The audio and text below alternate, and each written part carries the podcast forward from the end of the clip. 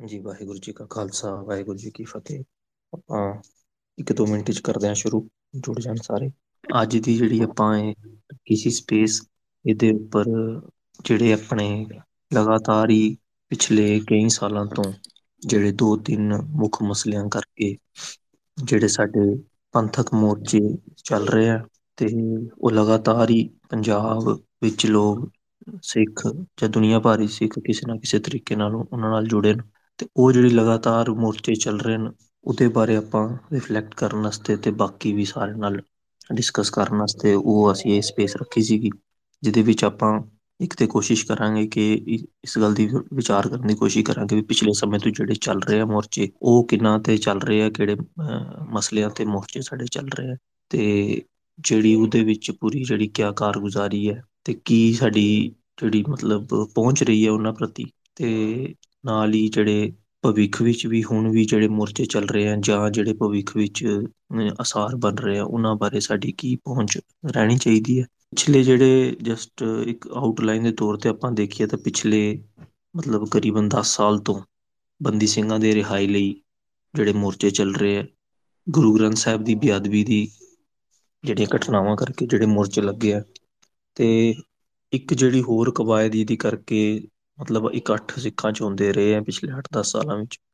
ਜ਼ਿਆਦਾ ਉਹ ਹੈਗੇ ਕਿ ਇੱਕ ਸਰਬਤ ਖਾਲਸਾ ਕਰਾਉਣ ਦੀ ਕਰਕੇ ਜਾਂ ਉਸ ਤਰ੍ਹਾਂ ਦੀ ਕੋਈ ਨਾ ਸਾਂਝੀ, ਅਹ ਇੱਕ ਸਾਂਝੇ ਤੌਰ ਤੇ ਜਿਹੜੀ ਮਤਲਬ ਡਿਸੀਜ਼ਨ ਮੇਕਿੰਗ ਦੀ ਪ੍ਰੋਸੈਸ ਨੂੰ ਲਾਗੂ ਕਰਾਉਣ ਦੀ ਕਰਕੇ ਵੀ ਆਪੋ ਆਪਣੇ ਤਰੀਕੇ ਨਾਲ ਜਿਹੜੀ ਉਸ ਉਸ ਕਵਾਇਦ ਨੂੰ ਦੁਬਾਰਾ ਸੁਰਜੀਤ ਕਰਨ ਦੀ ਕਰਕੇ ਵੀ ਜਿਹੜੇ ਮੋਰਚੇ ਜਾਂ ਇਕੱਠ ਜਿਹੜੇ ਪਿਛਲੇ ਸਮੇਂ ਚ ਆਪਾਂ ਦੇਖੇ ਹੁੰਦੇ ਰਹੇ। ਦੋ ਹਜ਼ਾਰ ਤੇਰਾਂ ਤੋਂ ਹੀ ਬੰਦੀ ਸਿੰਘਾਂ ਦੀ ਰਿਹਾਈ ਲਈ ਭਾਈ ਗੁਰੂ ਬਖਸ਼ ਸਿੰਘ ਵੱਲੋਂ ਜਦੋਂ ਅੰਬ ਸਾਹਿਬ ਤੇ ਮੋਰਚਾ ਲੱਗਿਆ ਸੀ, ਉਸ ਤੋਂ ਬਾਅਦ ਤੁਸੀਂ ਲਗਾਤਾਰ ਦੋ ਹਜ਼ਾਰ ਚੌਦਾਂ ਚ ਫਿਰ ਦੋ ਹਜ਼ਾਰ ਪੰਦਰਾਂ ਵਿੱਚ ਬਾਪੂ ਸੂਰਤ ਸਿੰਘ ਵੱਲੋਂ ਬੰਦੀ ਸਿੰਘਾਂ ਦੀ ਰਿਹਾਈ ਲਈ ਜਿਹੜੀ ਭੁੱਖ ਹੜਤਾਲ ਦੀ, ਅਹ, ਉਹ ਚੱਲ ਰਹੀ ਹੈ।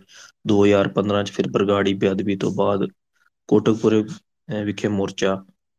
ਫਿਰ ਜਿਹੜੀ ਦੋ ਹਜ਼ਾਰ ਪੰਦਰਾਂ ਦਾ ਜਿਹੜੇ ਚੱਬੇ ਵਿੱਚ ਬੁਲਾਇਆ ਗਿਆ ਸੀ ਇਕੱਠ, ਉਹ ਦੋ ਹਜ਼ਾਰ ਸੋਲਾਂ ਵਿੱਚ ਜਿਹੜਾ, ਅਹ, ਸਰਬਤ ਖਾਲਸਾ ਦੇ ਨਾਮ ਤੋਂ ਦੋ ਹਜ਼ਾਰ ਸੋਲਾਂ ਵਿੱਚ ਜਿਹੜਾ ਇਕੱਤਰਤਾ ਕੀਤੀ ਗਈ ਸੀ, ਉਹਦੀ ਉਹ ਕੋਸ਼ਿਸ਼ ਹੋਈ, ਫਿਰ ਪੰਥਕ ਅਸੈਂਬਲੀਆਂ, ਫਿਰ ਇਸ ਤਰ੍ਹਾਂ ਲਗਾਤਾਰ ਜਿਹੜੇ ਮੋਰਚੇ ਚੱਲ ਰਹੇ ਆ, ਦੋ ਹਜ਼ਾਰ ਅਠਾਰਾਂ ਵਿੱਚ ਭਾਈ ਗੁਰੂ ਬਖਸ਼ ਸਿੰਘ ਵੱਲੋਂ ਆਪਣੇ ਪਿੰਡ ਵਿੱਚ ਜਿਹੜੀ ਲਗਾਇਆ ਗਿਆ ਸੀ, ਜਿੱਥੇ ਉਹਨਾਂ ਦਾ ਜਿਹੜਾ ਅਕਾਲ ਚਲਾਣਾ ਹੋਇਆ ਸੀ, ਉਸ ਤੋਂ ਬਾਅਦ ਦੋ ਹਜ਼ਾਰ ਅਠਾਰਾਂ ਚ ਬਰਗਾੜੀ ਮੋਰਚਾ, ਫਿਰ ਜਿਹੜੇ ਸਰੂਪ ਸਾਹਿਬਾਨ ਦੇ ਮਾਮਲੇ ਉੱਤੇ ਸ਼੍ਰੋਮਣੀ ਕਮੇਟੀ ਦੇ ਬਾਹਰ ਜਿਹੜਾ ਮੋਰਚਾ ਲੱਗਿਆ, ਇਸ ਤਰ੍ਹਾਂ ਮਤਲਬ ਲਗਾਤਾਰ ਜਿਹੜੇ ਸਿੱਖ ਪੰਥਕ ਮੋਰਚਿਆਂ ਵਿੱਚ ਸਰਗਰਮ ਹੈਗੇ। ਤੇ ਇਹ ਜਿਹੜੇ ਮੋਰਚੇ ਹੈਗੇ, ਇਹ ਦੋ ਤਿੰਨ ਜਿਹੜੀਆਂ ਮੇਨ ਜਿਹੜੀਆਂ ਗੱਲਾਂ ਹੈ, ਇੱਕ ਬੰਦੀ ਸਿੰਘਾਂ ਦੀ ਰਿਹਾਈ, ਗੁਰੂ ਸਾਹਿਬਾਨ ਦੀ ਜਿਹੜੀ ਬੇਅਦਬੀ ਜਾਂ ਜਿਹੜੀ ਸ਼੍ਰੋਮਣੀ ਕਮੇਟੀ ਵੱਲੋਂ ਜਿਹੜੀ ਉਹ ਸਰੂਪ ਚੋਰੀ ਮਤਲਬ ਜਾਂ ਗਾਇਬ ਕੀਤੇ ਗਏ, ਉਹਨਾਂ ਉੱਪਰ ਇਹ ਸਾਰੇ ਜਿਹੜੇ ਮੋਰਚੇ ਚਲੇ, ਚੱਲ ਰਹੇ ਤੇ ਇਤਿਹਾਸ ਵਿੱਚ ਵੀ ਸਿੱਖਾਂ ਦੇ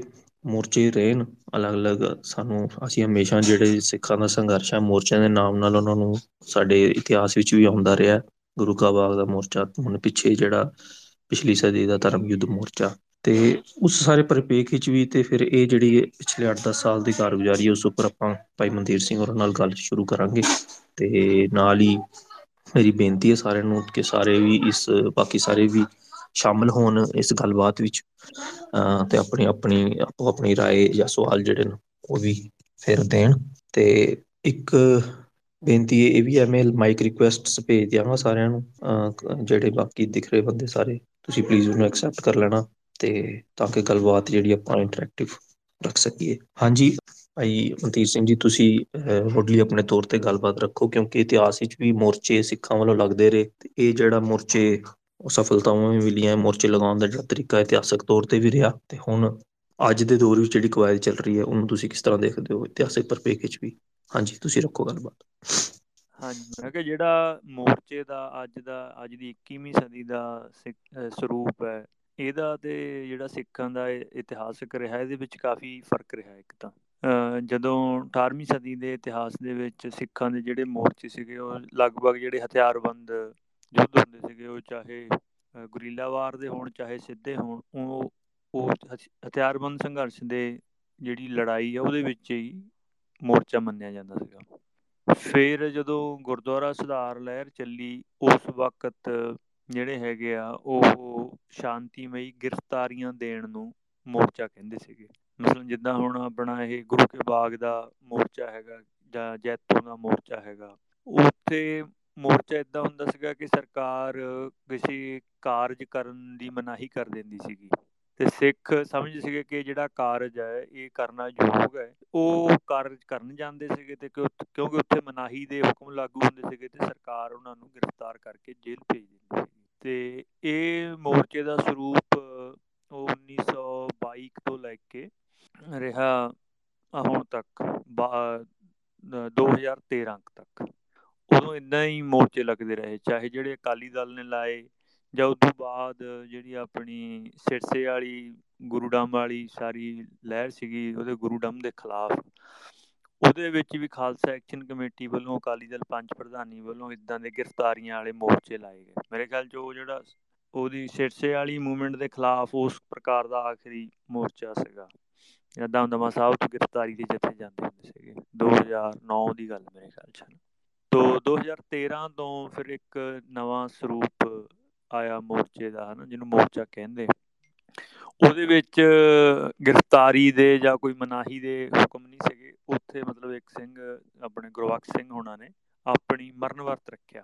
ਤੋ ਮਰਨ ਵਰਤ ਤੋਂ ਤਾਂ ਪਹਿਲਾਂ ਵੀ ਅਕਾਲੀ ਦਲ ਦੇ ਸਮੇਂ 'ਚ ਵੀ ਮਾਸਟਰ ਤਾਰਾ ਸਿੰਘ ਹੋਣਾ ਨੇ, ਮਾਸਟਰ ਆਪਣੇ ਸੰਤ ਫਤਿਹ ਸਿੰਘ ਹੋਣਾ ਨੇ ਵੀ ਰੱਖੇ। ਪਰ ਉੱਤੇ ਨਾਲ ਦੀ ਨਾਲ ਪੈਰਲਲ ਜਿਹੜਾ ਸੀਗਾ, ਗ੍ਰਿਫਤਾਰੀਆਂ ਦਾ ਪ੍ਰੋਸੈਸ ਵੀ ਚੱਲਦਾ ਹੁੰਦਾ ਸੀਗਾ। ਤੇ ਇਹ ਪਹਿਲਾ ਇੱਕ ਸੀਗਾ ਮੋਰਚਾ ਜਿਹਦੇ ਵਿੱਚ ਗ੍ਰਿਫਤਾਰੀਆਂ ਵਾਲਾ ਤੇ ਜਿਹੜਾ ਸ਼ਸਤਰ ਵੱਧ ਲੜਾਈ ਆ ਉਹ ਛੱਡ ਕੇ ਤੇ ਕੱਲਾ ਮਰਨ ਵਰਤ ਦਾ ਜਿਹੜਾ ਸੰਕਲਪ ਦੇ ਉੱਤੇ ਮੋਰਚਾ ਲੱਗਾ।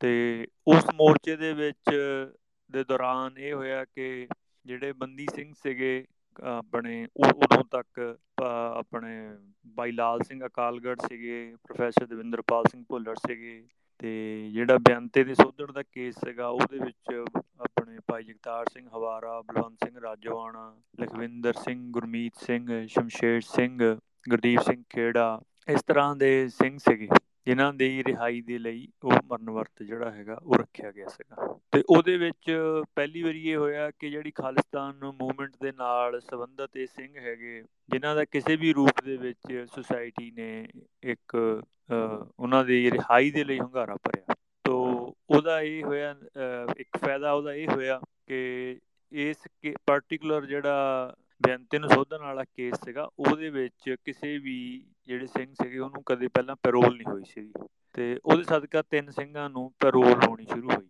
ਬਾਕੀ ਲਾਲ ਸਿੰਘ ਹੋਣਾ ਨੂੰ ਪ੍ਰੋਫੈਸਰ ਭੁੱਲਰ ਸਾਹਿਬ ਹੋਣਾ ਨੂੰ, ਲਾਲ ਸਿੰਘ ਹੋਣਾ ਤੋਂ ਚਲੋ ਪਹਿਲਾਂ ਹੀ ਪੈਰੋਲ ਹੁੰਦੀ ਸੀ ਤੇ ਭੁੱਲਰ ਸਾਹਿਬ ਹੋਣਾ ਦੀ ਇੱਥੇ ਪੰਜਾਬ ਟ੍ਰਾਂਸਫਰ ਹੋਈ, ਇਹ ਹੋਇਆ। ਪਰ ਉਸ ਤੋਂ, ਉਸ, ਇਸ ਮੋਰਚੇ ਤੋਂ ਪਹਿਲਾਂ ਵੀ ਬਹੁਤ ਸਾਰੇ ਸਿੰਘਾਂ ਦੀਆਂ ਜਿਹੜੀਆਂ ਉਹ ਰਿਹਾਈਆਂ ਹੋਈਆਂ। ਤਾਂ ਮੇਰੇ ਖਿਆਲ ਦੇ ਵਿੱਚ 20 ਦੀ ਲਿਸਟ ਦਾ ਤਾਂ ਮੈਨੂੰ ਪਤਾ, ਜਿਹੜੇ 2003-4 ਤੋਂ, ਜਦੋਂ ਤੋਂ ਮਤਲਬ ਸਜ਼ਾਵਾਂ ਦੀ ਜਿਹੜੀ ਪ੍ਰੀਮੈਚੁਰ ਰਿਲੀਜ਼ ਦੀਆਂ ਸ਼ਰਤਾਂ ਪੂਰੀਆਂ ਹੋਈਆਂ, ਉਸ ਤੋਂ ਲੈ ਕੇ 2013 ਤੱਕ 20 ਦਾ ਮੈਨੂੰ ਪਤਾ, ਹੋਰ ਵੀ ਹੋਣਗੇ ਜਿਹੜੇ ਮੈਂ, ਮੇਰੀ ਨਹੀਂ ਜਾਣਕਾਰੀ ਚ ਹੋਣਗੇ। ਉਹ ਸਿੰਘ ਆਏ ਪਹਿਲਾਂ। ਇੱਕ ਤਾਂ ਇਹ ਹੋਇਆ ਹਨਾ ਜੀ ਤੇ ਉਸ ਤੋਂ ਬਾਅਦ ਗੁਰਬਖਸ਼ ਸਿੰਘ ਹੁਣਾਂ ਦਾ ਜਿਹੜਾ ਮੋਰਚਾ ਜਿਸ ਰੂਪ ਦੇ ਵਿੱਚ ਖਤਮ ਹੋਇਆ, ਚਲੋ ਇੱਕ ਵੱਖਰੀ ਤਰ੍ਹਾਂ ਦਾ ਮਸਲਾ ਹੈਗਾ। ਉਸੇ ਮਸਲੇ ਨੂੰ ਲੈ ਕੇ ਫਿਰ ਸੂਤ ਸਿੰਘ ਹੁਣਾਂ ਨੇ ਰੱਖਿਆ ਤੇ ਉਸ ਤੋਂ ਬਾਅਦ ਜਦੋਂ 2015 ਦੇ ਵਿੱਚ ਗੁਰੂ ਗ੍ਰੰਥ ਸਾਹਿਬ ਮਹਾਰਾਜ ਦੀ ਬੇਅਦਬੀ ਦੀਆਂ ਘਟਨਾਵਾਂ ਹੋਈਆਂ ਹਨ, ਫਿਰ ਉਹਨਾਂ ਦੇ ਮਹਾਰਾਜ ਦੇ ਅਦਬ ਸਤਕਾਰ ਨੂੰ ਬਹਾਲ ਕਰਨ ਦੀ ਲਹਿਰ ਚੱਲੀ। ਤੇ ਉਹਦੇ ਵਿੱਚ ਬਰਗਾੜੀ ਦੇ ਵਿੱਚ ਇੱਕ ਨਵੇਂ ਰੂਪ ਦਾ ਮੋਰਚਾ ਸਾਹਮਣੇ ਆਇਆ। ਉਹਦੇ ਵਿੱਚ ਨਾ ਕੋਈ ਗ੍ਰਿਫਤਾਰੀ, ਨਾ ਕੋਈ ਸ਼ਸਤਰਬੱਧ ਲੜਾਈ ਈਵਨ ਨਾ ਹੀ ਮਰਨ ਵਰਤ। ਤੋਂ ਪਹਿਲੀ ਵਾਰੀ ਜਾ ਕੇ ਕਿਸੇ ਇੱਕ ਜਗ੍ਹਾ ਪੰਡਾਲ ਲਾ ਕੇ ਦੀਵਾਨ ਸਜਾਉਣ ਨੂੰ ਹੀ ਮੋਰਚਾ ਕਿਹਾ ਗਿਆ। ਤੇ ਪਰ ਸੰਗਤਾਂ ਨੇ, ਆਮ ਸੰਗਤਾਂ ਨੇ ਉਹਦੀ ਵੀ ਬਹੁਤ ਪ੍ਰਜੋਰ ਹਮਾਇਤ ਕੀਤੀ। ਬਹੁਤ ਲੰਬਾ ਸਮਾਂ ਉੱਥੇ ਇਸ ਤਰ੍ਹਾਂ ਦੀਵਾਨ ਸਜਦੇ ਰਹੇ। ਜਿਹਨੂੰ ਮੋਰਚੇ ਦੇ ਰੂਪ ਦੇ ਵਿੱਚ ਪ੍ਰੋਜੈਕਟ ਹੋਇਆ ਵੀ ਇਹ ਇਹ ਮਤਲਬ ਚੌਥੀ ਤਰ੍ਹਾਂ ਦਾ ਇੱਕ ਮੋਰਚਾ ਜਿਹੜਾ ਉਹ ਹੋਇਆ ਤੇ ਉਸ ਮੋਰਚੇ ਦੇ ਵਿੱਚ ਵੀ ਜਿਸ ਤਰ੍ਹਾਂ ਬਾਕੀ ਸਾਰੇ ਮੋਰਚਿਆਂ ਦੇ ਵਿੱਚ ਇਹ ਇਹਨਾਂ ਦੇ ਵਿੱਚ ਰਿਹਾ ਜਾਂ ਈਵਨ ਅਕਾਲੀ ਦਲ ਦੇ ਮੋਰਚਿਆਂ ਤੋਂ ਹੀ ਇਹ ਸ਼ੁਰੂ ਹੋਇਆ ਸੀਗਾ ਤੇ ਸਰਕਾਰ ਆਪਣੇ ਹਿਸਾਬ ਦੇ ਨਾਲ ਜਿਹੜੇ ਮੋਰਚੇ ਲਾਣ ਵਾਲੇ ਧਿਰ ਹੁੰਦੀ ਆ ਜਾਂ ਕੁਝ ਸ਼ਖਸੀਅਤਾਂ ਹੁੰਦੀਆਂ ਹਨ ਉਹਨਾਂ ਨੂੰ ਆਪਦੇ ਮਕੜ ਜਾਲ 'ਚ ਫਸਾ ਲੈਂਦੀ ਆ ਤੇ ਮੁੜ ਕੇ ਜਿਹੜੇ ਮੋਰਚੇ ਹੈਗੇ ਉਹ ਚੱਕ ਲੈ ਗਏ ਤੇ ਸੰਗਤ ਦੇ ਵਿੱਚ ਉਹਦੇ ਨਾਲ ਕਾਫੀ ਫਿਰ ਜਿਹੜੀ ਉਹ ਨਿਰਾਸ਼ਤਾ ਹੋਈ। ਤੋ ਉਸ ਤੋਂ ਬਾਅਦ ਫਿਰ ਹੁਣ ਇਹ ਮੋਰਚਿਆਂ ਦਾ ਇੱਕ ਨਵਾਂ ਤਰੀਕਾ ਸ਼ੁਰੂ ਹੋਇਆ ਹੋਇਆ, ਉਸੇ ਬਰਗਾੜੀ ਦੇ ਸੰਬੰਧ ਦੇ ਵਿੱਚ ਆ ਲਗਭਗ 1 ਸਾਲ ਹੋ ਜਾਣਾ 15 ਤਰੀਕ ਨੂੰ, ਜਿਹੜੀ ਬਹਿਬਲ ਕਲਾਂ ਪੁਲਿਸ ਦੀ ਗੋਲੀ ਦੇ ਨਾਲ ਦੋ ਸਿੰਘ ਸ਼ਹੀਦ ਹੋਏ ਸੀਗੇ, ਗੁਰਜੀਤ ਸਿੰਘ ਤੇ ਕ੍ਰਿਸ਼ਨ ਭਗਵਾਨ ਸਿੰਘ। ਉਹਨਾਂ ਦੇ ਮਸਲੇ ਦੇ ਵਿੱਚ ਵੀ ਹੁਣ ਜਿਹੜਾ ਮੋਰਚਾ ਹੈਗਾ ਉਹ ਉਸੇ ਪ੍ਰਕਾਰ ਦਾ ਹੀ ਮੋਰਚਾ, ਜਿੱਥੇ ਜਿਹੜਾ ਚੌਥੀ ਪ੍ਰਕਾਰ ਮੈਂ ਦੱਸੀ ਵੀ ਜਿੱਥੇ ਨਾ ਕੋਈ ਗ੍ਰਿਫਤਾਰੀ ਹੈ, ਨਾ ਕੋਈ ਮਰਨ ਵਰਤ ਹੈ, ਨਾ ਜਿਹੜੇ ਪੁਰਾਣੇ ਤਿੰਨੇ ਪ੍ਰਚਲਿਤ ਰੂਪ ਸੀਗੇ, ਉਹਨਾਂ ਤੋਂ ਵੱਖਰੀ ਤਰ੍ਹਾਂ ਦੇ ਮੋਰਚੇ ਹੈਗੇ। ਤੋ ਇਸ ਤਰ੍ਹਾਂ ਦਾ ਮੋਰਚਿਆਂ ਦਾ ਜਿਹੜਾ ਉਹ ਸਰੂਪ ਹੈਗਾ, ਉਹ ਚਾਰ ਤਰ੍ਹਾਂ ਦੀ ਹੁਣ ਬਣ ਗਏ ਸਿੱਖਾਂ ਦੇ ਵਿੱਚ ਮੋਰਚੇ ਦੇ ਰੂਪ ਰੰਗ ਤੇ ਇਹ ਹੈਗਾ। ਹਾਂਜੀ। ਇਹ ਇਹਦੇ ਵਿੱਚ ਭਾਈ ਜਿਹੜੀ ਆਪਣੀ ਮਤਲਬ ਥੋੜਾ ਜਿਹਾ ਇਹ ਵੀ ਗੱਲ ਜ਼ਰੂਰ ਦੱਸੋ ਕਿ ਜਿਸ ਤਰ੍ਹਾਂ ਉਹਨੇ ਤੁਸੀਂ ਦੱਸਿਆ ਚਾਰ ਪ੍ਰਕਾਰ ਦੇ ਹੋ ਗਏ ਜਾਂ ਜਿਹੜਾ ਅੱਜ ਕੱਲ ਰੂਪ ਚੱਲ ਰਿਹਾ, ਜਿਹੜਾ ਕਿਉਂਕਿ ਪਹਿਲੇ ਗ੍ਰਿਫਤਾਰੀਆਂ ਹੁੰਦੀ ਸੀ, ਉਹ ਚੀਜ਼ ਜਿਹੜੀ ਸਰਕਾਰ ਨੂੰ ਸਮਝੋ ਇੱਕ ਚੈਲੰਜ ਬਣ ਜਾਂਦਾ ਸੀ ਜਿਵੇਂ ਲੋਕ ਜਥਿਆਂ ਵਿੱਚ ਗ੍ਰਿਫਤਾਰੀ ਦੇਣਾ ਸ਼ੁਰੂ ਕਰ ਦਿੰਦੇ ਸਨ ਜੇਲਾ ਭਰ ਦਿੰਦੇ ਸਨ ਜਾਂ ਕੋਈ ਹਥਿਆਰਬੰਦ ਸੰਘਰਸ਼ ਚੱਲਦਾ ਸੀ। ਜਿਹੜੇ ਇਸ ਤਰ੍ਹਾਂ ਦੇ ਮੋਰਚੇ ਆ, ਇਹਨਾਂ ਵਿੱਚ ਕਿਸ ਤਰ੍ਹਾਂ ਦੀ ਮੈਨੂਵਰਿੰਗ ਜਾਂ ਮਤਲਬ ਜਿਨ੍ਹਾਂ ਵੱਲੋਂ ਜਿਹੜੀ ਕੀਤੀ ਵੀ ਜਾਂਦੀ ਹੈ ਉਹ ਕਿਸ ਤਰ੍ਹਾਂ ਦੀ ਮਤਲਬ ਐਕਸਪੈਕਟੇਸ਼ਨ ਹੁੰਦੀ ਹੈ ਇਹਨਾਂ ਮੋਰਚਿਆਂ ਵਿੱਚ ਜਿਹੜੇ ਨਾ ਗ੍ਰਿਫਤਾਰੀਆਂ ਨੇ, ਨਾ ਹਥਿਆਰਬੰਦ ਸੰਘਰਸ਼ ਹੈ ਉਹਦੇ ਵਿੱਚ ਕਿਸ ਤਰ੍ਹਾਂ ਦਾ ਪ੍ਰੈਸ਼ਰ ਕ੍ਰੀਏਟ ਕਰਨ ਦੀ ਜਾਂ ਇਨਫਲੂਐਂਸ ਕਰਨ ਦੀ ਸਰਕਾਰ ਦੇ ਡਿਸੀਜਨ ਨੂੰ ਇਹਦੇ ਵਿੱਚ ਮੈਨੂਵਰਿੰਗ ਦੀ ਪੋਸਿਬਿਲਿਟੀ ਹੁੰਦੀ ਹੈ ਜਾਂ ਕਰਨ ਦੀ ਕੋਸ਼ਿਸ਼ ਹੁੰਦੀ ਹੈ ਇਹਦੇ ਵਿੱਚ? ਬਾਕੀ ਦੇਖੋ ਜਿਹੜੇ ਜਿਨ੍ਹਾਂ ਨੇ ਮੋਰਚੇ ਲਾਏ ਨੇ, ਉਹ ਉਹ ਬਿਹਤਰ ਤਰੀਕੇ ਨਾਲ ਦੱਸ ਸਕਦੇ ਆ ਕਿ ਸਾਰੇ ਮੋਰਚੇ ਲਾਣ ਦੇ ਵਿੱਚ ਉਹਨਾਂ ਦੀ ਨੀਤੀ ਜਾਂ ਪੈਂਤੜਾ ਜਾਂ ਵਿਉਂਤਬੰਦੀ ਕਿਸ ਪ੍ਰਕਾਰ ਦੀ ਰਹੀ ਹੋਗੀ ਹੈ ਨਾ? ਕਿਆ ਉਹ ਕਿਸ ਤਰ੍ਹਾਂ ਸਰਕਾਰ ਨੂੰ ਦਬਾਅ ਪਾਉਣਾ ਚਾਹੁੰਦੇ ਹੋਣਗੇ? ਜਿਹੜਾ ਇੱਕ ਵੈਸੇ ਮੋਟਾ ਜਿਹਾ ਸਮਝ ਆਉਂਦਾ, ਉਹ ਇਹੀ ਆ ਕਿ ਇੱਕ ਅਵੇਅਰਨੈਸ ਕੈਂਪੇਨ ਹੋ ਸਕਦੀ ਉਦਾਂ ਤਾਂ ਵੱਧ ਤੋਂ ਵੱਧ। ਕਿ ਤੁਸੀਂ ਕੋਈ ਇੱਕ ਜਿਹੜਾ ਮੁੱਦਾ ਹੈਗਾ, ਉਸ ਮੁੱਦੇ ਦੇ ਬਾਰੇ ਜਿਹੜੀ ਸੋਸਾਇਟੀ ਹੈਗੀ ਆ, ਉਹਦੇ ਵਿੱਚ ਅਵੇਅਰਨੈਸ ਲਿਆਓ। ਉਹਦੇ ਪਰ, ਉਹਦੇ ਪ੍ਰਥਾਈ ਫਿਰ ਆਪਣੇ ਜਿਹੜੇ ਉੱਥੇ ਭਾਸ਼ਣ ਲੈਕਚਰ ਹੁੰਦੇ ਨੇ, ਤੋ ਅਵੇਅਰਨੈਸ ਦਾ ਹੀ ਇੱਕ ਲਗਭਗ ਕੈਂਪੇਨ ਇਹ ਹੁੰਦਾ। ਉਦਾਂ ਮੇਰੇ ਖਿਆਲ ਡਾਇਰੈਕਟਲੀ ਕੋਈ ਸਰਕਾਰ ਤੇ ਸਿੱਧੀ ਪ੍ਰੈਸ਼ਰ ਵਾਲੀ ਗੱਲ ਤੇ ਨਹੀਂ ਹੁੰਦੀ। ਜਿੱਦਾਂ ਹੁਣ ਇਹ ਬੰਦੀ ਸਿੰਘਾਂ ਵਾਲਾ ਹੀ ਮਸਲਾ ਹੈਗਾ। ਬੰਦੀ ਸਿੰਘਾਂ ਵਾਲੇ ਮਸਲੇ ਦੇ ਉੱਤੇ ਗੁਰਬਖਸ਼ ਸਿੰਘ ਹੋਣ ਵਾਲੇ ਮਸਲੇ ਤੋਂ ਮੇਰੇ ਖਿਆਲ ਦੇ ਵਿੱਚ ਜੋ ਮੈਕਸਿਮਮ ਗੱਲ ਇਮੋਸ਼ਨਲ ਲੈਵਲ ਤੇ ਜਾਣੀ ਸੀਗੀ, ਹਨਾ, ਉਹ ਉਦੋਂ ਤੋਂ ਹੀ ਚਲੀ ਗਈ ਹੋਈ ਹੈ। ਤੇ ਬਾਕੀ ਇੱਕ ਦੂਜੀ ਮੈਂ ਇਹ ਵੀ ਸਮਝਦਾ ਕਿ ਉਦਾਂ ਦੇਖੋ ਇਹ ਬੰਦੀ ਸਿੰਘਾਂ ਵਾਲਾ ਜਿਹੜਾ ਮਸਲਾ ਹੈਗਾ, ਇਹ ਪਿਛਲੇ ਹੁਣ 9-10 ਸਾਲ ਤੋਂ ਤਾਂ ਇੱਕ ਮੁੱਖ ਮੁੱਦਾ ਬਣ ਗਿਆ ਹੋਇਆ ਹਨਾ। ਤੋ ਬਟ ਇਹਦੇ ਵਿੱਚ ਵੀ ਜਿਹੜੀ ਅਵੇਅਰਨੈਸ ਹੈਗੀ ਆ, ਉਹ ਇਮੋਸ਼ਨਲ ਜਿਹੜੀ ਲੈਵਲ ਤੇ ਹੀ ਹੈ ਜਜ਼ਬਾਤ ਨੂੰ ਉਭਾਰਨ ਤੱਕ ਰਹੀ ਆ। ਜਿਹੜੀ ਦਲੀਲ ਦੇ ਪੱਧਰ ਦੇ ਉੱਤੇ ਜਿਸ, ਜਿੰਨੀ ਕ ਇਹਦੇ ਸੰਬੰਧੀ ਚੇਤਨਤਾ ਹੋਣੀ ਚਾਹੀਦੀ ਸੀਗੀ, ਉਹ ਮੇਰੇ ਖਿਆਲ 'ਚ ਨਹੀਂ ਹੈ। ਤੋ ਫਿਰ ਜਜ਼ਬਾਤ ਦੇ ਆਧਾਰ ਦੇ ਉੱਤੇ ਉਹਦਾ ਸਰਕਾਰ ਨੂੰ ਵੀ ਫਾਇਦਾ ਹੁੰਦਾ ਜਦੋਂ ਕੱਲੀ ਜਜ਼ਬਾਤ ਦੇ ਆਧਾਰ ਦੇ ਉੱਤੇ ਹੀ ਕੋਈ ਗੱਲ ਚੱਲ ਰਹੀ ਹੋਵੇ। ਫਿਰ ਸਰਕਾਰ ਵੀ ਉਹਦਾ ਆਪਦੇ ਜਿਹੜੇ ਸਰਕਾਰ ਨਾਲ ਸੰਬੰਧਿਤ ਕਮਜ਼ੋਰ ਬੰਦੇ ਹੁੰਦੇ ਆ ਜਾਂ ਸਿੱਖਾਂ 'ਚ ਜਿਹੜੇ ਕਮਜ਼ੋਰ ਬੰਦੇ ਹੁੰਦੇ ਆ, ਉਹਨਾਂ ਰਾਹੀਂ ਉਹਦਾ ਵੀ ਫਾਇਦਾ ਲੈ ਜਾਂਦੀ ਹੈ। ਤੇ ਜਿਹੜੇ ਮੋਰਚੇ ਲਾਣ ਦੇ ਆਰਗੇਨਾਈਜ਼ਰ ਹੁੰਦੇ ਆ, ਉਹਨਾਂ ਦੀ ਵੀ ਫਿਰ ਇੱਛਾ ਉਹ ਮਸਲਾ ਹੱਲ ਕਰਾਉਣ ਦੀ ਬਜਾਏ ਉਸ ਮਸਲੇ ਦੇ ਆਧਾਰ ਤੇ ਜਿਹੜੇ ਜਜ਼ਬਾਤ ਹੈਗੇ ਉਹਨਾਂ ਨੂੰ ਵਰਤ ਕੇ ਆਪਣੇ ਸਿਆਸੀ ਜਿਹੜੇ ਮਤਲਬ ਵੋਟ ਪੋਲਿਟਿਕਸ ਦੇ ਜਾਂ ਹੋਰ ਜਿਹੜੇ ਉਹਨਾਂ ਦੇ ਨਿਸ਼ਾਨੇ ਹੁੰਦੇ ਆ, ਉਹ ਪੂਰੇ ਕਰਨ ਦੀ ਵੀ ਬਣ ਜਾਂਦੀ ਉਹਨਾਂ ਦੀ ਸਲਾਹ। ਜਿਹੜਾ ਪਿਛਲਾ ਤਜਰਬਾ ਰਿਹਾ, ਉਹ ਅਸੀਂ ਦੇਖਿਆ, ਇਸ ਤਰ੍ਹਾਂ ਦਾ ਹੀ ਹੁੰਦਾ ਰਿਹਾ। ਜੀ।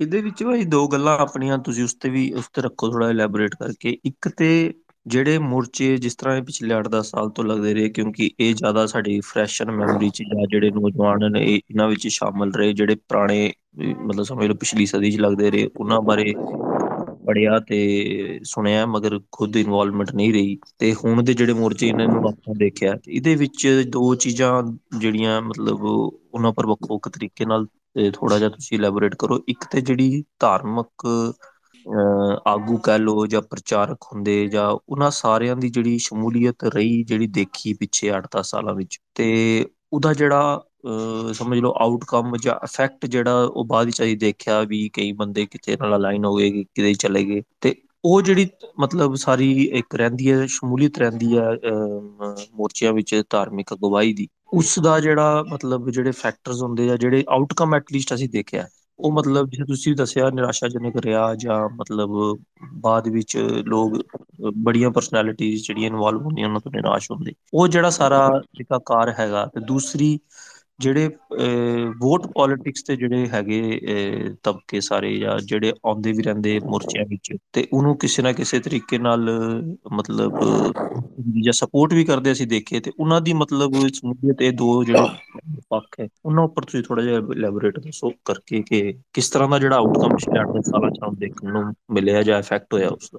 ਦੇਖੋ, ਇਹਦੇ ਸੰਬੰਧੀ ਇੱਕ ਤਾਂ ਇਹ ਗੱਲ ਸਮਝਣ ਵਾਲੀ ਹੈਗੀ ਕਿ ਜੋ ਵੀ ਇਹ ਸਾਰਾ ਵਰਤਾਰਾ ਚੱਲਦਾ ਹੈ ਨਾ, ਇਹਦੇ ਲਈ ਜਿਹੜਾ ਨਜ਼ਰੀਆ ਰਿਹਾ 10 ਸਾਲ ਤੋਂ ਤਾਂ ਚਲੋ ਇਹ ਮੋਰਚਿਆਂ ਦਾ ਪ੍ਰੋਸੈਸ ਚੱਲ ਰਿਹਾ, ਪਰ ਇਹ ਵਰਤਾਰਾ ਜਿਹੜਾ ਹੈਗਾ ਉਹ ਪਿਛਲੇ 30 ਸਾਲ ਤੋਂ ਚੱਲ ਰਿਹਾ 91 92 ਤੋਂ ਬਾਅਦ, ਜਦੋਂ ਖਾੜਕੂ ਲਹਿਰ ਜਿਹੜੀ ਮੱਠੀ ਹੋਈ ਆ ਉਸ ਤੋਂ ਬਾਅਦ ਜਿਹੜੀਆਂ ਵੀ ਵੋਟ ਪੋਲਿਟਿਕਸ ਨਾਲ ਸੰਬੰਧਿਤ ਧਿਰਾਂ ਸੀਗੀਆਂ, ਚਾਹੇ ਉਹ ਰਵਾਇਤੀ ਅਕਾਲੀ ਦਲ ਸੀਗਾ, ਚਾਹੇ ਉਹ ਖਾੜਕੂ ਮੂਵਮੈਂਟ ਜਾਂ ਖਾਲਿਸਤਾਨ ਦੀ ਸਪੋਰਟ ਕਰਨ ਵਾਲੀ ਵੋਟ ਪੋਲਿਟਿਕਸ ਦੀਆਂ ਧਿਰਾਂ ਸੀਗੀਆਂ। ਉਹਨਾਂ ਨੇ ਨਾ ਇਹ ਸਾਰੇ ਮਸਲਿਆਂ ਦੀ ਜਿਹੜੀ ਵਿਆਖਿਆ ਬਹੁਤ ਦੁਨੀਆਦਾਰਾਂ ਵਾਲੇ ਤਰੀਕੇ ਨਾਲ ਕੀਤੀ। ਮਸਲਨ ਮਤਲਬ ਜੇ ਗੁਰਮਤ ਨਜ਼ਰੀਏ ਤੋਂ ਆਪਾਂ ਗੱਲ ਕਰੀਏ ਤਾਂ ਖਾੜਕੂ ਮੂਵਮੈਂਟ ਦੇ ਵਿੱਚ ਜਿਹੜੇ ਸ਼ਹੀਦ ਹੋਏ ਤੇ ਉਹ ਉਹਨਾਂ ਦਾ ਉਹਨਾਂ ਨੂੰ ਹੱਕ ਮਿਲਿਆ। ਸੂਰਮਾ ਸ਼ਹੀਦ ਹੋਏ ਤੇ ਗੁਰਬਾਣੀ ਦੇ ਵਿੱਚ ਮੰਨਿਆ ਜਾਂਦਾ ਵੀ ਉਹਦਾ ਉਹਨੂੰ ਹੱਕ ਮਿਲ ਗਿਆ, ਹਨ। ਉਹ ਪਹਿਲਾਂ ਜਿੰਨੀ ਸਾਰੀ ਇਹ ਮੋਰਚੇ ਸੀਗੇ, ਉਹਨਾਂ ਜਿਹੜੀਆਂ ਕੁਰਬਾਨੀਆਂ ਸੀਗੀਆਂ ਸ਼ਹਾਦਤਾਂ ਸੀਗੀਆਂ, ਉਹ ਬਾਦਸ਼ਾਹ ਦੀ ਦਰਗਾਹ ਦੇ ਵਿੱਚ ਖੁਸ਼ੀ ਪ੍ਰਾਪਤ ਕਰਨ ਦੀਆਂ ਸੀਗੀਆਂ। ਗੁਰੂ ਦੇ ਘਰ ਖੁਸ਼ੀ ਪ੍ਰਾਪਤ ਕਰਨਾ ਉਹਦਾ ਮੁੱਖ ਮਨੋਰਥ ਹੁੰਦਾ ਸੀਗਾ। ਹਾਲਾਂਕਿ ਦੁਨਿਆਵੀ ਤੌਰ ਦੇ ਉੱਤੇ ਜਿੱਤਣਾ ਵੀ ਹੁੰਦਾ ਸੀਗਾ ਬਟ ਉਹ ਦੋਮ ਨੰਬਰ ਤੇ ਹੁੰਦਾ ਸੀਗਾ। ਪਰ ਅੱਜ ਸਾਰੀ ਜਿਹੜੀ ਵਿਆਖਿਆ ਹੈਗੀ ਆ, ਉਹ ਇਸ ਦੁਨੀਆ ਦੇ ਵਿੱਚ ਪ੍ਰਾਪਤੀ ਕਰਨ ਨੂੰ ਪ੍ਰਾਥਮਿਕਤਾ ਮਿਲ ਗਈ ਆ। ਪਹਿਲਾ ਨੰਬਰ ਮਿਲ ਗਿਆ ਹੋਇਆ। ਬਾਦਸ਼ਾਹ ਦੀ ਦਰਗਾਹ ਦੇ ਵਿੱਚ ਸੁਰਖਰੂ ਹੋਣਾ ਜਾਂ ਉਹਦੀ ਗੁਰੂ ਮਹਾਰਾਜ ਦੀ ਖੁਸ਼ੀ ਪ੍ਰਾਪਤ ਕਰਨੀ, ਉਹ ਹੁਣ ਸਰੋਕਾਰ ਹੀ ਨਹੀਂ ਰਿਹਾ। ਇਸ ਕਰਕੇ ਜਿੰਨੀ ਖਾੜਕੂ ਲਹਿਰ ਸੀਗੀ, ਉਹਦਾ ਜਿਹੜੀ ਐਨਾਲਿਸਿਸ ਇਹੀ ਹੋਈ ਵੀ ਸਾਨੂੰ ਕੁਝ ਪ੍ਰਾਪਤ ਨਹੀਂ ਪ੍ਰਾਪਤ ਕਿਆ ਨਹੀਂ ਹੋਇਆ, ਉਹ ਬਹੁਤੇ ਬੰਦੇ ਮੰਨਦੇ ਵੀ ਸਾਨੂੰ ਮੁੱਖ ਮੰਤਰੀ ਦੀਆਂ ਕੁਰਸੀਆਂ ਮਿਲ ਸਕਦੀਆਂ ਸੀਗੀਆਂ, ਇੰਨੀਆਂ ਸ਼ਹਾਦਤਾਂ ਦੇ ਤੌਰ ਤੇ, ਹਨਾ? ਤੇ ਉਹ ਨਹੀਂ ਪ੍ਰਾਪਤ ਹੋਇਆ। ਤੋ ਵੋਟ ਪੋਲਿਟਿਕਸ ਕਰਕੇ ਉਹ ਇੱਕ ਨੈਰੇਟਿਵ ਇਹੀ ਚੱਲਿਆ ਵਿਕਟਮ ਹੁੱਡ ਦਾ। ਤੇ ਉਹਦੇ ਵਿੱਚੋਂ ਦੁਨਿਆਵੀ ਪ੍ਰਾਪਤੀਆਂ ਨੂੰ ਮੁੱਖ ਰੱਖ ਕੇ ਹੀ ਸਾਰਾ ਨੈਰੇਟਿਵ ਜਿਹੜਾ ਉਹ ਸਿਰਜਿਆ ਜਾਂਦਾ ਰਿਹਾ, ਹਨ? ਤੇ ਲੋਕ ਇਨ ਜਨਰਲ ਆਪਣੇ ਜਿਹੜੇ ਸਿੱਖ ਨੇ ਉਹ ਬਹੁਤ ਇਮੋਸ਼ਨਲ ਨੇ, ਭੋਲੇ ਨੇ, ਸਾਦੇ ਨੇ ਤੇ ਉਹ ਇਮੋਸ਼ਨ ਦੇ ਪੱਧਰ ਦੇ ਉੱਤੇ ਜਿਹੜੀਆਂ ਚੀਜ਼ਾਂ ਹੈਗੀਆਂ ਉਹ ਉਹਨਾਂ ਨੂੰ ਵੱਧ ਟੁੰਬਦੀਆਂ ਨੇ ਤੇ ਉਹ 20 ਸਾਲ ਉਸ ਜਿਹੜਾ ਨੈਰੇਟਿਵ ਚੱਲਿਆ ਹਨਾ ਵੀ ਜੀ ਦੁਨਿਆਵੀ ਤੌਰ ਦੇ ਉੱਤੇ ਕੋਈ ਪ੍ਰਾਪਤੀ ਨਹੀਂ ਹੋ ਰਹੀ, ਇਨਸਾਫ ਨਹੀਂ ਮਿਲ ਰਿਹਾ ਤੇ ਉਹਦਾ ਹੀ ਫਿਰ ਅਗਲਾ ਪੜਾ ਇਹ ਜਿਹੜੇ ਹੁਣ 2013 ਤੋਂ ਹੁਣ ਤੱਕ ਮੋਰਚੇ ਹੈਗੇ ਉਹਨਾਂ ਦੇ ਰੂਪ ਦੇ ਵਿੱਚ ਹੀ ਜਿਹੜਾ ਉਹ ਨਿਕਲਿਆ। ਹੁਣ ਮਤਲਬ ਜੇ ਉਦਾਂ ਅਸੀਂ ਦੇਖਣਾ ਹੋਏ ਤੇ ਇਹ ਦੋ ਤਿੰਨ ਨੁਕਤੇ ਹੀ ਨੇ, ਜਿਨ੍ਹਾਂ ਦੇ ਉੱਤੇ ਇਹ ਸਾਰੇ ਮੋਰਚੇ ਲੱਗੇ ਨੇ। ਇੱਕ ਤਾਂ ਗੁਰੂ ਗ੍ਰੰਥ ਸਾਹਿਬ ਮਹਾਰਾਜ ਦੇ ਅਦਬ ਸਤਕਾਰ ਦੀ ਲਹਿਰ ਦੇ ਵਿੱਚ ਲੱਗੇ ਮੋਰਚੇ ਤੇ ਮਹਾਰਾਜ ਦੀ ਜਿਹੜੀ ਬੇਅਦਬੀ ਸਰੂਪ ਦੀ ਹੋਈ, ਉਹਦਾ ਅਸੀਂ ਇਨਸਾਫ ਲੈਣਾ। ਹੁਣ ਜੇ ਤੁਸੀਂ ਮਾੜੀ ਜੇ ਵੀ ਦਲੀਲ ਦੇ ਪੱਧਰ ਦੇ ਉੱਤੇ ਗੱਲ ਕਰੋ, ਇਹ ਸਾਰਿਆਂ ਨੂੰ ਪਤਾ ਵੀ ਇਸ ਮਸਲੇ ਦੇ ਵਿੱਚ ਜੋ ਇੰਡੀਆ ਦਾ ਜਿਹੜਾ ਕਾਨੂੰਨ ਹੈਗਾ ਫੌਜਦਾਰੀ ਕਾਨੂੰਨ ਹੈਗਾ ਆਈਪੀਸੀ ਉਹਦੇ ਵਿੱਚ 295 295 ਏ ਲੱਗਦੀ। ਉਹਦੇ ਵਿੱਚ ਵੱਧ ਤੋਂ ਵੱਧ ਸਜ਼ਾ 3 ਸਾਲ। ਇੱਕ ਕੇਸ ਹੋਇਆ ਵੀ ਆਪਣੇ ਮੋਗੇ ਜ਼ਿਲ੍ਹੇ ਦਾ ਜਿਹਦੇ ਵਿੱਚ ਸਜ਼ਾ ਹੋਈ 3 ਸਾਲ ਹੀ ਹੋਈ ਸਜ਼ਾ। ਉਹ ਸਿੱਖ ਤਾਂ ਵਿਚਾਰੇ ਹਜੇ ਉੱਥੇ ਕਚਹਿਰੀਆਂ ਦੇ ਵਿੱਚ ਖੁਸ਼ੀ ਮਨਾਉਂਦੇ ਸੀਗੇ ਤੇ ਜਿਹਨੂੰ ਸਜ਼ਾ ਹੋਈ ਸੀਗੀ ਉਹ ਘਰ ਉਹਨਾਂ ਤੋਂ ਪਹਿਲਾਂ ਪਹੁੰਚ ਗਿਆ। ਕਿਉਂਕਿ 3 ਸਾਲ ਜਿਹਨੂੰ ਸਜ਼ਾ ਹੁੰਦੀ ਉਹਨੂੰ ਤਾਂ ਮੌਕੇ ਤੇ ਹੀ ਜ਼ਮਾਨਤ ਮਿਲ ਜਾਂਦੀ। ਤੋਂ ਦਲੀਲ ਦੇ ਪੱਧਰ ਦੇ ਉੱਤੇ ਮੇਰੇ ਖਿਆਲ ਦੇ ਵਿੱਚ ਜਿਹੜੇ ਸਿੱਖ ਐਕਟਿਵਿਸਟ ਹੈਗੇ ਆ, ਉਹਨਾਂ ਨੂੰ ਬਹੁਤਿਆਂ ਨੂੰ ਹੀ ਲਗਭਗ ਸਾਰਿਆਂ ਨੂੰ ਪਤਾ ਵੀ ਇਹਦੇ ਵਿੱਚ ਇਹ ਮਹਾਰਾਜ ਦੀ ਬੇਅਦਬੀ ਵਾਲੇ ਮਸਲੇ 3 ਸਾਲ ਹੀ ਸਜ਼ਾ ਹੁੰਦੀ ਆ ਤੇ 3 ਸਾਲ ਸਜ਼ਾ ਕਰਾ ਕੇ ਮਹਾਰਾਜ ਦੀ ਬੇਅਦਬੀ ਲਈ ਕੋਈ ਵੀ ਸਿੱਖ ਦੁਨੀਆ ਦਾ ਸੈਟੀਸਫਾਈ ਨਹੀਂ ਹੋ ਸਕਦਾ। ਤੋਂ ਮੈਂ ਇਹ ਸਮਝਣਾ ਵੀ ਇੱਥੇ ਫਿਰ ਜਿਹੜੇ ਮੋਰਚੇ ਲਾਏ ਜਾਂਦੇ ਆ, ਉਹਨਾਂ ਦਾ ਮਸਲਾ ਸਿਰਫ ਇਨਸਾਫ ਲੈਣਾ ਨਹੀਂ ਹੈ। ਉਦੋਂ ਵੱਧ ਆਪਣੀਆਂ ਜਿਹੜੀਆਂ ਰਾਜਸੀ ਇੱਛਾਵਾਂ ਨੇ ਜਾਂ ਹੋਰ ਕਈਆਂ ਦੀਆਂ ਪਦਾਰਥਕ ਇੱਛਾਵਾਂ ਵੀ ਹੋ ਸਕਦੀਆਂ, ਉਹਨਾਂ ਨੂੰ ਪੂਰਤੀ ਕਰਨਾ ਉਹ ਜਿਹੜੇ ਪ੍ਰਬੰਧਕ ਨੇ, ਉਹਨਾਂ ਦਾ ਮੁੱਖ ਕਾਰਜ ਉਹ ਬਣ ਜਾਂਦਾ। ਤੇ ਸੰਗਤ ਹੈ ਜਿਹੜੀ ਉਹ ਜਜ਼ਬਾਤ ਦੇ ਵਿੱਚ ਆ ਕੇ, ਆਪਣੇ ਭੋਲੇ ਭਾਅ ਦੇ ਵਿੱਚ ਆ ਕੇ ਵੀ ਚਲੋ ਇਹ ਕੁਝ ਤਾਂ ਆਵਾਜ਼ ਬੁਲੰਦ ਕਰ ਰਹੇ ਆ, ਉਸ ਮਸਲੇ 'ਚ ਉਹਨਾਂ ਦੀ ਸਪੋਰਟ ਕਰਦੀ ਰਹਿੰਦੀ ਹੈ। ਤਾਂ ਇਹ ਇਹ ਮੇਰੇ ਖਿਆਲ ਦੇ ਵਿੱਚ ਕਾਫੀ ਕਲੀਅਰ ਸਪਸ਼ਟ ਗੱਲ ਹੈ ਇਸ ਮਸਲੇ 'ਚ। ਅੱਛਾ, ਦੂਜੀ ਗੱਲ ਜਿਹੜੀ ਬੰਦੀ ਸਿੰਘਾਂ ਵਾਲੇ ਮਸਲੇ ਦੇ ਵਿੱਚ ਵੀ ਹੁੰਦੀ ਰਹੀ ਆ, ਇੱਕ ਬੰਦੀ ਸਿੰਘਾਂ ਦੇ ਜਿੱਦਾਂ ਮੈਂ ਪਹਿਲਾਂ ਕਿਹਾ ਵੀ ਜਿਹੜੇ 2013 ਤੋਂ ਪਹਿਲਾਂ ਆਏ, ਜਦੋਂ ਤੋਂ ਇਹ ਮਸਲਾ ਆਮ ਇੱਕ ਪੋਲੀਟੀਕਲ ਮਸਲਾ ਬਣ ਗਿਆ, ਹਨਾ? ਤੋ ਪੋਲੀਟੀਕਲ ਮਸਲਾ ਬਣਨ ਤੋਂ ਪਹਿਲਾਂ ਜਿੰਨੇ ਵੀ ਬੰਦੇ ਆਏ ਆਪਣੇ, ਉਹ ਜਿਹੜਾ ਸੀਆਰਪੀਸੀ ਦੇ ਤਹਿਤ 432 433 ਇੱਕ ਸੈਕਸ਼ਨ ਹੈਗੇ, ਜਿਹਦੇ ਤਹਿਤ ਉਮਰ ਕੈਦੀ ਦੀ ਰਿਹਾਈ ਦਾ ਪ੍ਰੋਸੈਸ ਹੁੰਦਾ। ਉਹਦੇ ਤਹਿਤ ਹੀ ਆਏ, ਹਨਾ? ਹਾਲਾਂਕਿ ਮੈਂ ਵੀ ਚਲੋ ਇਹ ਵੀ ਸਪਸ਼ਟ ਕਰਨਾ ਚਾਹਨਾ ਕਿ ਜਿਹੜੇ ਹੈਗੇ ਨੇ ਉਮਰ ਕੈਦੀ, ਉਹਨਾਂ ਦੀ ਰਿਹਾਈ ਦੇ ਦੋ ਰੂਟ ਹੁੰਦੇ। ਇੱਕ ਤਾਂ ਹੈਗਾ ਸੰਵਿਧਾਨਕ, ਜਿਹੜੀ ਇੰਡੀਆ ਦਾ ਕਾਨੂੰਨ ਬਣਿਆ ਹੋਇਆ, ਉਹਦਾ ਇੱਕ ਸੈਕਸ਼ਨ ਹੈਗਾ 72 ਜਿਹਦੇ ਵਿੱਚ ਸੈਂਟਰ ਸਰਕਾਰ ਛੱਡ ਸਕਦੀ ਹੁੰਦੀ ਹੈ। ਹਾਲਾਂਕਿ ਉਹ ਚਲੋ ਸਾਈਨ ਰਾਸ਼ਟਰਪਤੀ ਦੇ ਹੋਣੇ ਹੁੰਦੇ। ਤੇ ਦੂਜੀ 161 ਧਾਰਾ ਆ, ਜਿਹਦੇ ਵਿੱਚ ਰਾਜ ਸਰਕਾਰ ਛੱਡ ਸਕਦੀ ਹੁੰਦੀ ਆ, ਉਹ ਗਵਰਨਰ ਨੇ ਸਾਈਨ ਕਰਨੇ ਹੁੰਦੇ ਪਰ ਫੈਸਲਾ ਕੈਬਨਿਟ ਨਹੀਂ ਲੈਣਾ ਹੁੰਦਾ। ਇਹ ਤਾਂ ਹੈਗਾ ਇੱਕ ਸੰਵਿਧਾਨਕ ਰੂਟ। ਤੇ ਦੂਜਾ ਹੈਗਾ ਆ ਜਿਹੜਾ ਆਮ ਲੀਗਲ ਕਾਨੂੰਨੀ ਰਸਤਾ, ਜਿਹਦੇ ਵਿੱਚ ਸੀਆਰਪੀਸੀ ਦੇ ਤਹਿਤ ਹਰੇਕ ਕੈਦੀ ਦੀ ਜਿਹੜੀ ਰਿਹਾਈ ਆ, ਉਹ ਕੁਝ ਸਮੇਂ ਬਾਅਦ ਵਿਚਾਰੀ ਜਾਂਦੀ, ਉਹਦੇ ਵਿੱਚ ਕੁਝ ਸ਼ਰਤਾਂ ਹੁੰਦੀਆਂ। ਤੇ ਸਿੱਖਾਂ ਦੇ ਜਿੰਨੇ ਵੀ ਕੈਦੀ ਪਹਿਲਾਂ ਬਾਹਰ ਆਏ ਨੇ, ਉਹ ਸਾਰੇ ਹੀ ਲਗਭਗ ਸੀਆਰਪੀਸੀ ਦੀ ਜਿਹੜੀ ਧਾਰਾ ਹੈਗੀ 432 33 ਉਹਦੇ ਤਹਿਤ ਹੀ ਆਏ ਨੇ, ਕਿਉਂਕਿ ਸਿੱਖਾਂ ਨੂੰ ਉਹ ਸੰਵਿਧਾਨਕ ਰੂਟ ਦੇ ਰਾਹੀਂ ਰਿਹਾਈ ਨਹੀਂ ਦਿੰਦੇ। ਉਹ ਖਰਾਤ ਲੈਣ ਦਾ ਤਰੀਕਾ ਹੁੰਦਾ। ਉਹਦੇ ਵਿੱਚ ਬਹੁਤ ਸਾਰੇ ਬੰਦੇ ਉਹੀ ਆਉਂਦੇ ਨੇ ਬਾਹਰ ਜਿਹੜੇ ਪੁਲਿਸ ਵਾਲੇ ਨੇ। ਯਾਨੀ ਕਿ ਪੁਲਿਸ ਵਾਲੇ ਤਾਂ ਪੰਜਾਬ ਸਰਕਾਰ ਨੇ ਹੁਣ ਰੀਸੈਂਟਲੀ ਅਮਰਿੰਦਰ ਸਰਕਾਰ ਦੇ ਵੇਲੇ ਵੀ, ਬਾਦਲ ਸਰਕਾਰ ਵੇਲੇ ਵੀ 4-4 ਸਾਲ ਬਾਅਦ 2-2 ਸਾਲ ਬਾਅਦ ਵੀ ਛੱਡੇ ਹੋਏ ਉਮਰ ਕੈਦ ਵਾਲੇ। ਪਰ ਉਹ ਸਰਕਾਰ ਆਪਣੇ ਬੰਦਿਆਂ ਨੂੰ ਛੱਡਦੀ ਆ, ਜਿਨ੍ਹਾਂ ਨੂੰ ਉਹਨਾਂ ਨੇ ਖਰਾਤ ਰਿਹਾ, ਦੇਣੀ ਹੁੰਦੀ ਹੈ ਤੇ ਸਿੱਖਾਂ ਦੇ ਜਿੰਨੇ ਵੀ ਹੈਗੇ ਸਾਰੇ ਕੈਦੀ ਜਿਹੜੇ ਹੈਗੇ, ਉਹ 432 33 ਰਾਹੀਂ ਆਉਂਦੇ ਆ। ਤੋਂ ਉਹਦੇ ਤਹਿਤ ਜਿਹੜਾ ਆਮ ਹੈਗਾ ਹੁਣ ਇਸ ਵੇਲੇ ਕਾਨੂੰਨ, ਉਹ ਇਹ ਹੁੰਦਾ ਵੀ 14 ਸਾਲ ਐਕਚੁਅਲ ਤੇ 20 ਸਾਲ ਉਹ ਵਿਦ ਰਮਿਸ਼ਨਸ ਆ ਜਿਹੜੀਆਂ ਉਹ ਛੁੱਟੀਆਂ ਪੈਣੀਆਂ ਉਹਦੇ ਤਹਿਤ 20 ਸਾਲ ਉਹਦੇ ਘੱਟੋ ਘੱਟ ਹੋਏ ਹੋਣੇ ਚਾਹੀਦੇ। ਉਸ ਤੋਂ ਬਾਅਦ ਜਦੋਂ 20 ਸਾਲ ਹੋ ਜਾਣ ਤੇ ਫਿਰ ਤਿੰਨ ਰਿਪੋਰਟਾਂ ਮੰਗਾਈਆਂ ਜਾਂਦੀਆਂ, ਇੱਕ ਉਹਨਾਂ ਦੇ ਪੰਚਾਇਤ ਤੋਂ ਮੰਗਾਈ ਜਾਂਦੀ ਥਰੂ ਡੀਸੀ ਇੱਕ ਉੱਥੋਂ ਦੀ ਪੁਲਿਸ ਰਿਪੋਰਟ ਆਣੀ ਹੁੰਦੀ ਜਿੱਥੇ ਬੰਦਾ ਛੁੱਟੀ ਕੱਟਦਾ ਜਾ ਕੇ, ਉਹ ਉੱਥੋਂ ਦੇ ਥਾਣੇ ਰਾਹੀਂ ਹੋ ਕੇ ਐਸਐਸਪੀ ਆਫਿਸ ਰਾਹੀਂ ਆਣੀ ਹੁੰਦੀ। ਤੇ ਤੀਜੀ ਜਿਸ ਜੇਲ੍ਹ ਦੇ ਵਿੱਚ ਉਹ ਕੈਦ ਕੱਟ ਰਿਹਾ, ਉੱਥੋਂ ਦੇ ਸਟੂਡੈਂਟ ਰਾਹੀਂ ਆਣੀ ਜੇ ਇਹ ਰਿਪੋਰਟਾਂ ਵੀ ਪੋਜ਼ਿਟਿਵ ਹੋਣ ਤੇ ਉਹਨੇ ਆਪਣੀ ਉਮਰ ਮਿਆਦ ਵੀ ਕੱਟ ਲਈ ਹੋਵੇ, ਫਿਰ ਉਹਦਾ ਕਾਨੂੰਨੀ ਹੱਕ ਬਣਦਾ ਹੁੰਦਾ ਕਿ ਉਹਨੂੰ ਛੱਡਿਆ ਜਾਣਾ ਹੁੰਦਾ। ਤੋ ਇਸ ਮਸਲੇ ਤਹਿਤ ਜੇ ਤੁਸੀਂ ਜਿਹੜੇ ਕ੍ਰਾਈਟੇਰੀਆ ਹੈਗਾ, ਉਹਦੇ ਤਹਿਤ ਇਹ ਜਿੰਨੇ ਮੈਂ ਪਹਿਲਾਂ ਸਿੰਘਾਂ ਦੇ ਨਾਂ ਲਏ, ਲਗਭਗ ਸਾਰੇ ਹੀ ਇਹ ਕ੍ਰਾਈਟੇਰੀਆ ਦੇ ਵਿੱਚ ਪੂਰੇ ਹੀ ਹੁੰਦੇ ਨੇ ਹਨਾ?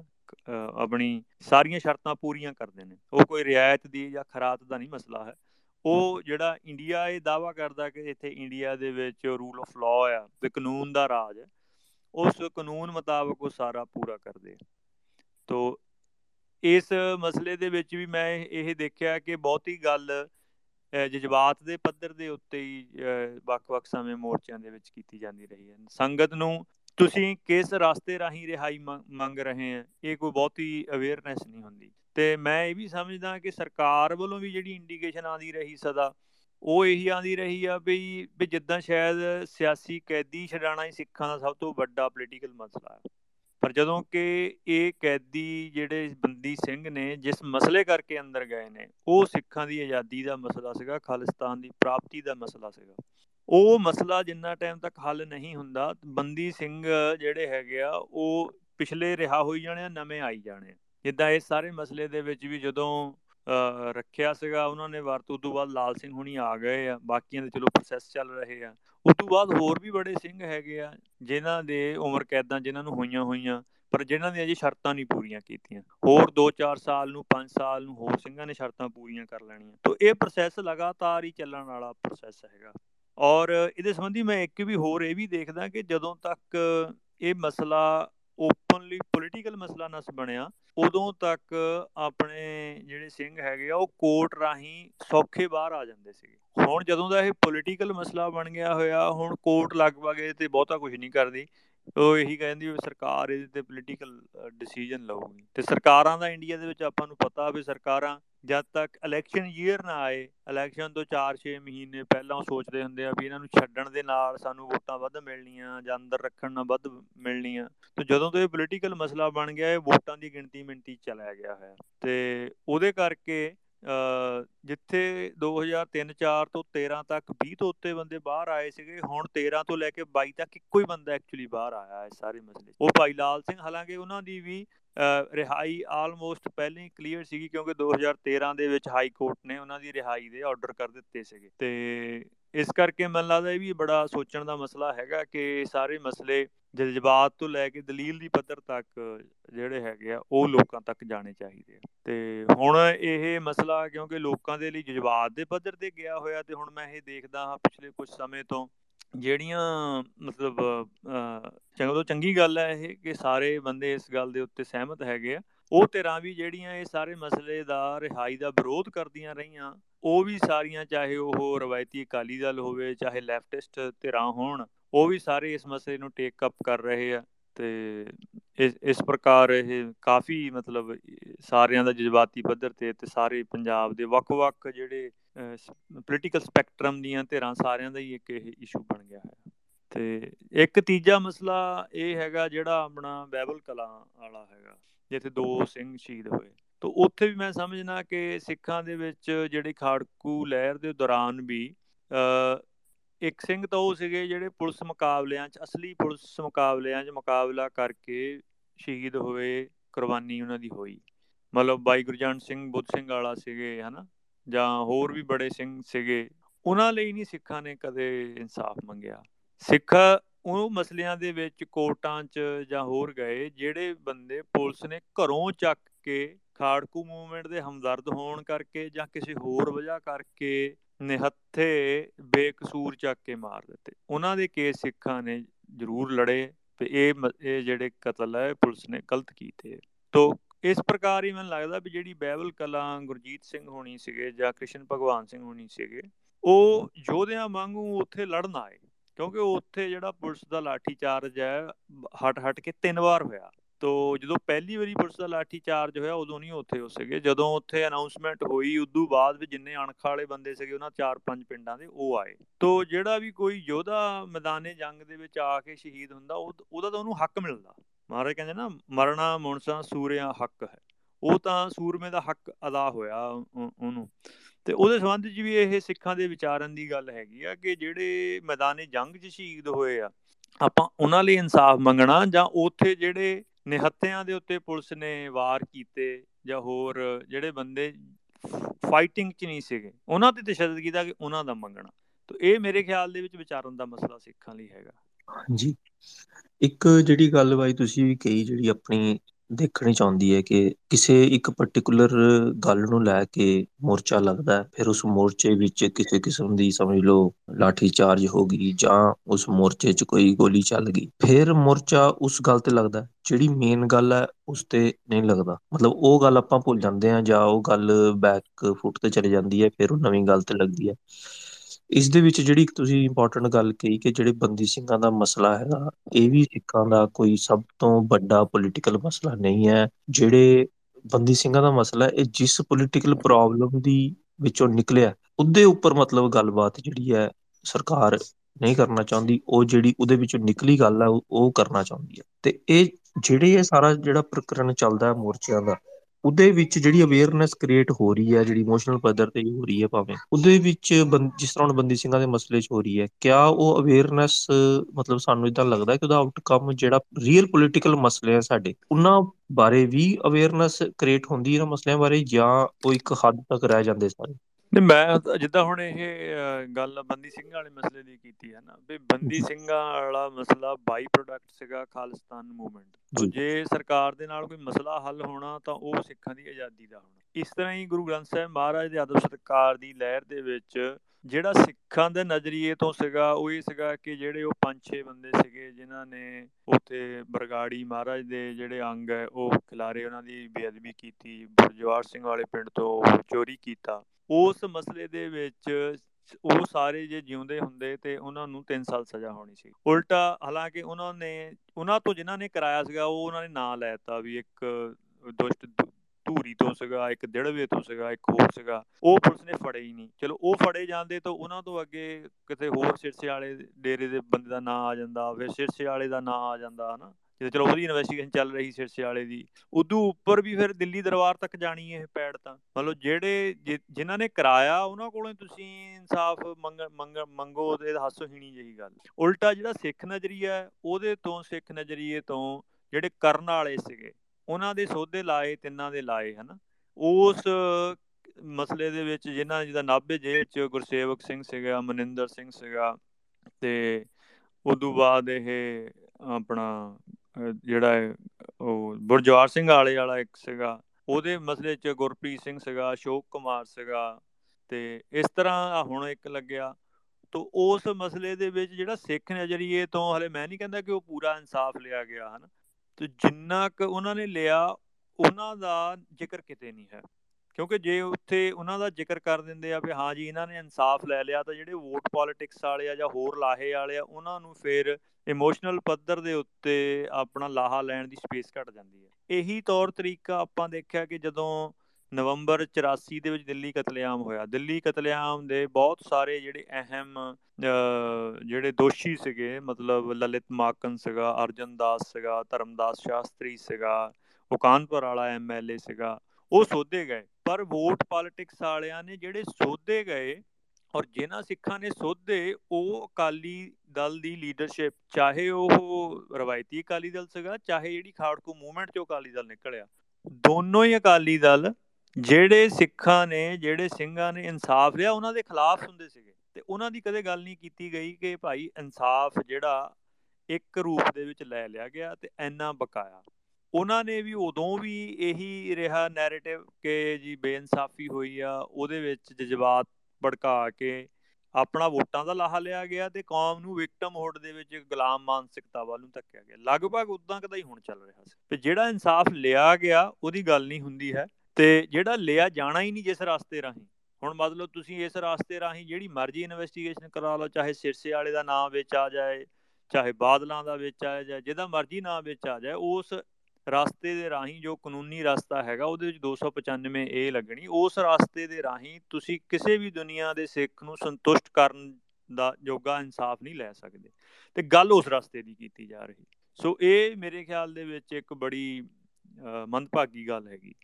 ਜੀ ਇਹ ਨਾਲੇ ਭਾਈ ਇੱਕ ਜਿਹੜੀ ਜਿਸ ਤਰ੍ਹਾਂ ਨੇ ਇਹ ਹੁੰਦਾ ਵੀ ਹੈ ਮੈਂ ਮਨਪ੍ਰੀਤ ਭਾਈ ਤੁਸੀਂ ਵੀ ਆਪਣੇ ਦਿਓ ਵਿਚਾਰ ਇਸ ਗੱਲ ਤੇ ਜਿਹੜੀ ਮਤਲਬ ਬੰਦੀ ਸਿੰਘਾਂ ਦੇ ਰਿਹਾਈ ਦੇ ਮਸਲੇ ਤੇ ਜਿੱਦਾਂ ਮੋਰਚੇ ਚੱਲੇ ਤੇ ਤੁਸੀਂ ਜ਼ਿਆਦਾ ਕੋਰਟ ਪ੍ਰੋਸੀਡਿੰਗਸ ਦੇ ਵਿੱਚ ਤੁਸੀਂ ਰਹੇ ਤੇ ਉਹਦੇ ਵਿੱਚ ਜਿਹਦਾ ਭਾਈ ਨੇ ਦੱਸਿਆ ਕਿ ਜਿਹੜੇ ਮਤਲਬ ਦੇਖਣੀ ਸੀ ਆਊਟਕਮ ਦੇ ਲੈਵਲ ਤੇ ਇਹ ਚੀਜ਼ ਦੇਖੀ ਗਈ ਹੈ ਕਿ ਜਿਹੜੇ ਪੁਰਾਣੇ ਹੈਗੇ ਸੀ, ਇਹ ਮਸਲੇ ਨੂੰ ਮੋਰਚਿਆਂ ਦੇ ਥਰੂ ਪੋਲੀਟੀਕਲ ਬਣਾਉਣ ਤੋਂ ਪਹਿਲਾਂ ਵੀ ਜਿਹੜੇ ਕੋਰਟ ਨੂੰ ਥੋੜੇ ਜਿਹਾ ਜ਼ਿਆਦਾ ਇਫੈਕਟਿਵ ਸੀਗੇ, ਉਸ ਤੋਂ ਬਾਅਦ ਇਹ ਪੋਲੀਟੀਕਲ ਮਸਲਾ ਬਣ ਗਿਆ ਕੋਰਟ ਵੀ ਹੁਣ ਥੋੜੇ ਮਤਲਬ ਸਰਕਾਰਾਂ ਤੇ ਹੀ ਜ਼ਿਆਦਾ ਮਤਲਬ ਆਪਣੀ ਰਿਸਪੌਂਸਿਬਿਲਟੀ ਉਹਨਾਂ ਤੇ ਰੱਖਣਾ ਚਾਹੁੰਦੇ ਤੇ ਉਹ ਜ਼ਿਆਦਾ ਉਹਦੇ ਵਿੱਚ ਫੈਸਲਾ ਨਹੀਂ ਲੈਣਾ ਚਾਹੁੰਦੇ।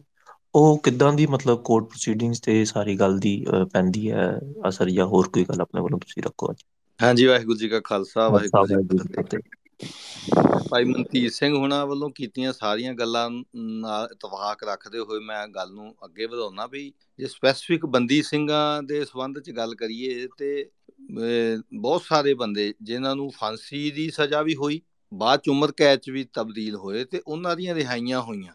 ਬਹੁਤ ਪਹਿਲਾਂ ਹੋਈਆਂ 2013 12 ਤੋਂ ਬਾਅਦ 2004-5 ਤੋਂ ਲੈ ਕੇ ਦੋ ਲਗਭਗ 10 ਸਾਲ ਦਾ ਸਮਾਂ ਲਗਭਗ 8-10 ਸਾਲ ਦਾ ਸਮਾਂ ਰਿਹਾ ਜਦੋਂ ਉਹ ਲਗਾਤਾਰ ਉਮਰ ਕੈਦੀ ਰਿਹਾ ਹੁੰਦੇ ਰਹੇ। ਤੇ ਆਮ ਸਿੱਖ ਸੰਗਤ ਨੂੰ ਤਾਂ ਪਤਾ ਹੀ ਨਹੀਂ ਸੀ ਪਹਿਲਾਂ ਵੀ ਕਿਹੜੇ ਬੰਦੀ ਸਿੰਘ ਹੈਗੇ ਆ, ਇਹ ਤਾਂ 2004 ਦੇ ਵਿੱਚ ਜਦੋਂ ਅਸੀਂ ਉਦੋਂ ਯੂਨੀਵਰਸਿਟੀ ਪੜ੍ਹਦੇ ਹੁੰਦੇ ਸੀ, ਭਾਈ ਸਿੰਦਰਪਾਲ ਸਿੰਘ ਹੁਣੀ, ਭਾਈ ਦਲਜੀਤ ਸਿੰਘ ਬਿੱਟੂ ਵੀ ਇਵਨ ਉਦੋਂ ਜੇਲ੍ਹ ਦੇ ਵਿੱਚ ਸੀਗੇ।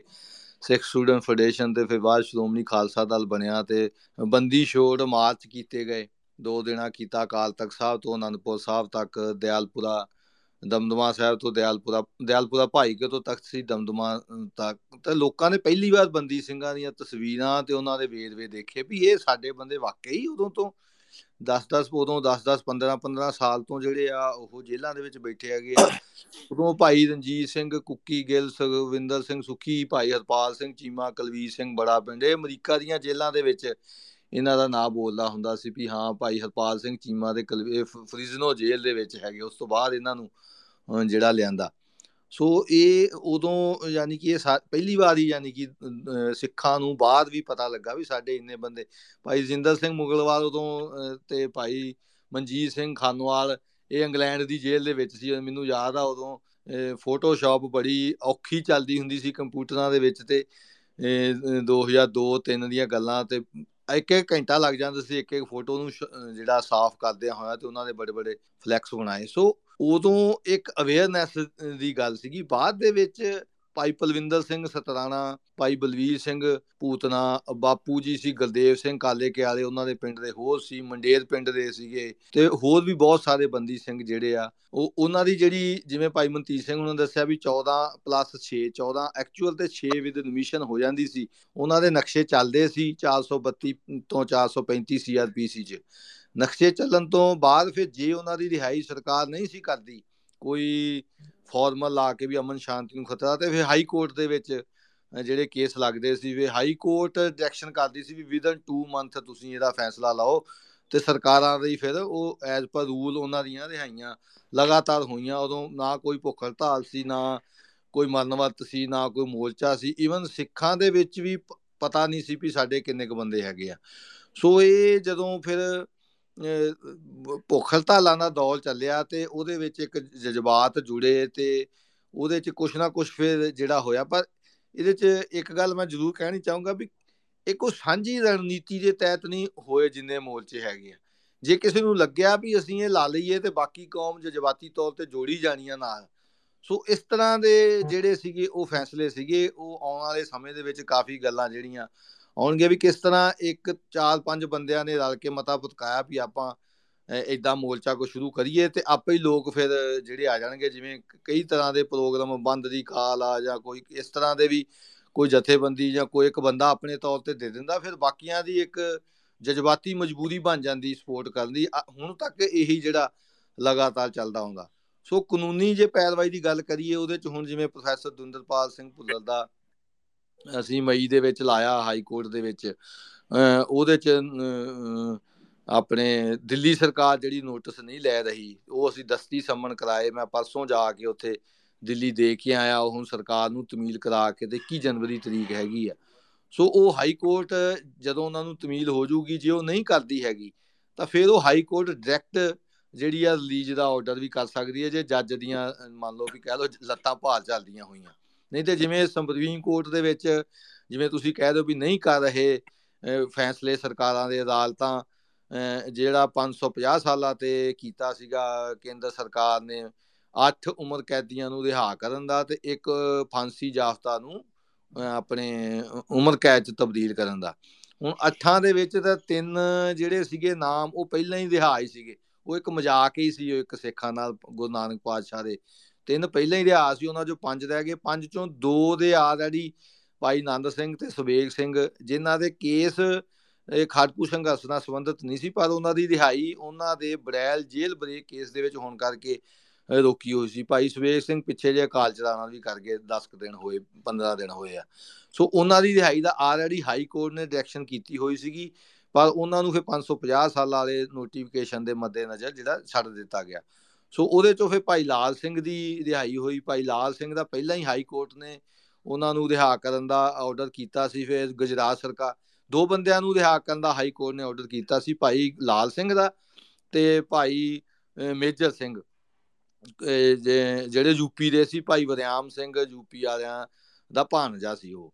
ਤੇ ਦੋਵਾਂ ਦਾ ਰਿਹਾ ਦਾ ਆਰਡਰ ਕੀਤਾ। ਗੁਜਰਾਤ ਸਰਕਾਰ ਭਾਈ ਲਾਲ ਸਿੰਘ ਦੇ ਸਬੰਧ ਸੁਪਰੀਮ ਕੋਰਟ ਚਲੀ ਗਈ। ਭਾਈ ਮੇਜਰ ਸਿੰਘ ਦੇ ਸਬੰਧ ਚ ਯੂਪੀ ਸਰਕਾਰ ਕਿਤੇ ਨਹੀਂ ਗਈ, ਉਹ ਰਿਹਾ ਦੇ ਰਿਹਾ ਬਾਹਰ ਹੋ ਗਏ। ਸੋ ਕੋਰਟ ਦੇ ਰਾਹੀਂ ਉਹਨਾਂ ਦੀ ਜਿਹੜੀ ਰਿਹਾਈ ਹੋਈ ਆ। ਸੋ ਭਾਈ ਲਾਲ ਸਿੰਘ ਦਾ ਆਲਰੇਡੀ ਆਰਡਰ ਹੋਇਆ ਸੀ, ਉਹਨਾਂ ਦਾ ਪ੍ਰੋਸੈਸ ਦੇ ਵਿੱਚ ਸੀ। ਤੇ ਉਸ ਪ੍ਰੋਸੈਸ ਨੂੰ ਹੀ ਕੰਟੀਨਿਊਟੀ ਦੇ ਵਿੱਚ ਨਾਲ ਹੀ 2019 ਦੇ ਵਿੱਚ 550 ਸਾਲਾਂ ਵਾਲੀ ਲਿਸਟ 'ਚ ਉਹਨਾਂ ਦਾ ਨਾਮ ਆ ਗਿਆ। ਸੋ ਉਹਨਾਂ ਦੀ ਰਿਹਾਈ ਜਿਹੜੀ ਆ 550 ਸਾਲਾਂ ਦੇ ਨੋਟੀਫਿਕੇਸ਼ਨ ਤੋਂ ਵੀ ਲਗਭਗ ਸਾਲ ਬਾਅਦ ਹੀ ਜਿਹੜੀ ਉਹ ਕੀਤੀ ਗਈ ਆ। ਸੋ ਹੁਣ ਉਹ ਨੋਟੀਫਿਕੇਸ਼ਨ ਦੇ ਮੁਤਾਬਕ ਪ੍ਰੋਫੈਸਰ ਦੁੰਦਰਪਾਲ ਸਿੰਘ ਭੁੱਲਰ ਤੇ ਭਾਈ ਗੁਰਦੀਪ ਸਿੰਘ ਖੇੜਾ ਦੀ ਉਮਰ ਕੈਦੀਆਂ ਦੀ ਰਹਿ ਗਈ ਆ ਰਿਹਾਈ, ਜਿਹਦੇ ਸਬੰਧ ਦੇ ਵਿੱਚ ਭਾਈ ਖੇੜਾ ਦਾ ਜਿਹੜਾ ਕੇਸ ਸੀ, ਉਹ ਕਰਨਾਟਕਾ ਸਰਕਾਰ ਨੇ ਰਿਜੈਕਟ ਕਰ ਦਿੱਤਾ ਹੋਇਆ। ਕਰਨਾਟਕ ਸਰਕਾਰ ਨੇ ਇਹ ਕਿਹਾ ਵੀ ਜਿਹੜਾ ਦੂਜੇ ਪ੍ਰਦੇਸ਼ ਦਾ ਉਮਰ ਕੈਦੀ ਹੈ, ਅਸੀਂ ਉਹਨੂੰ ਕਦੀ ਰਿਹਾ ਕਰਨ ਦੀ ਰეკਮੈਂਡੇਸ਼ਨ ਨਹੀਂ ਕਰਦੇ। ਸੈਂਟਰ ਗਵਰਨਮੈਂਟ ਆਪਣੇ ਲੈਵਲ ਦੇ ਉੱਤੇ, ਇਹ ਆਰਟੀਕਲ 72 ਦੇ ਥੱਲੇ ਕੋਈ ਫੈਸਲਾ ਲੈਣੇ ਚਾਹੁੰਦੀ, ਲੈ ਲੇ। ਅਸੀਂ ਨਹੀਂ ਉਹਨੂੰ ਜਿਹੜਾ ਰეკਮੈਂਡੇਸ਼ਨ ਉਹਦੀ ਰਿਹਾਈ ਕਰਨੀ। ਤੇ ਭੁੱਲਰ ਸਾਹਿਬ ਦੇ ਸਬੰਧ ਚ ਕੇਜਰੀਵਾਲ ਸਰਕਾਰ, ਦਿੱਲੀ ਦੀ ਸਰਕਾਰ ਜਿਹੜੀ ਕੰਪੀਟੈਂਟ ਗਵਰਨਮੈਂਟ ਹੈ ਕਿਉਂਕਿ ਉਹਨਾਂ ਦਾ ਕੇਸ ਉੱਥੋਂ ਦਾ। ਉਹਨੇ 2 ਮਾਰਚ 2022 ਤੋਂ ਬਾਅਦ ਜਿਹੜੀ ਸੈਂਟੈਂਸ ਰਿਵਿਊ ਬੋਰਡ ਦੀ ਮੀਟਿੰਗ ਹੀ ਨਹੀਂ, ਜਿਹੜੀ ਬਿਠਾਈ ਤੇ ਹਾਈ ਕੋਰਟ ਦੇ ਰਿਟ ਪਾਈ ਦੇ ਵਿੱਚ ਅਜੇ ਉਹ ਪੇਸ਼ ਹੀ ਨਹੀਂ ਹੋਏ। ਸੋ ਇਸ ਤਰ੍ਹਾਂ ਦੀ ਜਿਹੜੀ ਇਹ ਸਾਰੀ ਹੈਗੀ। ਜੇ ਇਹ ਚ ਮੇਨ ਗੱਲ ਕਰੀਏ ਭਾਈ ਬਲਵੰਤ ਸਿੰਘ ਰਾਜਵਾਨਾ ਦਾ ਵੀ, ਫਾਂਸੀ ਤੋਂ ਉਮਰ ਕੈਦ ਤਬਦੀਲ ਕਰਨ ਦੀ ਗੱਲ ਕੀਤੀ ਗਈ ਸੀ 550 ਸਾਲਾਂ ਦੇ ਉੱਤੇ। ਹੁਣ ਸਭ ਤੋਂ ਵੱਡੀ ਗੱਲ ਇਹ ਆ ਵੀ ਉਹ ਉਹਨੂੰ ਲਾਗੂ ਕਰਨਾ ਜਿਹੜਾ ਕਿੰਨਾ ਆਸਾਨ ਹੈਗਾ ਜਿਹੜਾ ਇੱਕ ਬੰਦਾ ਭਾਈ ਰਾਜਵਾਨਾ ਜੇਲ੍ਹ ਦੇ ਵਿੱਚ ਹੀ ਬੈਠੇ ਆ। ਤੇ ਉਹਨਾਂ ਦਾ ਕਾਗਜ਼ੀ ਸਟੇਟਸ ਬਦਲਣਾ ਉਹਨਾਂ ਨੂੰ ਫਾਂਸੀ ਜਾਫਤਾ ਤੋਂ ਉਮਰ ਕੈਦੀ ਹੋਣਾ ਉਹੀ ਲਾਗੂ ਕਰਨ ਦੇ ਲਈ ਜਿਹੜਾ ਸਤੰਬਰ 2000 ਅਕਤੂਬਰ 2019 ਦੇ ਵਿੱਚ ਨੋਟੀਫਿਕੇਸ਼ਨ ਕੀਤਾ ਸੀ ਉਹਨੂੰ ਲਾਗੂ ਕਰਾਉਣ ਲਈ ਜਨਵਰੀ 2020 ਚ ਭਾਈ ਰਾਜਵਾਨਾ ਸੁਪਰੀਮ ਕੋਰਟ ਗਏ। ਸੁਪਰੀਮ ਕੋਰਟ ਜਨਵਰੀ 2023 ਆਉਣ ਵਾਲੀ ਆ 3 ਸਾਲ ਹੋ ਗਏ ਸੈਂਟਰ ਗਵਰਨਮੈਂਟ ਆਪਣੇ ਕੀਤੇ ਹੋਏ ਨੋਟੀਫਿਕੇਸ਼ਨ ਨੂੰ ਹੀ ਲਾਗੂ ਕਰਨ ਦੇ ਵਿੱਚ ਆਨਾਕਾਨੀ ਕਰ ਰਹੀ ਆ ਤੇ ਉੱਥੇ ਟਾਈਮ ਲੈ ਰਹੀ ਆ ਤੇ ਸੁਪਰੀਮ ਕੋਰਟ ਉਹਨੂੰ ਟਾਈਮ ਦੇ ਰਹੀ ਆ ਲਾਸਟ 1 ਨਵੰਬਰ ਨੂੰ ਲਿਸਟ ਹੋਇਆ ਸੀ ਮੈਟਰ ਸੁਪਰੀਮ ਕੋਰਟ ਤੇ ਉਹਨਾਂ ਦੇ ਉਦੋਂ ਟੇਕ ਅਪ ਨਹੀਂ ਕਰਕੇ ਕਿਹਾ। 3 ਨਵੰਬਰ ਨੂੰ ਟੇਕ ਅਪ ਕਰਾਂਗੇ ਤੇ ਅਜੇ ਤੱਕ ਹੁਣ 3 ਦਸੰਬਰ ਵੀ ਲੰਘ ਗਈ। ਉਹਨਾਂ ਨੇ ਮੈਟਰ ਟੇਕ ਅਪ ਨਹੀਂ ਕੀਤਾ ਕਿਉਂਕਿ ਉਹਦੇ 'ਚ ਫਿਰ ਸਪਸ਼ਟ ਲੱਗਦਾ ਵੀ ਸੈਂਟਰ ਗਵਰਨਮੈਂਟ ਅਜੇ ਇਹਨੂੰ ਹੋਰ ਲਮਕਾਉਣਾ ਚਾਹੁੰਦੀ। ਉਹਨਾਂ ਨੇ ਮਨਾ ਵੀ ਨਹੀਂ ਕੀਤਾ। ਉਹਨਾਂ ਨੇ ਕਿਹਾ ਵੀ ਹਾਲ ਦੀ ਕਰੀ ਫॉर ਦੀ ਟਾਈਮ ਬੀਇੰਗ ਨਹੀਂ ਅਸੀਂ ਇੱਥੇ ਫੈਸਲਾ ਲੈ ਸਕਦੇ, ਕਿਉਂਕਿ ਪੰਜਾਬ ਦੇ ਹਾਲਾਤ ਜਿਹੜੇ ਸਰਹੱਦੀ ਸੂਬਾ ਹੋਣ ਦੇ ਕਰਕੇ ਬਹੁਤ ਠੀਕ ਨਹੀਂ ਹੈਗੇ। ਤੇ ਉਹ ਹੁਣ ਉਹ ਹੁਣ ਕਦੋਂ ਸੁਪਰੀਮ ਕੋਰਟ ਟੇਕ ਅਪ ਕਰਦੀ ਆ? ਜਾਂ ਰਜੀਵ ਗਾਂਧੀ ਦੇ, ਇਹ ਕਤਲ ਕੇਸ ਦੇ ਸਬੰਧ ਦੇ ਵਿੱਚ ਜਿਵੇਂ ਉਹਨਾਂ ਨੇ ਸਿੱਧਾ ਦਿਹਾੜੀ ਦਾ ਆਰਡਰ ਤਿੰਨਾਂ ਮਹੀਨਿਆਂ 'ਚ ਕਰ ਦਿੱਤਾ, ਉਹ ਭਾਈ ਰਾਜਵਾਨੇ ਦੀ ਫਾਂਸੀ ਬਦਲਣ ਦਾ ਸੁਪਰੀਮ ਕੋਰਟ ਵੀ ਕਰਦੀ ਆ ਜਾਂ ਨਹੀਂ ਕਰਦੀ, ਕਿਉਂਕਿ ਇਹ ਪੋਲੀਟੀਕਲ ਮੈਟਰ ਜਿਵੇਂ ਭਾਈ ਮਨਤੀਰ ਸਿੰਘ ਉਹਨਾਂ ਨੇ ਕਿਹਾ, ਬਣ ਚੁੱਕਿਆ।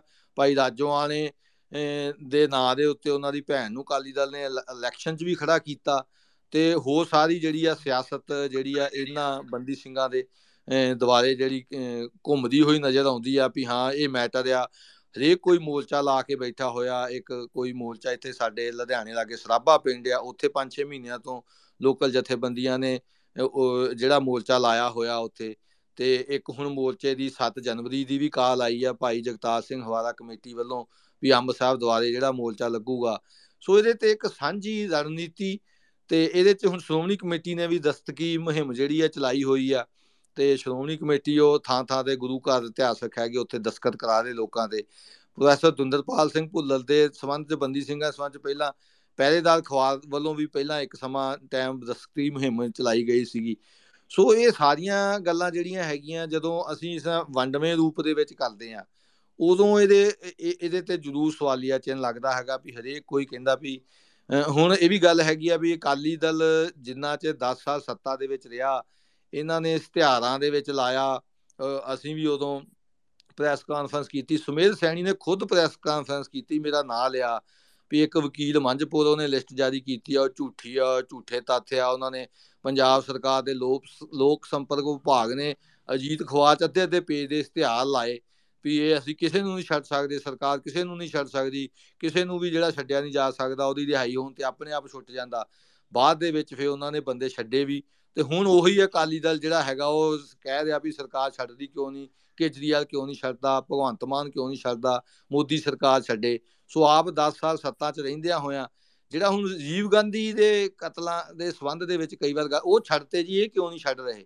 ਸੋ ਇਹ ਵੀ ਜਿਵੇਂ ਭਾਜੀ ਹੁਣਾਂ ਨੇ ਕਿਹਾ ਵੀ ਅਵੇਅਰਨੈਸ ਚੇਤਨਾ ਦੇ ਪੱਧਰ ਦੇ ਉੱਤੇ ਪਤਾ ਨਹੀਂ ਹੈਗਾ ਜੀਵ ਗਾਂਧੀ ਕਤਲ ਕੇਸ ਦੇ ਸਬੰਧ 'ਚ ਉੱਥੋਂ ਦੀ ਕੈਬਨਿਟ ਨੇ ਮਤਾ ਪਾਸ ਕਰਕੇ, ਉੱਥੋਂ ਦੀ ਅਸੈਂਬਲੀ ਨੇ ਮਤਾ ਪਾਸ ਕਰਕੇ ਗਵਰਨਰ ਨੂੰ ਭੇਜਿਆ ਸੀ, ਗਵਰਨਰ ਨੇ ਫਰਦਰ ਅੱਗੇ ਰਾਸ਼ਟਰਪਤੀ ਨੂੰ ਭੇਜਤਾ ਤੇ ਸੁਪਰੀਮ ਕੋਰਟ ਨੇ ਕੈਬਨਿਟ ਦੇ ਪਾਸ ਕੀਤੇ ਹੋਏ ਮਤੇ ਨੂੰ ਰੈਟੀਫਾਈ ਕੀਤਾ ਵੀ ਗਵਰਨਰ ਕੋ ਕੋਈ ਪਾਵਰ ਨਹੀਂ, ਸਰਕਾਰ ਦਾ ਪਾਸ ਕੀਤਾ ਹੋਇਆ ਮਤਾ ਜਿਹੜਾ ਉਹ ਫਰਦਰ ਰੈਫਰੈਂਸ ਰਾਸ਼ਟਰਪਤੀ ਕੋ ਭੇਜੇ, ਉਹਨੂੰ ਦੂਜੀ ਵਾਰ ਵਾਪਸ ਭੇਜਣਾ ਪੈਣਾ ਉਹਦੇ ਉੱਤੇ ਸਾਈਨ ਕਰਕੇ। ਸੋ ਉਹਨਾਂ ਨੇ, ਉਹਨਾਂ ਦੀ ਸਰਕਾਰ ਉਹਨਾਂ ਨਾਲ ਖੜੀ ਆ ਇੱਥੇ ਸਾਡੀ ਕਹਿੰਦੀ ਕਹਾਉਂਦੀ ਸਰਕਾਰ 10 ਸਾਲ ਰਹੀ ਆ ਉਹਨਾਂ ਨੇ ਇੱਕ ਵਾਰ ਵੀ ਇਹ ਉਹਦਾ ਕੋਈ ਕੀਤਾ ਨਹੀਂ। ਜਦੋਂ ਬਾਪੂ ਸੂਤ ਸਿੰਘ ਭੁੱਖਲ ਧਾਲ ਤੇ ਸੀ, ਉਦੋਂ ਸਿਰਫ ਦੋ ਬੰਦੀ ਸਿੰਘ ਭਾਈ ਗਲਦੀਪ ਸਿੰਘ ਖੇੜਾ ਤੇ ਪ੍ਰੋਫੈਸਰ ਦੁੰਦਰਪਾਲ ਸਿੰਘ ਭੁੱਲਰ ਜਿਹੜੇ ਆ, ਉਹ ਕਰਨਾਟਕ ਤੇ ਦਿੱਲੀ ਤੋਂ ਸ਼ਿਫਟ ਹੋਏ ਤੇ ਉਹਨਾਂ ਨੂੰ ਜਿਹੜੀ ਆ, ਉਹ ਪਰੋਲ ਮਿਲੀ। ਸੋ ਬਹੁਤ ਵੱਡੇ ਪੱਧਰ ਦੇ ਉੱਤੇ ਜਜ਼ਬਾਤੀ ਰੌਂ ਦੇ ਵਿੱਚ ਕੌਮ ਨੇ ਜਿਹੜੀਆਂ ਇਹ ਮੂਵਮੈਂਟਾਂ ਚਲਾਈਆਂ, ਮੋਰਚੇ ਲਾਏ,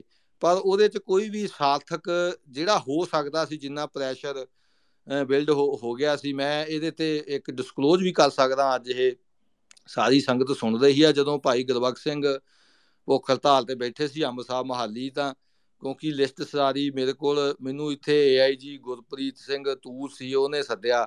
ਇਹ ਜੀ ਇੰਟੈਲੀਜੈਂਸ ਸੀ ਤੇ ਉਹ ਮੈਨੂੰ ਕਹਿੰਦਾ, ਮੰਜਪੁਰ, ਤੂੰ ਦੇ ਲਿਸਟ ਯਾਰ। ਮੈਂ ਕਿਹਾ ਜੀ, ਦੇਖੋ, ਮੈਨੂੰ ਤੁਸੀਂ ਸੱਦ ਕੇ ਲਿਸਟ ਮੰਗ ਰਹੇ ਹੋ। ਤੁਹਾਡੇ ਕੋ ਸਾਰੇ ਹੈਗਾ, ਤੁਹਾਡਾ ਡੀਜੀ ਸਾਰੀਆਂ ਜੇਲ੍ਹਾਂ ਨੂੰ ਇੱਕ ਮੈਸੇਜ ਕਰੇ ਤੇ ਅੱਧੇ ਘੰਟੇ 'ਚ ਸਾਰੀ ਲਿਸਟ ਆ ਜਾਣੀ ਆ। ਤੇ ਉਹ ਕਹਿੰਦਾ ਸੀ ਵੀ ਕਿੰਨਾ ਕੁ ਚਿਰ ਜਿਹੜਾ ਭੁੱਖ ਹੜਤਾਲ ਹੋਰ ਚੱਲੂਗੀ।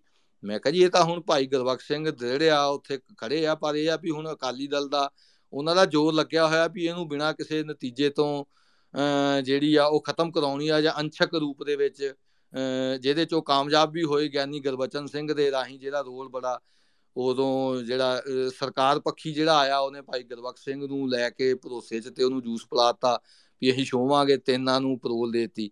ਸੋ ਗੁਰਪ੍ਰੀਤ ਸਿੰਘ ਤੂਰ ਕਹਿਣ ਲੱਗਾ ਵੀ ਇਹ ਦੇਖ ਸਰਕਾਰ ਨੇ ਤਾਂ ਪਲੈਨਿੰਗ ਕਰ ਲਈ ਹੋਈ ਆ। ਸਰਕਾਰ ਸਾਰੇ ਪਾਸਿਆਂ ਤੋਂ ਹੱਥ ਰੱਖਦੀ ਹੁੰਦੀ ਉਹਨਾਂ ਲੱਗ, ਉਹ ਵੱਧ ਤੋਂ ਵੱਧ ਕੀ ਦਿੱਤਾ ਜਾ ਸਕਦਾ ਤੇ ਘੱਟ ਤੋਂ ਘੱਟ ਕਿੰਨੇ ਚ ਸੱਜ ਸਕਦਾ, ਉਹ ਇਸ ਤਰ੍ਹਾਂ ਦੇਖੂਗੀ। ਤੇ ਉਹ ਕਹਿੰਦਾ ਵੀ ਡਰਾਫਟ ਜਿਹੜਾ ਬਣ ਚੁੱਕਿਆ ਹੈਗਾ, ਇੱਕ ਕਿਉਂਕਿ ਸਰਕਾਰ ਨੇ ਕਦੀ ਵੀ ਇਸ ਤਰ੍ਹਾਂ ਰਿਹਾਈ ਨਹੀਂ ਕਰਨੀ ਵੀ ਸਿੱਖ ਬੰਦੀ ਛੱਡੇ ਜਾਣ। ਉਹਨਾਂ ਨੇ ਤਾਂ ਜਨਰਲ ਪਾਲਿਸੀ ਬਣਾਉਣੀ ਆ। ਸੋ ਪਾਲਿਸੀ ਬਣ ਰਹੀ ਸੀ ਵੀ ਜਿਹੜੇ 14 ਸਾਲ ਤੋਂ ਵੱਧ ਕੱਟ ਚੁੱਕੇ ਹੈਗੇ ਸਾਰੇ ਕੈਦੀ ਪੰਜਾਬ ਦੇ, ਉਹਨਾਂ ਸਾਰਿਆਂ ਨੂੰ ਇੱਕ ਆਮ ਮਾਫੀ ਜਿਹੜੀ ਆ ਉਹ ਕਰਨ ਦਾ ਆਰਡਰ ਹੋਣਾ ਸੀਗਾ ਤੇ ਉਹਦੇ ਵਿੱਚ ਫਿਰ ਆਪਣੇ ਬੰਦੇ ਜਿਹੜੇ ਆ ਕਵਰ ਹੋ ਜਾਣੇ ਸੀ ਜਿਹੜੇ ਪੰਜਾਬ ਦੇ ਕੈਦੀ ਸੀ। ਸੋ ਪਰ ਉਹਨਾਂ ਦਾ ਥੋੜੇ ਜੀ ਸਾਲ ਚ ਸਰ ਗਿਆ ਪਰੋਲ ਦੇ ਨਾਲ ਹੀ ਸਰ ਗਿਆ। ਸੋ ਪ੍ਰੈਸ਼ਰ ਜੇ ਪੰਜ ਚਾਰ ਦਿਨ ਚਲੋ ਇਹ ਮੈਂ ਨਹੀਂ ਹੁਣ ਕਹਿ ਸਕਦਾ ਵੀ ਭਾਈ ਗੁਰਬਖਸ਼ ਸਿੰਘ ਦਾ ਉਹ ਫੈਸਲਾ ਸੀ ਜਾਂ ਪੰਥ ਦਾ, ਉੱਥੇ ਜਿਹੜੀਆਂ ਜਥੇਬੰਦੀਆਂ ਸੀ, ਜੋ ਕਮੇਟੀ ਸੀ, ਉਹਨਾਂ ਦਾ ਫੈਸਲਾ ਸੀ।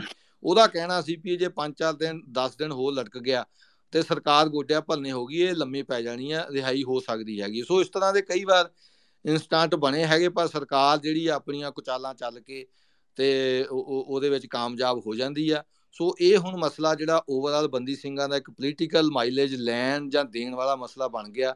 ਸੈਂਟਰ ਦੀ ਬੀਜੇਪੀ ਸਰਕਾਰ ਪੰਜਾਬ ਦੇ ਵਿੱਚ ਜਿਹੜਾ ਆਪਣਾ ਹੱਥ ਰੱਖਣਾ ਚਾਹੁੰਦੀ ਆ, ਸੱਤਾ ਦੇ ਵਿੱਚ ਹਿੱਸਾ ਲੈਣਾ ਚਾਹੁੰਦੀ ਆ। ਤੇ ਉਹ ਇਹ ਮਸਲੇ ਨੂੰ ਅਜੇ ਹੱਲ ਨਹੀਂ ਕਰਨਾ ਚਾਹੁੰਦੇ। ਮੈਨੂੰ ਲੱਗਦਾ ਵੀ 23 ਦੇ ਵਿੱਚ ਕਿਉਂਕਿ ਜਦੋਂ 24 ਦੀ ਇਲੈਕਸ਼ਨ ਦਾ ਬਿਗਲ ਵੱਜ ਜਾਣਾ ਹੈਗਾ, ਇੱਕ ਸਾਲ ਪਹਿਲਾਂ ਫਿਰ ਉਹ ਜਿਹੜੇ ਕੰਮ ਆ, ਉਹ ਸਾਰੇ ਨਜ਼ਰ ਆਉਂਦੇ ਆ। ਤੇ ਇਹ ਇਹ ਜਦੋਂ ਕਿਸੇ ਨਾ ਕਿਸੇ ਪਾਸੇ ਉਹੋ ਜੀ ਕੰਸੋਲ ਲੱਗਦੀ, ਫਿਰ ਸਾਰੇ ਕ੍ਰੈਡਿਟ ਲੈਣ ਵਾਲੀਆਂ ਧਿਰਾਂ ਜਿਹੜੀਆਂ, ਉਹ ਐਕਟਿਵ ਹੋ ਕੇ ਕੋਈ ਨਾ ਕੋਈ ਮੋਰਚੇ ਦਾ ਜਿਹੜਾ ਪ੍ਰੋਗਰਾਮ ਚੱਲ ਪੈਂਦਾ ਹੈਗਾ। ਸਾਂਝੀ ਰਣਨੀਤੀ ਦੇ ਤਹਿਤ ਸਾਂਝਾ ਫੈਸਲਾ ਲੈ ਕੇ ਕਦੀ ਕੋਈ ਪ੍ਰੋਗਰਾਮ ਲਿਖਿਆ ਨਹੀਂ ਗਿਆ। ਜੇ ਉਹ ਲਿਖਿਆ ਜਾਵੇ ਇਮਾਨਦਾਰੀ ਦੇ ਨਾਲ। ਕਿਉਂਕਿ ਜਦੋਂ ਬਾਦਲ ਸਰਕਾਰ ਸੀ, ਜਦੋਂ ਇਹ ਜਾਂਦੇ ਸੀ, ਬਾਦਲ ਕਹਿੰਦਾ ਸੀ ਵੀ ਮੈਂ ਜਾ ਕੇ ਤੇ ਉੱਥੇ ਕਰ, ਗੱਲ ਕਰਕੇ ਆਇਆ। ਤੇ ਬਾਅਦ ਚ ਬੀਜੇਪੀ ਦੇ ਹੀ ਆਗੂ ਕਹਿੰਦੇ ਰਹੇ ਵੀ ਬਾਦਲ ਨੇ ਤਾਂ ਕਦੀ ਆ ਕੇ ਬੰਦੀ ਸਿੰਘਾਂ ਦੀ ਗੱਲ ਕੀਤੀ ਨਹੀਂ ਇਹ ਤਾਂ ਆਪਣੀ ਨੂੰਹ ਨੂੰ ਕੈਬਨਿਟ ਮਿਨਿਸਟਰ ਬਣਾਉਣ ਦੀਆਂ ਤੇ ਆਪਣੇ ਨਿੱਜੀ ਮਫਾਦਾਂ ਨੂੰ ਅੱਗੇ ਰੱਖ ਕੇ ਗੱਲ ਕਰਦਾ ਰਿਹਾ। ਇਹ ਕਦੀ ਵੀ ਇਹ ਬੰਦੀ ਸਿੰਘਾਂ ਦੇ ਸਬੰਧ ਚ ਆਇਆ ਨਹੀਂ ਭਾਈ ਲਾਲ ਸਿੰਘ ਦੇ ਸਬੰਧ ਦੇ ਵਿੱਚ ਜਿਹੜਾ ਸਪਸ਼ਟ ਪਤਾ ਲੱਗਿਆ ਸੀ ਵੀ ਬਾਦਲ ਨੇ ਕਿਹਾ ਵੀ ਇਹਨਾਂ ਨੂੰ ਨਾ ਛੱਡਿਓ, ਜੇ ਇਹ ਛੱਡ ਦਿੱਤੇ ਤੇ ਇਹਦਾ ਸਾਡੀ ਥਾਂ ਮਰ ਲੈਣਗੇ ਆ ਕੇ ਜਾਂ ਸਾਡੀ ਜਾਨ ਨੂੰ ਖੌ ਬਣ ਜਾਊਗਾ। ਸੋ ਇਹ ਸਭ ਤੋਂ ਵੱਡਾ ਅੜਿੱਕਾ, ਇਹ ਜਿਹੜਾ ਬਾਦਲ ਸਰਕਾਰ ਰਹੀ ਆ, ਇਹ ਇਹ ਹੁਣ ਵੀ ਕੋਈ ਵੀ ਸਰਕਾਰ ਹੋਵੇ, ਭਾਵੇਂ ਇੱਥੇ ਕਾਂਗਰਸ ਦੀ ਸਰਕਾਰ ਰਹੀ ਆ, ਭਾਵੇਂ ਬਾਦਲ ਦੀ ਸਰਕਾਰ ਰਹੀ ਆ, ਸੋ ਇਹ ਸਾਰਾ ਬੰਦੀ ਸਿੰਘਾਂ ਦਾ ਜਿਹੜਾ ਓਵਰਆਲ ਜਿਹੜੀ ਗੱਲਬਾਤ ਹੈਗੀ, ਸੋ ਕਾਨੂੰਨੀ ਮਤਾ, ਕਾਨੂੰਨ ਮੁਤਾਬਕ ਵੀ ਅਦਾਲਤਾਂ ਦੇ ਵਿੱਚ ਭਾਈ ਰਾਜੋਆਣਾ ਪ੍ਰੋਫੈਸਰ ਭੁੱਲਰ ਦਾ, ਭਾਈ ਗੁਰਮੀਤ ਸਿੰਘ ਦਾ ਅਸੀਂ ਪੈਂਡਿੰਗ ਦੋਵਾਂ ਦਾ ਕਰ ਰਹੇ ਆ ਰਾਜੋਆਣੇ ਦਾ ਸ਼੍ਰੋਮਣੀ ਕਮੇਟੀ ਕਰ ਰਹੀ ਆ। ਤੇ ਬਾਕੀ ਸਿਆਸੀ ਤੌਰ ਤੇ ਉੱਤੇ ਵੰਡਵੇਂ ਰੂਪ ਦੇ ਵਿੱਚ ਹੋ ਰਿਹਾ ਤੇ ਕ੍ਰੈਡਿਟ ਲੈਣ ਦੀ ਜਿਹੜੀ ਜੰਗ ਆ, ਉਹ ਭਾਰੂ ਆ, ਬਜਾਏ ਕਿ ਬੰਦੀ ਸਿੰਘਾਂ ਦੀ ਰਿਹਾਈ ਤੋਂ। ਜੀ, ਧੰਨਵਾਦ ਭਾਈ ਤੁਸੀਂ ਜਿਹੜਾ ਸਾਰਾ ਇਹ ਦੱਸਿਆ ਉਹਦੇ ਬਾਰੇ, ਬੰਦੀ ਸਿੰਘਾਂ ਦੇ ਜਿਹੜਾ ਹੈਗਾ ਪੱਖ ਉਹਨਾਂ ਦੀ ਤਰਫੋਂ। ਮੈਂ ਮੁੜ ਮਤੀਰ ਭਾਈ ਤੁਹਾਡੇ ਕੋਲ ਆਉਂਗਾ ਤੇ ਨਾਲੇ ਮੈਂ ਬਾਕੀਆਂ ਨੂੰ ਵੀ ਰਿਕੁਐਸਟ ਕਰਦਾ ਜੇ ਕੋਈ ਆਪਣੀ ਗੱਲ ਰੱਖਣਾ ਚਾਹੁੰਦਾ ਪਲੀਜ਼ ਆਪਣੀ ਮਾਈਕ ਰਿਕੁਐਸਟ ਤੁਸੀਂ ਭੇਜ ਦਿਓ। ਤੇ ਤੁਸੀਂ ਕੋਈ ਸਵਾਲ ਜਾਂ ਆਪਣੀ ਕੋਈ ਗੱਲ ਰੱਖਣੀ ਹੋਏ ਇਸ ਮਾਮਲੇ 'ਚ ਜਾਂ ਕੋਈ ਇਨਪੁਟ ਦੇਣੀ ਹੋਏ ਤਾਂ ਜ਼ਰੂਰ ਦਿਓ। ਹਾਂਜੀ ਮਨਤੀਰ ਭਾਈ ਮੈਂ ਕਿਉਂਕਿ ਬਾਰ-ਬਾਰ ਇਹ ਗੱਲ ਹੁੰਦੀ ਆਪਾਂ ਮਨੀਪੁਰ ਸਾਹਿਬ ਦੇ ਵੀ ਬਖਿਆਣੀ ਸਾਰੀ ਗੱਲ ਇਹ ਸੁਣੀ। ਜਿਹੜਾ ਵੋਟ ਪੋਲਿਟਿਕਸ ਦੀ ਜਿਹੜੀ ਸਾਰੀ ਇਨਵੋਲਵਮੈਂਟ ਹੈਗੀ ਜਾਂ ਵੋਟ ਪੋਲਿਟਿਕਸ ਦੀ ਧਿਰਾਂ ਦੀ ਜਿਹੜੀ ਇਨਵੋਲਵਮੈਂਟ ਹੈਗੀ, ਕਿਉਂਕਿ ਇਹਦੇ ਵਿੱਚ ਇਹ ਵੀ ਦੇਖਿਆ ਗਿਆ ਕਿ ਜਾਂ ਹੋ ਰਿਹਾ, ਹੁਣ ਵੀ ਹੋ ਰਿਹਾ ਹੁੰਦਾ, ਮੋਰਚੇ ਨੂੰ ਚਲਾਈ ਰੱਖਣ ਵਾਸਤੇ ਜਾਂ ਮਤਲਬ ਆਪੋ ਆਪਣੇ ਮਫਾਦਾਂ ਕਰਕੇ ਕਈ ਵਾਰੀ ਮੋਰਚੇ ਨੂੰ ਸਪੋਰਟ ਕੀਤੀ ਜਾਂਦੀ, ਉਹਨੂੰ ਮਤਲਬ ਫਿਰ ਬੰਦ ਕੀਤਾ ਜਾਂਦਾ ਜਾਂ ਦੁਬਾਰਾ ਚਲਾਇਆ ਜਾਂਦਾ ਜਾਂ ਕ੍ਰੈਡਿਟ ਵਾਰ ਕਹਿ ਲਓ, ਇਹ ਸਾਰਾ ਜਿਹੜਾ ਚੱਲਦਾ ਰਹਿੰਦਾ, ਇਹਦੇ ਵਿੱਚ ਜਿਹੜੀ ਜਿਸ ਤਰ੍ਹਾਂ ਹੁਣ ਕੋਈ ਵੀ ਚੀਜ਼ ਕਰਨੀ ਆ ਤਾਂ ਮਤਲਬ ਬੇਸਿਕ ਚੀਜ਼ ਜਿਹੜੀ ਹੈਗੀ ਉਹ ਜਿੱਦਾਂ ਮਤਲਬ ਅਸੀਂ ਪਹਿਲੇ ਮੋਰਚੇ ਅਗਰ ਪੁਰਾਣੇ ਦੇਖੀਏ, ਉਹਨਾਂ ਵਿੱਚ ਸ਼ਾਇਦ ਰਹੀ ਹੋਵੇ ਕਿ ਇਮਾਨਦਾਰੀ ਜਿਹੜੀ ਹੋਣੀ ਚਾਹੀਦੀ ਹੈ, ਫਿਰ ਦੂਸਰਾ ਨੰਬਰ ਤੇ ਵਿਜ਼ਨ ਜਿਹੜਾ ਕਲੀਅਰ ਹੋਣਾ ਚਾਹੀਦਾ, ਫਿਰ ਤੀਸਰੀ ਗੱਲ ਜਿਹੜੀ ਮਤਲਬ ਨਾ ਪ੍ਰੈਸ਼ਰ ਉਸ ਲੈਵਲ ਤੱਕ ਕ੍ਰੀਏਟ ਕਰਨ ਦੀ ਜਿੱਥੇ ਮਤਲਬ ਮਤਲਬ ਰਿਸਕ ਟੇਕਿੰਗ ਕੈਪੇਬਿਲਿਟੀ ਵੀ ਚਾਹੀਦੀ ਹੈ। ਇਹ ਸਾਰੀ ਚੀਜ਼ ਆਪਣੇ ਜਿਹੜੇ ਪਿਛਲੇ ਕੁਝ ਸਮੇਂ ਤੋਂ ਜਿਹੜੀ ਚੱਲਦੀ ਹੈ, ਉਹਦੇ ਵਿੱਚ ਮਤਲਬ ਕਾਫੀ ਲੋਕਾਂ ਦਾ ਇਹ ਵੀ ਕਹਿਣਾ ਕਿ ਮਿਸਿੰਗ ਹੀ ਨਜ਼ਰ ਆਉਂਦੀ ਹੈ। ਜਾਂ ਬੰਦੇ ਇਮਾਨਦਾਰ ਹੁੰਦੇ ਵੀ ਤੇ ਉਹ ਵਿਜ਼ਨ ਕਲੀਅਰ ਨਹੀਂ ਹੁੰਦਾ ਕਿਹੜੇ ਪਾਸੇ ਲੈ ਕੇ ਜਾਣੀ ਗੱਲ। ਤੇ ਉਸ ਦੀ ਕਰਕੇ ਜਿਹੜੇ ਸਾਰੇ ਹੈਗੇ ਮਤਲਬ ਪੋਲਿਟਿਕਸ ਵਾਲੇ ਜਾਂ ਵੋਟ ਪੋਲਿਟਿਕਸ ਵਾਲੇ ਤਬਕੇ, ਉਹੀ ਬੇਸਿਕਲੀ ਕਿਸੇ ਨਾ ਕਿਸੇ ਤਰੀਕੇ ਨਾਲ, ਮਤਲਬ ਅਣਦਿਸ ਦੇ ਰੂਪ ਵਿੱਚ ਪਿੱਛੋਂ ਲੀਵਰਸ ਜਿਹੜੇ ਉਹ ਚੱਲਦੇ ਰਹਿੰਦੇ ਇਹਨਾਂ ਗੱਲਾਂ ਦੇ। ਤੇ ਇਹ ਚੀਜ਼ ਜਿਹੜੀ ਅਗਰ ਪਿੱਛੇ ਚੱਲਦੀ ਰਹੀ ਹੈ ਤੁਹਾਡੀ, ਤੁਹਾਡੇ ਕਿਆ ਵਿਊ ਹੈ ਕਿ ਇਸ ਤਰ੍ਹਾਂ ਹੀ ਮਤਲਬ ਇਹਦੇ ਵਿੱਚ ਬੜਾ ਭਾਰੀ ਪੱਖ ਰਿਹਾ ਤੇ ਇਹਦੇ ਜਿਹੜੇ ਅੱਗੇ ਵੀ ਹੁਣ ਹੋ ਰਹੇ ਇਹਦੇ ਵਿੱਚ ਵੀ ਇਸ ਤਰ੍ਹਾਂ ਦੇ ਜਿਹੜੇ ਅਸਾਰ ਨਜ਼ਰ ਆਉਂਦੇ? ਦੇਖੋ ਤਾਂ ਪਹਿਲਾਂ ਗੱਲ ਕੀਤੀ ਵੀ ਆ ਹੁਣ ਮਤਲਬ ਜੇ ਸਾਰੇ ਮਸਲੇ 'ਚ ਗੱਲ ਕਰਨੀ ਵੀ ਹੋਵੇ, ਹੁਣ ਇੱਕ ਤਾਂ ਇਹ ਆ ਵੀ ਇਹ ਸਾਰੇ ਇਹ ਸਾਰੇ ਮਸਲੇ ਕਰਕੇ ਹੁਣ ਨਾ ਤਾਂ ਸਿੱਖਾਂ ਦੀ ਕੋਈ ਬਹੁਤੀ ਜਥੇਬੰਦੀ ਬਚੀ ਆ, ਜਿਹਦਾ, ਜਿਹੜਾ ਕੋਈ ਇਹਦਾ ਕੋਈ ਬਹੁਤਾ ਫਾਇਦਾ ਲੈ ਸਕੇ, ਹਨਾ। ਹੁਣ ਤਾਂ ਜਿਹੜੇ ਸਾਰੇ ਵੱਡਾ ਹਿੱਸਾ ਪੋਲੀਟੀਕਲ ਧਿਰਾਂ, ਹਨਾ। ਚਲੋ ਇੱਕ ਦੂਜੀਆਂ ਧਿਰਾਂ ਵੀ ਹੈਗੀਆਂ ਸਟਰਗਲ ਵਾਲੀਆਂ ਵੀ ਪੋਲੀਟੀਕਲ ਧਿਰਾਂ, ਜਿਹੜੀਆਂ ਇਹ ਮਸਲੇ ਟੇਕ ਅਪ ਕਰ ਰਹੀਆਂ, ਉਹ ਤਾਂ ਆਪਣੇ ਰਿਵਾਈਵਲ ਦੇ ਲਈ ਜਾਂ ਸਰਵਾਈਵਲ ਦੇ ਲਈ ਕਰ ਰਹੀਆਂ। ਤੇ ਹੁਣ ਨਾ ਸਾਰਿਆਂ ਦੇ ਲਾਓ, ਤਾਂ ਮਤਲਬ ਸ਼ਰਮਿੰਦਾ ਹੀ ਹੋਣਾ ਸਾਰਿਆਂ ਨੇ ਕਿਹਾ ਉਹਦਾ ਕੋਈ ਫਾਇਦਾ ਨਹੀਂ ਹੈ। ਕਿਉਂਕਿ ਹੁਣ ਜੋ ਭਵਿੱਖ ਹੈਗਾ, ਭਵਿੱਖ ਦੇ ਵਿੱਚ ਇਹਨੂੰ ਸਾਰੇ ਮਸਲਿਆਂ ਨੂੰ ਵੱਖਰੇ ਤਰੀਕੇ ਨਾਲ ਜੇ ਵਿਚਾਰਨ ਦੀ ਲੋੜ ਹੈ, ਆਪਸੀ ਸੰਵਾਦ ਦੀ ਲੋੜ ਹੈ, ਤੋ ਜਿਹੜੀਆਂ ਕੋਈ ਪਰਸਨਲ ਨਿੱਜੀ ਤੁਹਾਡੀਆਂ ਸੁਭਾਵਾਂ ਹੈਗੀਆਂ, ਉਹਦੇ ਵਿੱਚ ਤਾਂ ਇਹ ਗੱਲ ਹੋ ਸਕਦੀ ਆ ਆਪਸੀ ਵਿੱਚ ਬੈਠ ਕੇ ਵੀ ਕਿਸ ਕਿਸ ਤਰੀਕੇ ਦੇ ਨਾਲ ਆਪਣੇ ਨਿੱਜੀ ਫਾਇਦਿਆਂ ਦੀ ਖਾਤਰ ਇਹ ਮਸਲੇ ਖਰਾਬ ਹੋਏ ਨੇ ਜਾਂ ਕੀਤੇ ਗਏ ਹਨ। ਪਬਲਿਕਲੀ ਮੇਰੇ ਖਿਆਲ ਦੇ ਵਿੱਚ ਹੁਣ ਜਿਨ੍ਹਾਂ ਨੇ ਕੀਤੇ ਨੇ, ਉਹਨਾਂ ਦੇ ਆਪ ਦੇ ਹੀ ਪੱਲੇ ਕੁਝ ਨਹੀਂ ਬਚਿਆ ਹੈ। ਉਹਨਾਂ ਨੇ ਇਹ ਸਾਰੀਆਂ ਗੜਬੜਾਂ ਕੀਤੀਆਂ ਨੇ, ਉਹਦੇ ਕਰਕੇ ਲੋਕਾਂ ਦੇ ਵਿੱਚੋਂ ਡਿਸਕ੍ਰੈਡਿਟ ਹੋ ਗਏ ਨੇ। ਤੋ ਉਹ ਤਾਂ ਹੈ ਹੀ ਆ। ਤੋ ਇੱਕ ਮੈਂ ਮਤਲਬ ਇੱਕ ਐਗਜ਼ਾਮਪਲ ਵੀ ਦੱਸਣੀ ਚਾਹਨਾ ਵੀ ਇਹ ਸਾਰੇ ਮਸਲਿਆਂ ਦੇ ਵਿੱਚ ਜਿਹੜੇ ਆਪਣੇ ਪਬਲਿਕਲੀ ਆਪਾਂ ਕਾਰਜ ਕੀਤੇ ਨੇ, ਉਹ ਕੋਈ, ਉਹਨਾਂ ਚੋਂ ਹੀ ਕੋਈ ਮਾੜਾ ਮੋਟਾ ਅੰਸ਼ਕ ਫਾਇਦਾ ਹੋਇਆ, ਜਿਹੜੇ ਕਾਮਨ ਸਾਂਝੀ, ਸਾਂਝੇ ਹੋਏ ਨੇ? ਮਤਲਬ ਜਿੱਦਾਂ 2003-4 ਚ ਪ੍ਰੋਫੈਸਰ ਦਵਿੰਦਰਪਾਲ ਸਿੰਘ ਭੁੱਲਰ ਨੂੰ ਫਾਂਸੀ ਲਾਣ ਦੇ ਹਾਲਾਤ ਬਣੇ ਹੋਏ ਸੀਗੇ, ਹਨਾ। ਉਦੋਂ ਉਹਨਾਂ ਨੂੰ ਫਾਂਸੀ ਲੱਗਣ ਤੋਂ ਰੋਕਣ ਦੇ ਲਈ ਇੱਕ ਡਿਫੈਂਸ ਕਮੇਟੀ ਬਣੀ ਸੀਗੀ। ਉਹਦੀ ਅਗਵਾਈ ਸੀਗੀ ਆਪਣੇ ਜਸਟਿਸ ਅਜੀਤ ਸਿੰਘ ਬੈਂਸ ਹੋਣਾ ਕੋਲ ਜਾਂ ਹੋਰ ਜਿਹੜੇ ਹਿਊਮਨ ਰਾਈਟਸ ਦੇ ਵਕੀਲ ਸੀਗੇ। ਉਹਦੇ ਵਿੱਚ ਜਿਹੜੀਆਂ ਪੋਲੀਟੀਕਲ ਧਿਰਾਂ ਸੀਗੀਆਂ, ਉਦੋਂ 6 ਸਿੱਖਾਂ ਦੇ ਵੱਖਰੇ ਵੱਖਰੇ ਅਕਾਲੀ ਦਲ ਸੀਗੇ। ਉਹ ਸੀਗੇ ਵਿੱਚ ਕਿਸਾਨ ਯੂਨੀਅਨਾਂ, ਤਿੰਨ ਸੀਗੀਆਂ, ਉਦੋਂ ਵੱਡੀਆਂ, ਇਹ ਇੱਕ ਲੱਖੋਵਾਲ ਦੀ, ਰਾਜੇਵਾਲ ਦੀ ਤੇ ਪਸ਼ੌਰਾ ਸਿੰਘ ਸਿੱਧੂਪੁਰ ਦੀ ਉਹ ਵੀ ਸੀਗੀਆਂ ਤੇ ਸਿੱਖਾਂ ਦੀਆਂ ਧਾਰਮਿਕ ਜਥੇਬੰਦੀਆਂ ਵੀ ਸੀਗੀਆਂ। ਦਮਦਮੀ ਟਕਸਾਲ ਸੀਗੀ, ਅਖੰਡ ਕੀਰਤਨੀ ਜਥਾ ਸੀਗਾ ਜਾਨੀ ਕਿ ਰਲਾ ਕੇ 27 ਜਥੇਬੰਦੀਆਂ ਸੀਗੀਆਂ।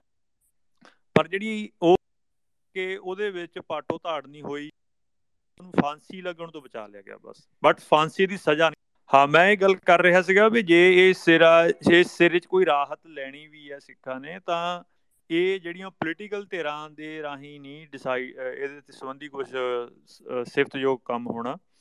ਜੇ ਹਿਊਮਨ ਰਾਈਟਸ ਨਾਲ ਸੰਬੰਧਿਤ ਕਾਮਨ ਬੰਦੇ ਅੱਗੇ ਲੱਗ ਕੇ ਕੁਝ ਕਰਨ, ਫਿਰ ਸ਼ਾਇਦ ਕੋਈ ਮਾੜਾ ਮੋਟਾ ਅੰਸ਼ਕ ਇਹਦੇ ਚੋਂ ਨਤੀਜਾ ਨਿਕਲ ਆਏ।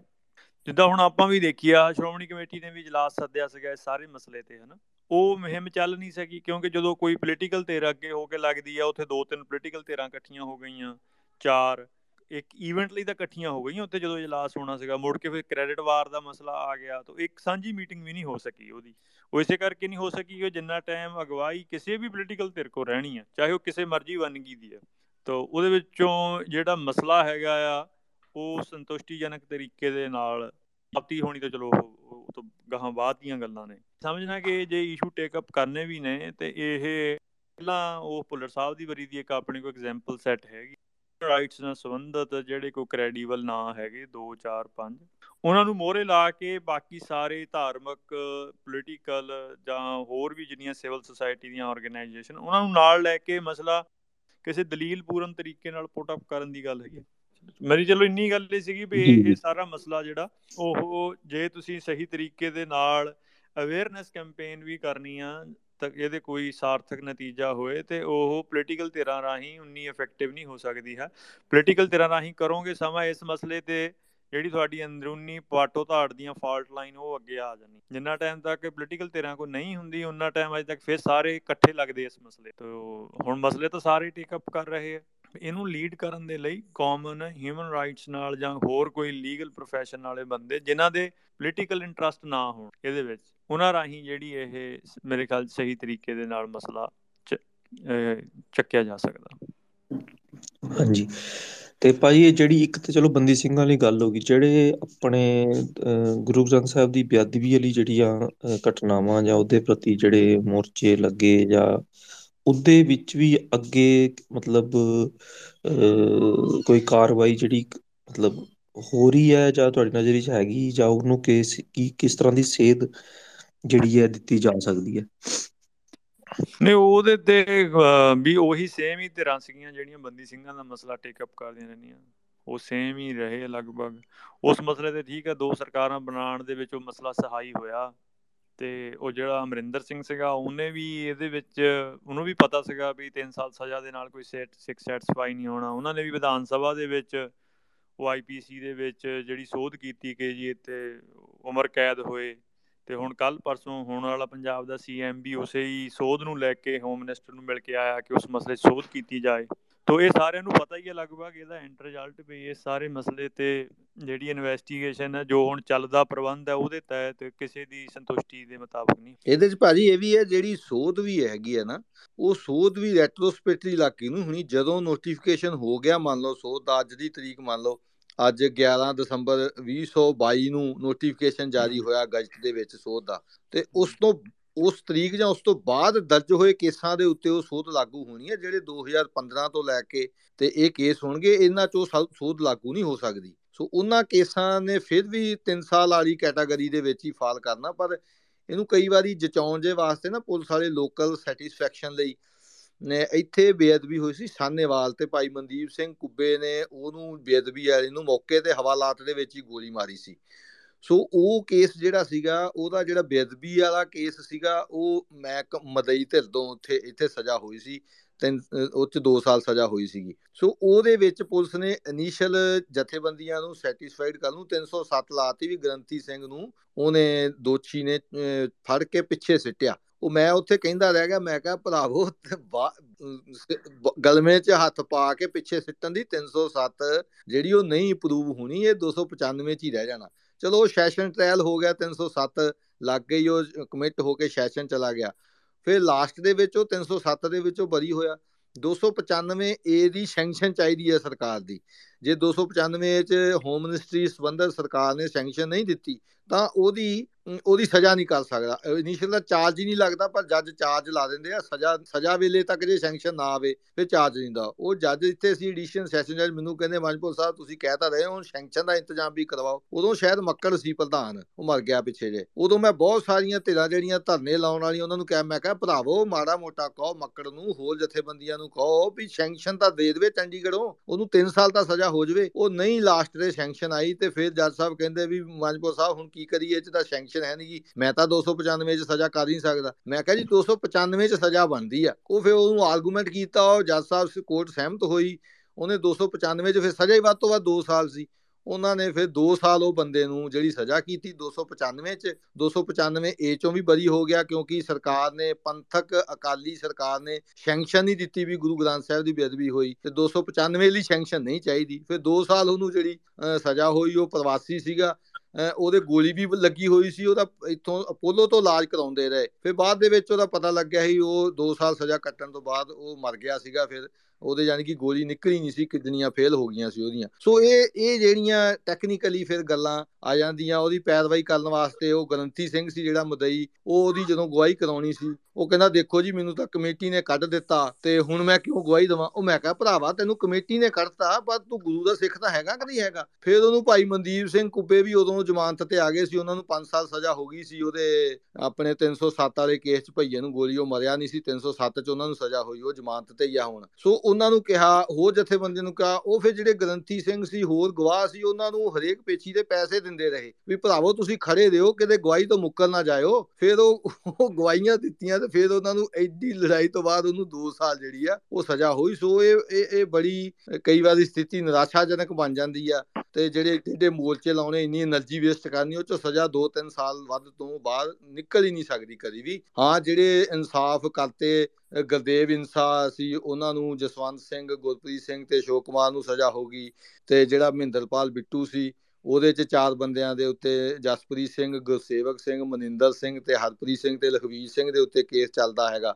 ਤੇ ਇਸ ਤਰ੍ਹਾਂ ਜਿਹੜੀ ਹੈਗੀ ਆ ਉਹ ਉਹ ਇਨਸਾਫ ਪੰਥਕ ਰਵਾਇਤਾਂ ਮੁਤਾਬਕ ਵੀ ਚੱਲ ਰਿਹਾ ਹੈਗਾ ਤੇ ਉਹਦੇ ਚ ਉਹਦੇ ਪਾਸੇ ਨੂੰ ਨਹੀਂ ਧਿਆਨ ਦੇ ਰਿਹਾ ਕੋਈ ਵੀ ਵੀ ਉਹਨਾਂ ਪਰਿਵਾਰਾਂ ਦੀ ਵੀ ਪੈਰਵਾਈ ਕਰੀਏ, ਉਹਨਾਂ ਦੀ ਵੀ ਦੇਖਭਾਲ ਦਾ, ਉਹਨਾਂ ਦੀ ਕਿਸੇ ਦੀ ਮਾਤਾ ਹੀ ਆ ਘਰੇ, ਕਿਸੇ ਦਾ ਕੱਲਾ ਬਜ਼ੁਰਗ ਹੀ ਆ। ਸੋ ਉਹ ਹੁਣ ਹੁਣ ਹੁਣ ਥੋੜਾ ਜਿਹਾ ਲੱਗਿਆ ਜਿਵੇਂ ਬੱਬਰ ਕਾਲੀ 100 ਸਾਲਾ ਤੇ ਉਹਨਾਂ ਨੂੰ ਸਨਮਾਨ ਸਨਮਾਨ ਕੀਤਾ ਤੇ ਉਸ ਤੋਂ ਬਾਅਦ ਐਸਜੀਪੀਸੀ ਵੀ ਜਾਗੀ ਤੇ ਮਨਿੰਦਰ ਜੁਮੇ ਦੇ ਪਰਿਵਾਰ ਨੂੰ 2 ਲੱਖ ਦਿੱਤਾ। ਤੇ ਕੱਲ ਮੈਂ ਚੰਡੀਗੜ੍ਹ ਗਿਆ ਸੀ ਉੱਥੇ ਫਿਰ ਉਹਨਾਂ ਨੂੰ ਕਿਹਾ ਵੀ ਇੱਕ ਪਰਿਵਾਰ ਨੂੰ ਦਿੱਤਾ, ਬਾਕੀਆਂ ਨੂੰ ਵੀ ਦਿਓ ਜਿਨ੍ਹਾਂ ਦੇ ਬਜ਼ੁਰਗ ਇਕੱਲੇ ਘਰੇ ਰਹਿੰਦੇ ਆ। ਸੋ ਇਹ ਹੁਣ ਇਸ ਲੈਵਲ ਦੇ ਉੱਤੇ ਸਿੱਖਾਂ ਦੇ ਵਿੱਚ ਜਿਹੜੀ ਅਵੇਅਰਨੈਸ ਆਉਣੀ ਹੈ ਸੋ ਵੱਡੀ ਗੱਲ ਇਹ ਆ ਵੀ ਕਿਸੇ ਇੱਕ ਧਿਰ ਨੂੰ ਆਪਣੇ ਲੈਵਲ ਦੇ ਉੱਤੇ ਪ੍ਰੋਗਰਾਮ ਨਹੀਂ ਐਲਾਨ ਕਰਨੇ ਚਾਹੀਦੇ। ਸਾਂਝੇ ਰੂਪ ਦੇ ਵਿੱਚ ਸਾਂਝੀ ਰਣਨੀਤੀ। ਹੁਣ ਬੰਦੀ ਸਿੰਘਾਂ ਦੇ ਮੁੱਦੇ ਤੇ ਦੇਖ ਲਓ ਡਿੰਪਾ ਐਮਪੀ ਕਾਂਗਰਸ ਦਾ ਖਡੂਰ ਸਾਹਿਬ ਤੋਂ ਪਾਰਲੀਮੈਂਟ 'ਚ ਉਹ ਬੋਲ ਰਿਹਾ ਹੋਰ ਕੋਈ ਕਹਿੰਦੇ ਕਹਾਉਂਦੇ ਐਮਪੀ ਜਿਹੜੇ ਆ ਉਹ ਜਿਹੜੇ ਬੰਦੀ ਸਿੰਘਾਂ ਦੇ ਨਾਂ ਤੇ ਇਲੈਕਸ਼ਨਾਂ ਵੀ ਲੜੀਆਂ, ਉਹਨਾਂ ਦਾ ਕੋਈ ਐਮਪੀ ਉਹਦੀ ਸਪੋਰਟ ਵੀ ਨਹੀਂ ਕੀਤੀ। ਸੋ ਚਾਹੀਦਾ ਤਾਂ ਇਹ ਸੀ ਵੀ ਡਿੰਪਾ ਬੋਲਿਆ, ਠੀਕ ਆ, ਕਾਂਗਰਸ ਦਾ ਉਹ ਸਿੱਖ ਵਿਰੋਧੀ ਪਾਰਟੀ ਕਹੀ ਜਾ ਸਾਰੀ ਪਰ ਪਰਸਨਲੀ ਅਗਲੇ ਨੇ ਇਹ ਇਹ ਮੁੱਦਾ ਉਠਾਇਆ ਤੇ ਬਾਕੀ ਐਮਪੀਆਂ ਨੂੰ ਉਹਦੀ ਸਪੋਰਟ ਕਰਨੀ ਚਾਹੀਦੀ ਸੀ, ਪਰ ਕਿਸੇ ਐਮਪੀ ਨੇ, ਖਾਸ ਤੌਰ ਤੇ ਬਾਦਲ ਦੋਵਾਂ ਜੀਆਂ ਨੇ, ਕਿਤੇ ਨਹੀਂ ਆਇਆ ਵੀ ਇਹਨਾਂ ਨੇ ਉਹਦੀ ਸਪੋਰਟ ਦੇ ਵਿੱਚ ਕੀਤਾ ਜਾ ਸੋ ਇਸ ਤੋਂ ਪਤਾ ਲੱਗਦਾ ਵੀ ਇਹ ਆਪਣੀ ਆਪਣੀ ਸਿਆਸੀ ਡੁਗਡੁਗੀ ਜਿਹੜੀ ਆ ਵਜਾਉਣ ਦੇ ਵਿੱਚ ਅੱਗੇ ਰਹਿੰਦੇ ਆ, ਇਹ ਮਸਲਾ ਹੱਲ ਕਰਨ ਵੱਲ ਨਹੀਂ ਜਾਣਾ ਚਾਹੁੰਦੇ। ਹਾਂਜੀ। ਹਾਂਜੀ ਭਾਜੀ ਹੁਣ ਆਪਣਾ ਜਿਹੜੇ ਲਾਸਟ ਆਪਣੇ 10 15 10 ਮਿੰਟਾਂ ਚ ਆਪਾਂ ਇਸ ਉੱਪਰ ਫਿਰ ਜੀ ਗੱਲ ਕਰੀਏ, ਜਿਸ ਤਰ੍ਹਾਂ ਉਹਨੇ ਗੱਲ ਆਈ, ਭਾਈ ਤੁਸੀਂ ਵੀ ਕਈ ਸਾਰੀ ਗੱਲਬਾਤ, ਜਿਹੜੀ ਗੱਲ ਬਾਹਰ ਆ ਰਹੀ ਹੈ ਕਿ ਇੱਕ ਤੇ ਸਿਆਸੀ ਜਿਹੜੀ ਹੈ, ਮਤਲਬ ਜਿਹੜੀ ਵੋਟ ਪੋਲਿਟਿਕਸ ਵਾਲੀਆਂ ਧਿਰਾਂ ਉਹ ਆਪਣੀ ਜਿਹੜੀ ਹੈ, ਉਹ ਅੱਗੇ ਅੱਗੇ ਲੱਗਦੀ ਹੈ ਤੇ ਉਹਦੇ ਨਾਲ ਮਤਲਬ ਚੀਜ਼ ਸਹੀ ਨਹੀਂ ਚੱਲਦੀ, ਉਹਨਾਂ ਦੇ ਜਿਹੜੇ ਆਪੋ ਆਪਣੇ ਮਫਾਦਾਂ 'ਚ ਮਤਲਬ ਇਹ ਸਾਰੀ ਚੀਜ਼ ਦਾ ਮਸਲਿਆਂ ਨੂੰ ਤੇ ਉਹਨਾਂ ਦੀ ਸਮਝ ਨੂੰ, ਸਾਰੀ ਪ੍ਰੋਸੈਸ ਨੂੰ ਮਤਲਬ ਇੱਕ ਕਿਸਮ ਦਾ ਤਾਰਪੀਡੋ ਕੀਤਾ ਕੀਤਾ ਹੀ ਜਾ ਰਿਹਾ ਹੁਣ ਜਿਹੜੀ ਅੱਗੇ ਵਾਸਤੇ ਜਿਹੜੀ ਕਵਾਇਦ ਹੈਗੀ, ਜਿਹੜੀ ਚੱਲ ਰਹੀ ਹੈ, ਉਹਦੇ 'ਚ ਅਗਰ ਸਪਸ਼ਟ ਰੂਪ ਵਿੱਚ ਆਪਾਂ ਗੱਲ ਕਰਨੀ ਹੋਵੇ ਕਿ ਕਿਹੜੀਆਂ ਗੱਲਾਂ ਜਿਹੜੀਆਂ ਮਤਲਬ ਪਹਿਲੀ ਗੱਲ ਤੇ ਮਤਲਬ ਅਗਰ ਮੋਰਚੇ ਲਗਾਣੇ ਆ ਤੇ ਉਹਨਾਂ ਦਾ ਮਤਲਬ ਜਿਹਦੇ ਇੱਕ ਡੂਜ਼ ਐਂਡ ਡੋਨਟਸ ਹੁੰਦੇ ਕਿ ਇਹ ਗੱਲਾਂ ਕੁਝ ਗੱਲਾਂ ਜਿਹੜੀਆਂ ਜ਼ਰੂਰ ਧਿਆਨ ਰੱਖਣੀ ਚਾਹੀਦੀਆਂ ਜਾਂ ਕਰਨੀਆਂ ਚਾਹੀਦੀਆਂ ਤੇ ਕੁਝ ਗੱਲਾਂ ਜਿਹੜੀਆਂ ਮਤਲਬ ਜਿਨ੍ਹਾਂ ਨੂੰ ਮਤਲਬ ਸਮਝ ਲਓ ਅਵੋਇਡ ਕਰਨਾ ਚਾਹੀਦਾ ਜਾਂ ਬਿਲਕੁਲ ਨਹੀਂ ਕਰਨਾ ਚਾਹੀਦਾ। ਅਗਰ ਉਸ ਹਿਸਾਬ ਨਾਲ ਸਪਸ਼ਟ ਰੂਪ ਵਿੱਚ ਗੱਲ ਕਰਨੀ ਹੋਵੇ ਤਾਂ ਕਿਹੜੇ ਮਤਲਬ ਤੁਹਾਡੇ ਸਾਹਮਣੇ ਨੁਕਤੇ ਤੁਸੀਂ ਰੱਖਣਾ ਚਾਹੋਗੇ ਭਾਈ? ਦੇਖੋ ਜਿੰਨੀ ਤਾਂ ਇੱਕ ਇੱਕ ਤਾਂ ਇਹ ਗੱਲ ਜਿੱਦਾਂ ਹੁਣ ਆਪਾਂ ਕੀਤੀ ਹੈ ਕਿ ਜਿਹੜਾ ਬੇਅਦਬੀ ਵਾਲਾ ਮਸਲਾ ਆ, ਉਹਦੇ ਵਿੱਚ ਜੋ ਇੰਡੀਅਨ ਸਿਸਟਮ ਹੈਗਾ ਪੋਲੀਟੀਕਲ ਤੇ ਕਾਨੂੰਨ ਦਾ, ਉਹਦੇ ਵਿੱਚ ਸਿੱਖਾਂ ਦੀ ਸੰਤੁਸ਼ਟੀ ਮੁਤਾਬਕ ਇਨਸਾਫ ਲਿਆ ਹੀ ਨਹੀਂ ਜਾ ਸਕਦਾ। ਤੋਂ ਉਹਦੇ ਮਸਲੇ ਦੇ ਉੱਤੇ ਮੋਰਚੇ ਲਾਣ ਦੀ ਫਿਰ ਜਾਂ ਕੋਈ ਕਵਾਇਦ ਦੀ ਤੁਕ ਸਮਝ ਨਹੀਂ ਆਉਂਦੀ ਹੈ ਤੇ ਕਿਉਂਕਿ ਇੱਕ ਤਾਂ ਇਹ ਹੈ ਵੀ ਜੇ ਸਾਰੇ ਕਾਨੂੰਨ ਕਨਾਨ ਕਰ ਵੀ ਲੈਣ, ਉਹ ਸਾਰਿਆਂ ਨੂੰ ਲਗਭਗ ਪਤਾ ਵੀ ਉਹ ਜਿਹੜੇ ਕਰਨ ਵਾਲੇ ਬੰਦੇ, ਉਹ ਤਾਂ ਬਹੁਤ ਥੱਲੇ ਸੀਗੇ, ਉਹਨਾਂ ਦੇ ਉੱਤੇ ਸਿਰਸੇ ਵਾਲੇ, ਸਿਰਸੇ ਤੋਂ ਤੇ ਦਿੱਲੀ ਦਰਬਾਰ ਤੱਕ ਤਾਂ ਇਹਦੀਆਂ ਸਾਰੀ ਜਾਂਦੀ ਹੈ ਲੜੀ। ਤੇ ਉਹਨਾਂ ਕੋਲੋਂ ਤੁਸੀਂ ਕਿਹੜੀ ਇਨਸਾਫ ਦੀ ਆਸ ਰੱਖ ਸਕਦੇ ਹੋ? ਜਿਹੜਾ ਬੰਦੀ ਸਿੰਘਾਂ ਵਾਲਾ ਮਸਲਾ ਉਹਦੇ ਸੰਬੰਧੀ ਜਿੱਦਾਂ ਗੱਲ ਹੋਈ ਵੀ ਜਿਹੜੀਆਂ ਧਿਰਾਂ ਤਾਂ ਅੱਜ ਵੀ ਖਾਲਿਸਤਾਨ ਲਈ, ਸਿੱਖਾਂ ਦੀ ਆਜ਼ਾਦੀ ਲਈ ਲੜ ਰਹੀਆਂ। ਉਹ ਸਿੱਧੇ ਰੂਪ ਦੇ ਵਿੱਚ ਜੇ ਇਹ ਮੰਗਣ ਕਿ ਸਾਡੇ ਬੰਦੇ ਰਿਹਾ ਕਰ ਦਿਓ ਇਹ ਤਾਂ ਫਿਰ ਡਿਕਾਟਮੀ ਆ। ਇਹਦਾ ਮਤਲਬ ਤੁਸੀਂ ਜਿਹੜੀ ਆਪਣੀ ਆਜ਼ਾਦੀ ਦੀ ਗੱਲ ਛੱਡ ਦਿੱਤੀ ਹੈ ਹਨਾ, ਉਹ ਮੰਗ, ਉਹ ਉਹਨਾਂ ਨੂੰ ਕਹਿਣਾ ਬਣਦਾ ਹੀ ਨਹੀਂ ਹੈ ਉਹਨਾਂ ਦਾ ਨੈਤਿਕ ਤੌਰ ਜਿਹੜੀਆਂ ਵੋਟ ਪੋਲਿਟਿਕਸ ਵਾਲੀਆਂ ਧਿਰਾਂ ਜਾਨੀ ਕਿ ਮਿਲਵਰਤਨ ਰੱਖਦੀਆਂ ਇੰਡੀਅਨ ਸਿਸਟਮ ਦੇ ਨਾਲ, ਦਿੱਲੀ ਦੇ ਤਖਤ ਦੇ ਨਾਲ, ਉਹਨਾਂ ਦਾ ਇਹ ਕਹਿਣਾ ਬਣਦਾ, ਕਿਉਂਕਿ ਜਿੱਦਾਂ ਸਿੱਖਾਂ ਦੇ ਵਿੱਚ ਪਹਿਲਾਂ ਵੀ ਜਿਹੜੇ ਮਿਲਵਰਤਨੀਏ ਸਿੱਖ ਸੀਗੇ, ਉਹ ਰਾੜ ਸਿੰਘ ਜਾਂ ਜਿਹੜੇ ਅਕਾਲੀ ਸਿੰਘ ਸੀਗੇ, ਉਹਨਾਂ ਦੇ ਸਹੂਲਤ ਜਾਂ ਫਾਇਦੇ ਦੇ ਲਈ ਕੁਝ ਯਤਨ ਕਰ ਲੈਂਦੇ ਸੀਗੇ। ਪਰ ਉਹਨਾਂ ਦੀ ਸਮੱਸਿਆ ਇਹ ਆ ਕਿ ਉੱਥੇ ਪਾਟੋ ਤਾੜ ਬਹੁਤ ਜ਼ਿਆਦਾ ਆ ਕ੍ਰੈਡੀਬਿਲਟੀ ਕਿਸੇ ਦੀ ਹੈ ਨਹੀਂ, ਉਹਨਾਂ ਦੇ ਚੱਕਿਆ ਮਸਲਾ ਹੱਲ ਹੋਣ ਦੀ ਬਜਾਏ ਨੁਕਸਾਨ ਵਾਲੇ ਪਾਸੇ ਚਲਾ ਜਾਂਦਾ। ਤੋਂ ਹੁਣ ਸੈਂਟਰ ਸਰਕਾਰ ਨੇ ਛੱਡਣੇ ਨੇ, ਮੈਨੂੰ ਨਹੀਂ ਲੱਗਦਾ ਹੈ ਵੀ ਸੈਂਟਰ ਸਰਕਾਰ ਪੰਜਾਬ ਦੀ ਕਿਸੇ ਵੀ ਵੋਟ ਪੋਲਿਟਿਕਸ ਵਾਲੀ ਧਿਰ ਦੇ ਕਹੇ ਤੇ ਜਾਂ ਪ੍ਰੈਸ਼ਰ ਬਿਲਡ ਕਰੇ ਤੇ ਛੱਡੂਗੀ। ਸਮਾਂ ਪੰਜਾਬ ਦੀ ਕੋਈ ਵੋਟ ਪੋਲਿਟਿਕਸ ਵਾਲੀ ਧਿਰ ਕੋਈ ਪ੍ਰੈਸ਼ਰ ਬਿਲਡ ਕਰੂਗੀ ਤਾਂ ਉਹ ਹਾਰਡ ਹੋ ਜਾਣਗੇ, ਹੋਰ ਵੀ ਇਹਨਾਂ ਨੂੰ ਕੋਈ ਸਿਆਸੀ ਲਾਹਾ ਨਾ ਚਲੇ ਜਾਏ। ਕਿਉਂਕਿ ਇਹ ਮਸਲਾ ਹੁਣ ਸਿਆਸੀ ਪੋਲੀਟੀਕਲ ਵੋਟ ਵੋਟ ਪੋਲਿਟਿਕਸ ਦਾ ਮਸਲਾ ਬਣ ਗਿਆ ਹੈ ਤੇ ਤੀਜੀ ਗੱਲ ਜਿਹੜੀ ਮੈਂ ਪਹਿਲਾਂ ਕਹੀ ਸੀਗੀ ਕਿ ਇਹ ਮਸਲਾ ਸਿਵਲ ਸੁਸਾਇਟੀ ਦੀ ਜਿਹੜੀਆਂ ਆਰਗੇਨਾਈਜੇਸ਼ਨ ਹੈ, ਉਹਨਾਂ ਦੇ ਰਾਹੀਂ ਦਲੀਲ ਦੇ ਪੱਧਰ ਤੇ ਟੇਕ ਅਪ ਕਰਨ ਦੀ ਗੱਲ ਹੈਗੀ ਆ। ਜਿਹੜੀਆਂ ਸਿਵਲ ਸੁਸਾਇਟੀ ਦੀਆਂ ਆਰਗੇਨਾਈਜੇਸ਼ਨ ਹੈਗੀਆਂ, ਉਹ ਅੱਗੇ ਲੱਗ ਕੇ ਚਾਹੇ ਉਹ ਕੋਰਟ ਦੀ ਪੈਰਵਾਈ 'ਚ ਹੋਣ, ਚਾਹੇ ਸਰਕਾਰ ਨਾਲ ਦਿੱਲੀ ਤਖਤ ਨਾਲ ਗੱਲਬਾਤ ਕਰਨ, ਚਾਹੇ ਕਿਸੇ ਵੀ ਲੈਵਲ ਤੇ ਕਰਨ, ਇਸ ਮਸਲੇ ਦੇ ਉੱਤੇ ਸਹੀ ਤਰੀਕੇ ਦੇ ਨਾਲ ਜੋ ਵੀ ਥੋੜੇ ਬਹੁਤੇ ਫਾਇਦੇ ਹੋ ਸਕਦੇ ਜਾਂ ਸਰਕਾਰ ਨੂੰ ਛਿੱਥਾ ਹੀ ਕਰਨਾ ਤੁਸੀਂ ਜਿਹੜਾ ਵੀ ਸਰਕਾਰ ਨੂੰ ਜਾਂ ਦੁਨੀਆ ਨੂੰ ਦੱਸਣ ਦਾ ਹੀ ਮਸਲਾ ਨਾ, ਵੀ ਸਿੱਖਾਂ ਦੇ ਮਸਲੇ ਦੇ ਵਿੱਚ ਇੰਡੀਆ ਰੂਲ ਆਫ ਲਾਅ ਨਹੀਂ ਫਾਲੋ ਕਰਦਾ। ਇੰਡੀਆ ਦੇ ਸਿੱਖਾਂ ਦੇ ਮਸਲੇ 'ਚ ਜੰਗਲ, ਜਿਹੜਾ ਦੇ ਅਸੂਲ ਹੈ, ਜੰਗਲ ਰਾਜ ਦੇ ਅਸੂਲ ਉਹ ਫਾਲੋ ਹੁੰਦੇ। ਇਹੀ ਦੱਸਣ ਦਾ ਮਸਲਾ ਹੀ ਆ ਵੱਧ ਤੋਂ ਵੱਧ। ਤੋਂ ਉਸ ਮਸਲੇ ਦੇ ਵਿੱਚ ਉਹ ਵੀ ਜਿਹੜਾ ਮਸਲਾ ਹੈਗਾ, ਉਹ ਤਾਂ ਸਹੀ ਰੂਪ 'ਚ ਹੋਣਾ ਜੇ ਸਿਵਲ ਸੁਸਾਇਟੀ ਦੀਆਂ ਆਰਗੇਨਾਈਜੇਸ਼ਨ ਚਾਹੇ ਜਿਹੜੀਆਂ ਹਿਊਮਨ ਰਾਈਟਸ ਦੀਆਂ ਚਾਹੇ ਹੋਰ ਵੀ ਸਿਵਲ ਸੁਸਾਇਟੀ ਦੇ ਵਿੱਚ ਬਹੁਤ ਸਾਰੇ ਹਿੱਸੇ ਐਕਟਿਵ ਹੈਗੇ, ਉਹਨਾਂ ਰਾਹੀਂ ਚੱਕਿਆ ਜਾਏ, ਬਾਕੀ ਸਾਰੇ ਇਹਦਾ ਸਹਿਯੋਗ ਕਰਨ ਆਪਣੀ ਸਮਰੱਥਾ ਅਨੁਸਾਰ, ਤਾਂ ਇਹ ਮੇਰੇ ਖਿਆਲ ਦੇ ਵਿੱਚ ਕਿਸੇ ਸਹੀ ਪਾਸੇ ਨੂੰ ਗੱਲ ਜਿਹੜੀ ਉਹ ਜਾ ਸਕਦੀ। ਇੱਕ ਭਾਜੀ ਜਿਹੜੀ ਆਪਾਂ ਤੁਸੀਂ ਗੱਲ ਕਹੀ ਵੀ ਕਿ ਜਿਹੜੇ ਸਹੀ ਜਿਹੜਾ ਸਾਡੇ ਮਸਲੇ ਹੈਗੇ ਜਿਹੜੇ ਇਹਨਾਂ ਮਸਲਿਆਂ ਦੇ ਜਿਹੜੇ ਮਤਲਬ ਰੂਟ ਵਿੱਚ ਜਿਹੜੀ ਗੱਲ ਪਈ ਹੈ, ਜਿਹੜੀ ਸਿੱਖਾਂ ਦੀ ਆਜ਼ਾਦੀ ਦਾ ਮਸਲਾ, ਇਹਦੇ ਉੱਪਰ ਮਤਲਬ ਓਵਰਆਲ ਤੌਰ ਤੇ ਕਿਉਂਕਿ ਤੁਹਾਡਾ ਕੀ ਕੀ ਖਿਆਲ ਬਣਦਾ ਮਤਲਬ ਉਸ ਉਸ ਗੱਲ ਨੂੰ ਮੂਰੇ ਰੱਖ ਕੇ ਮੋਰਚੇ ਲਗਾਣੇ ਜਾਂ ਉਸ ਦੀ ਕਪੈਸਿਟੀ ਜਾਂ ਪੋਸਿਬਿਲਿਟੀ ਜਾਂ ਟਾਈਮਿੰਗ ਹੈਗੀ ਕਿ ਉਹ ਗੱਲ ਦੇ ਉੱਪਰ ਮੋਰਚੇ ਲਗੇ ਜਾਣ? ਇਹ ਗੱਲਾਂ ਉਹਨਾਂ ਵੀ ਸ਼ਾਮਲ ਹੋਣ ਬਟ ਜਿਹੜਾ ਅਸਲ ਮੋਰਚੇ ਆ, ਜਿਹੜੇ ਪੁਰਾਣੇ ਜਿਸ ਤਰ੍ਹਾਂ ਜਿਹੜੀ ਗੱਲਾਂ ਤੇ ਲੱਗਦੇ ਰਹੇ, ਜਿਹੜਾ ਸਿੱਖਾਂ ਦੇ ਹੱਕਾਂ ਦਾ ਮਸਲਾ ਹੈ ਵੱਡਾ, ਉਸ ਉੱਪਰ ਮਤਲਬ ਉਧਰ ਵੱਲ ਡਾਇਰੈਕਸ਼ਨ ਹੋਵੇ। ਚਲੋ ਇਹ ਇਹ ਇਹ ਮਸਲਾ ਦਾ ਜੋ ਅੱਜ ਆਪਣਾ ਗੱਲਬਾਤ ਦਾ ਸਕੋਪ ਹੈ, ਉਹਦੇ ਤੋਂ ਬਾਹਰ ਹੀ ਗੱਲ ਹੈ। ਸਿੱਖਾਂ ਨੇ ਆਪਣੀ ਆਜ਼ਾਦੀ ਕਿੱਦਾਂ ਲੈਣੀ ਆ, ਜਾਂ ਇਸ ਚੱਲ ਰਹੇ ਸਿਸਟਮ ਦੇ ਵਿੱਚ ਆਪਣੇ ਵੱਧ ਅਧਿਕਾਰ ਕਿੱਦਾਂ ਲੈਣੇ ਆ, ਆਪਣੇ ਆਪ ਨੂੰ ਕਿੱਦਾਂ ਦੁਆਰਾ ਖੜੇ ਕਰਨਾ ਸਾਰਾ, ਉਹ ਉਹ ਆਪਣੇ ਆਪ 'ਚ ਇੱਕ ਵੱਡਾ ਤੇ ਵੱਖਰਾ ਮਸਲਾ ਹੈਗਾ। ਤੇ ਉਹਦੇ ਲਈ ਮੇਰੇ ਖਿਆਲ 'ਚ ਪੂਰੀ ਇੱਕ ਸਾਡੀ ਟਵਿੱਟਰ ਸਪੇਸ ਦੀ ਲੋੜ ਹੈ। ਇੱਥੇ ਤਾਂ ਜੋ ਆਪਣਾ ਦਾਇਰਾ ਹੈਗਾ ਕਿ ਜੋ ਇਹ ਚੱਲ ਰਹੇ ਮਸਲੇ ਹੈਗੇ ਆ ਪਿਛਲੇ 10 ਸਾਲ ਤੋਂ, ਜਿਹੜੇ ਇਹਨਾਂ ਨੂੰ ਵੋਟ ਪੋਲਿਟਿਕਸ ਤੇ ਅਹਿਮ ਮਸਲੇ ਬਣਾ ਦਿੱਤਾ ਗਿਆ। ਮਤਲਬ ਮਹਾਰਾਜ ਦੀ ਬੇਅਦਬੀ ਦਾ ਮਸਲਾ, ਬੰਦੀ ਸਿੰਘਾਂ ਦਾ ਮਸਲਾ ਜਾਂ ਬਾਈਬਲ ਕਲਾਂ ਵਾਲੀ ਘਟਨਾ ਦਾ ਮਸਲਾ, ਜਿਹੜੇ ਉਹ ਉਹ ਉਹ ਵੋਟ ਪੋਲਿਟਿਕਸ ਦੇ ਜਿਹੜੇ ਇਹ ਸਭ ਤੋਂ ਅਹਿਮ ਮਸਲੇ ਅੱਜ ਬਣ ਗਏ ਆਪਣਾ ਇਹ ਆ ਕਹਿਣਾ ਵੀ ਇਹ ਮਸਲੇ ਸਿੱਖਾਂ ਦੇ ਸਭ ਤੋਂ ਵੱਡੇ ਪੋਲੀਟੀਕਲ ਮਸਲੇ ਨਹੀਂ ਹਨ। ਇਦੋਂ ਜਿਹੜੇ ਜਿਸ ਬੇਸ ਤੋਂ ਇਹ ਮਸਲੇ ਪੈਦਾ ਹੋਏ ਆ, ਉਹ ਇੰਪੋਰਟੈਂਟ ਮਸਲੇ ਵੀ ਬੰਦੀ ਸਿੰਘ ਰਿਹਾ ਹੋਣ ਬਾਹਰ ਆਣ ਇਹ ਸਾਡੀ ਬਹੁਤ ਤਰਜੀਹ ਆ ਸਾਡੀ ਅਰਦਾਸ ਹੈ ਇਹ। ਬਟ ਸਿਰਫ ਇੱਥੇ ਹੀ ਉਹ ਬੰਦੀ ਸਿੰਘ ਬਾਹਰ ਆ ਜਾਣ ਸਾਡੇ ਮਸਲੇ ਨਹੀਂ ਮੁੱਕਦੇ। ਸਾਡਾ ਮਸਲਾ ਸਿੱਖਾਂ ਦੀ ਆਜ਼ਾਦੀ ਤੇ ਮੁੱਕਣਾ। ਤੋ ਉਹ ਕਿੱਦਾਂ ਲੜੀ ਜਾਣੀ ਆ ਉਹ ਕਿਸ ਪ੍ਰਕਾਰ ਕਿਹੜੇ ਤਰ੍ਹਾਂ ਦੇ ਮੋਰਚੇ ਰਾਹੀਂ ਲੜੀ ਜਾਣੀ ਆ ਉਹਦਾ ਮਤਲਬ ਆਪਣੇ ਆਪ 'ਚ ਇੱਕ ਪੂਰਾ ਵੱਖਰਾ ਦਾਇਰਾ ਹੈਗਾ। ਜੀ। ਜੀ ਧੰਨਵਾਦ ਭਾਈ ਤੁਸੀਂ ਜਿਹੜੀ ਸਾਰੀ ਗੱਲਬਾਤ ਰੱਖੀ ਹੈ ਪਰਮਜੀਤ ਭਾਈ ਜੇ ਤੁਸੀਂ ਆਪਣੇ ਤਰਫ ਤੇ ਕੋਈ ਵੀ ਵਿਚਾਰ ਸਾਂਝੇ ਕਰੇ ਤੁਸੀਂ ਕਰੋ ਫਿਰ ਆਪਾਂ ਗੱਲ ਸਮਝੀ ਮੈਂ ਇਹੀ ਬੇਨਤੀ ਕਰ ਰਿਹਾ ਸੀ ਕਿ ਕਾਫੀ ਵਿਸਤਾਰ ਦੇ ਵਿੱਚ ਹੋਊਗੀ ਮੈਨੂੰ ਨਹੀਂ ਲੱਗਦਾ ਕੋਈ ਰਹਿ ਗਿਆ ਜਿਹਦੇ ਬਾਰੇ ਕੋਈ رائے ਰੱਖਣੀ ਚਾਹੀਦੀ ਜੀ, ਮੈਂ ਮਤਲਬ ਇੱਕ ਵਾਰੀ ਫੇਰ ਬੇਨਤੀ ਕਰੂੰਗਾ ਸਾਰਿਆਂ ਨੂੰ, ਜੇ ਕਿਸੇ ਨੇ ਆਪਣੀ ਇਹਦੇ ਵਿੱਚ ਕੋਈ ਗੱਲ ਰੱਖਣੀ ਹੈ, ਉਹ ਜਰੂਰ ਮਾਈਕ ਰਿਕੁਐਸਟ ਭੇਜੇ। ਅਦਰਵਾਈਜ਼ ਆਪਾਂ ਮਤਲਬ ਅੱਜ ਦੀ ਜਿਹੜੀ ਸਪੇਸ ਹੈਗੀ, ਇਹਨੂੰ ਆਪਾਂ ਕਨਕਲੂਡ ਕਰਾਂਗੇ। ਅੱਜ ਦੀ ਗੱਲ ਤੇ ਸਮੇਟਾਂਗੇ ਤੇ ਜਿਹੜੀ ਅੱਗੇ ਜਿਸ ਤਰ੍ਹਾਂ ਭਾਈ ਨੇ ਵੀ ਗੱਲ ਕੀਤੀ, ਜਿਹੜੇ ਹੋਰ ਵੱਡੇ ਪੱਖ ਹੈਗੇ ਜਾਂ ਬ੍ਰੌਡਰ ਸੈਂਸ ਵਿੱਚ ਆਪਾਂ ਇਸ ਗੱਲ ਨੂੰ ਜਿਹੜੀ ਹੈ, ਉਹ ਲੈ ਕੇ ਤੇ ਚਲਾਂਗੇ। ਤੇ ਧੰਨਵਾਦ ਹੈ ਸਾਰਿਆਂ ਦਾ ਜਿਹੜੇ ਅੱਜ ਜੁਆਇਨ ਕੀਤਾ ਜਿਨ੍ਹਾਂ ਨੇ। ਤੇ ਆਪਾਂ ਫਿਰ ਗੱਲ ਸਮੇਟਦੇ ਹਾਂ। ਫਤਿਹ ਜੀ ਸਾਰਿਆਂ ਨੂੰ, ਵਾਹਿਗੁਰੂ ਜੀ ਕਾ ਖਾਲਸਾ, ਵਾਹਿਗੁਰੂ ਜੀ ਕੀ ਫਤਿਹ। ਇਸ ਤਰ੍ਹਾਂ ਦੇ ਵੀ ਕੋਈ ਜਥੇਬੰਦੀ ਜਾਂ ਕੋਈ ਇੱਕ ਬੰਦਾ ਆਪਣੇ ਤੌਰ ਤੇ ਦੇ ਦਿੰਦਾ, ਫਿਰ ਬਾਕੀਆਂ ਦੀ ਇੱਕ ਜਜ਼ਬਾਤੀ ਮਜਬੂਰੀ ਬਣ ਜਾਂਦੀ ਸਪੋਰਟ ਕਰਨ ਦੀ। ਹੁਣ ਤੱਕ ਇਹੀ ਜਿਹੜਾ ਲਗਾਤਾਰ ਚੱਲਦਾ ਹੁੰਦਾ ਸੋ ਕਾਨੂੰਨੀ ਜੇ ਪੈਰਵਾਈ ਦੀ ਗੱਲ ਕਰੀਏ, ਉਹਦੇ ਚ ਹੁਣ ਜਿਵੇਂ ਪ੍ਰੋਫੈਸਰ ਦੁੰਦਰਪਾਲ ਸਿੰਘ ਭੁੱਲਰ ਦਾ ਅਸੀਂ ਮਈ ਦੇ ਵਿੱਚ ਲਾਇਆ ਹਾਈ ਕੋਰਟ ਦੇ ਵਿੱਚ ਉਹਦੇ ਚ ਆਪਣੇ ਦਿੱਲੀ ਸਰਕਾਰ ਜਿਹੜੀ ਨੋਟਿਸ ਨਹੀਂ ਲੈ ਰਹੀ, ਉਹ ਅਸੀਂ ਦਸਤੀ ਸੰਮਨ ਕਰਾਏ, ਮੈਂ ਪਰਸੋਂ ਜਾ ਕੇ ਉੱਥੇ ਦਿੱਲੀ ਦੇ ਕੇ ਆਇਆ, ਉਹ ਹੁਣ ਸਰਕਾਰ ਨੂੰ ਤਮੀਲ ਕਰਾ ਕੇ ਤੇ 21 ਜਨਵਰੀ ਤਰੀਕ ਹੈਗੀ ਆ। ਸੋ ਉਹ ਹਾਈ ਕੋਰਟ ਜਦੋਂ ਉਹਨਾਂ ਨੂੰ ਤਮੀਲ ਹੋ ਜੂਗੀ, ਜੇ ਉਹ ਨਹੀਂ ਕਰਦੀ ਹੈਗੀ, ਤਾਂ ਫਿਰ ਉਹ ਹਾਈ ਕੋਰਟ ਡਾਇਰੈਕਟ ਜਿਹੜੀ ਆ ਰਿਲੀਜ਼ ਦਾ ਆਰਡਰ ਵੀ ਕਰ ਸਕਦੀ ਹੈ, ਜੇ ਜੱਜ ਦੀਆਂ, ਮੰਨ ਲਓ ਵੀ ਕਹਿ ਲਓ ਲੱਤਾਂ ਭਾਰ ਚੱਲਦੀਆਂ ਹੋਈਆਂ। ਨਹੀਂ ਤੇ ਜਿਵੇਂ ਸੁਪਰੀਮ ਕੋਰਟ ਦੇ ਵਿੱਚ ਜਿਵੇਂ ਤੁਸੀਂ ਕਹਿ ਦਿਓ ਵੀ ਨਹੀਂ ਕਰ ਰਹੇ ਫੈਸਲੇ ਸਰਕਾਰਾਂ ਦੇ ਅਦਾਲਤਾਂ ਜਿਹੜਾ 550 ਸਾਲਾਂ ਤੇ ਕੀਤਾ ਸੀਗਾ, ਕੇਂਦਰ ਸਰਕਾਰ ਨੇ 8 ਉਮਰ ਕੈਦੀਆਂ ਨੂੰ ਰਿਹਾ ਕਰਨ ਦਾ ਤੇ ਇੱਕ ਫਾਂਸੀ ਜਾਫਤਾ ਨੂੰ ਆਪਣੇ ਉਮਰ ਕੈਦ ਚ ਤਬਦੀਲ ਕਰਨ ਦਾ। ਹੁਣ ਅੱਠਾਂ ਦੇ ਵਿੱਚ ਤਾਂ ਤਿੰਨ ਜਿਹੜੇ ਸੀਗੇ ਨਾਮ, ਉਹ ਪਹਿਲਾਂ ਹੀ ਰਿਹਾ ਹੀ ਸੀਗੇ। ਉਹ ਇੱਕ ਮਜ਼ਾਕ ਹੀ ਸੀ, ਉਹ ਇੱਕ ਸਿੱਖਾਂ ਨਾਲ ਗੁਰੂ ਨਾਨਕ ਪਾਤਸ਼ਾਹ ਦੇ। ਤਿੰਨ ਪਹਿਲਾਂ ਹੀ ਰਿਹਾ ਸੀ, ਉਹਨਾਂ ਚੋਂ ਪੰਜ ਰਹਿ ਗਏ। ਪੰਜ ਚੋਂ ਦੋ ਦੇ ਆਲਰੇਡੀ ਭਾਈ ਨੰਦ ਸਿੰਘ ਤੇ ਸੁਬੇਗ ਸਿੰਘ, ਜਿਨ੍ਹਾਂ ਦੇ ਕੇਸ ਇਹ ਖਾਟਪੂ ਸੰਘਰਸ਼ ਨਾਲ ਸੰਬੰਧਿਤ ਨਹੀਂ ਸੀ, ਪਰ ਉਹਨਾਂ ਦੀ ਰਿਹਾਈ ਉਹਨਾਂ ਦੇ ਬੜੈਲ ਜੇਲ੍ਹ ਬ੍ਰੇਕ ਕੇਸ ਦੇ ਵਿੱਚ ਹੋਣ ਕਰਕੇ ਰੋਕੀ ਹੋਈ ਸੀ। ਭਾਈ ਸਵੇਰ ਸਿੰਘ ਪਿੱਛੇ ਜੇ ਅਕਾਲ ਚਲਾਣਾ ਵੀ ਕਰ ਗਏ 10 ਦਿਨ ਹੋਏ 15 ਦਿਨ ਹੋਏ ਆ।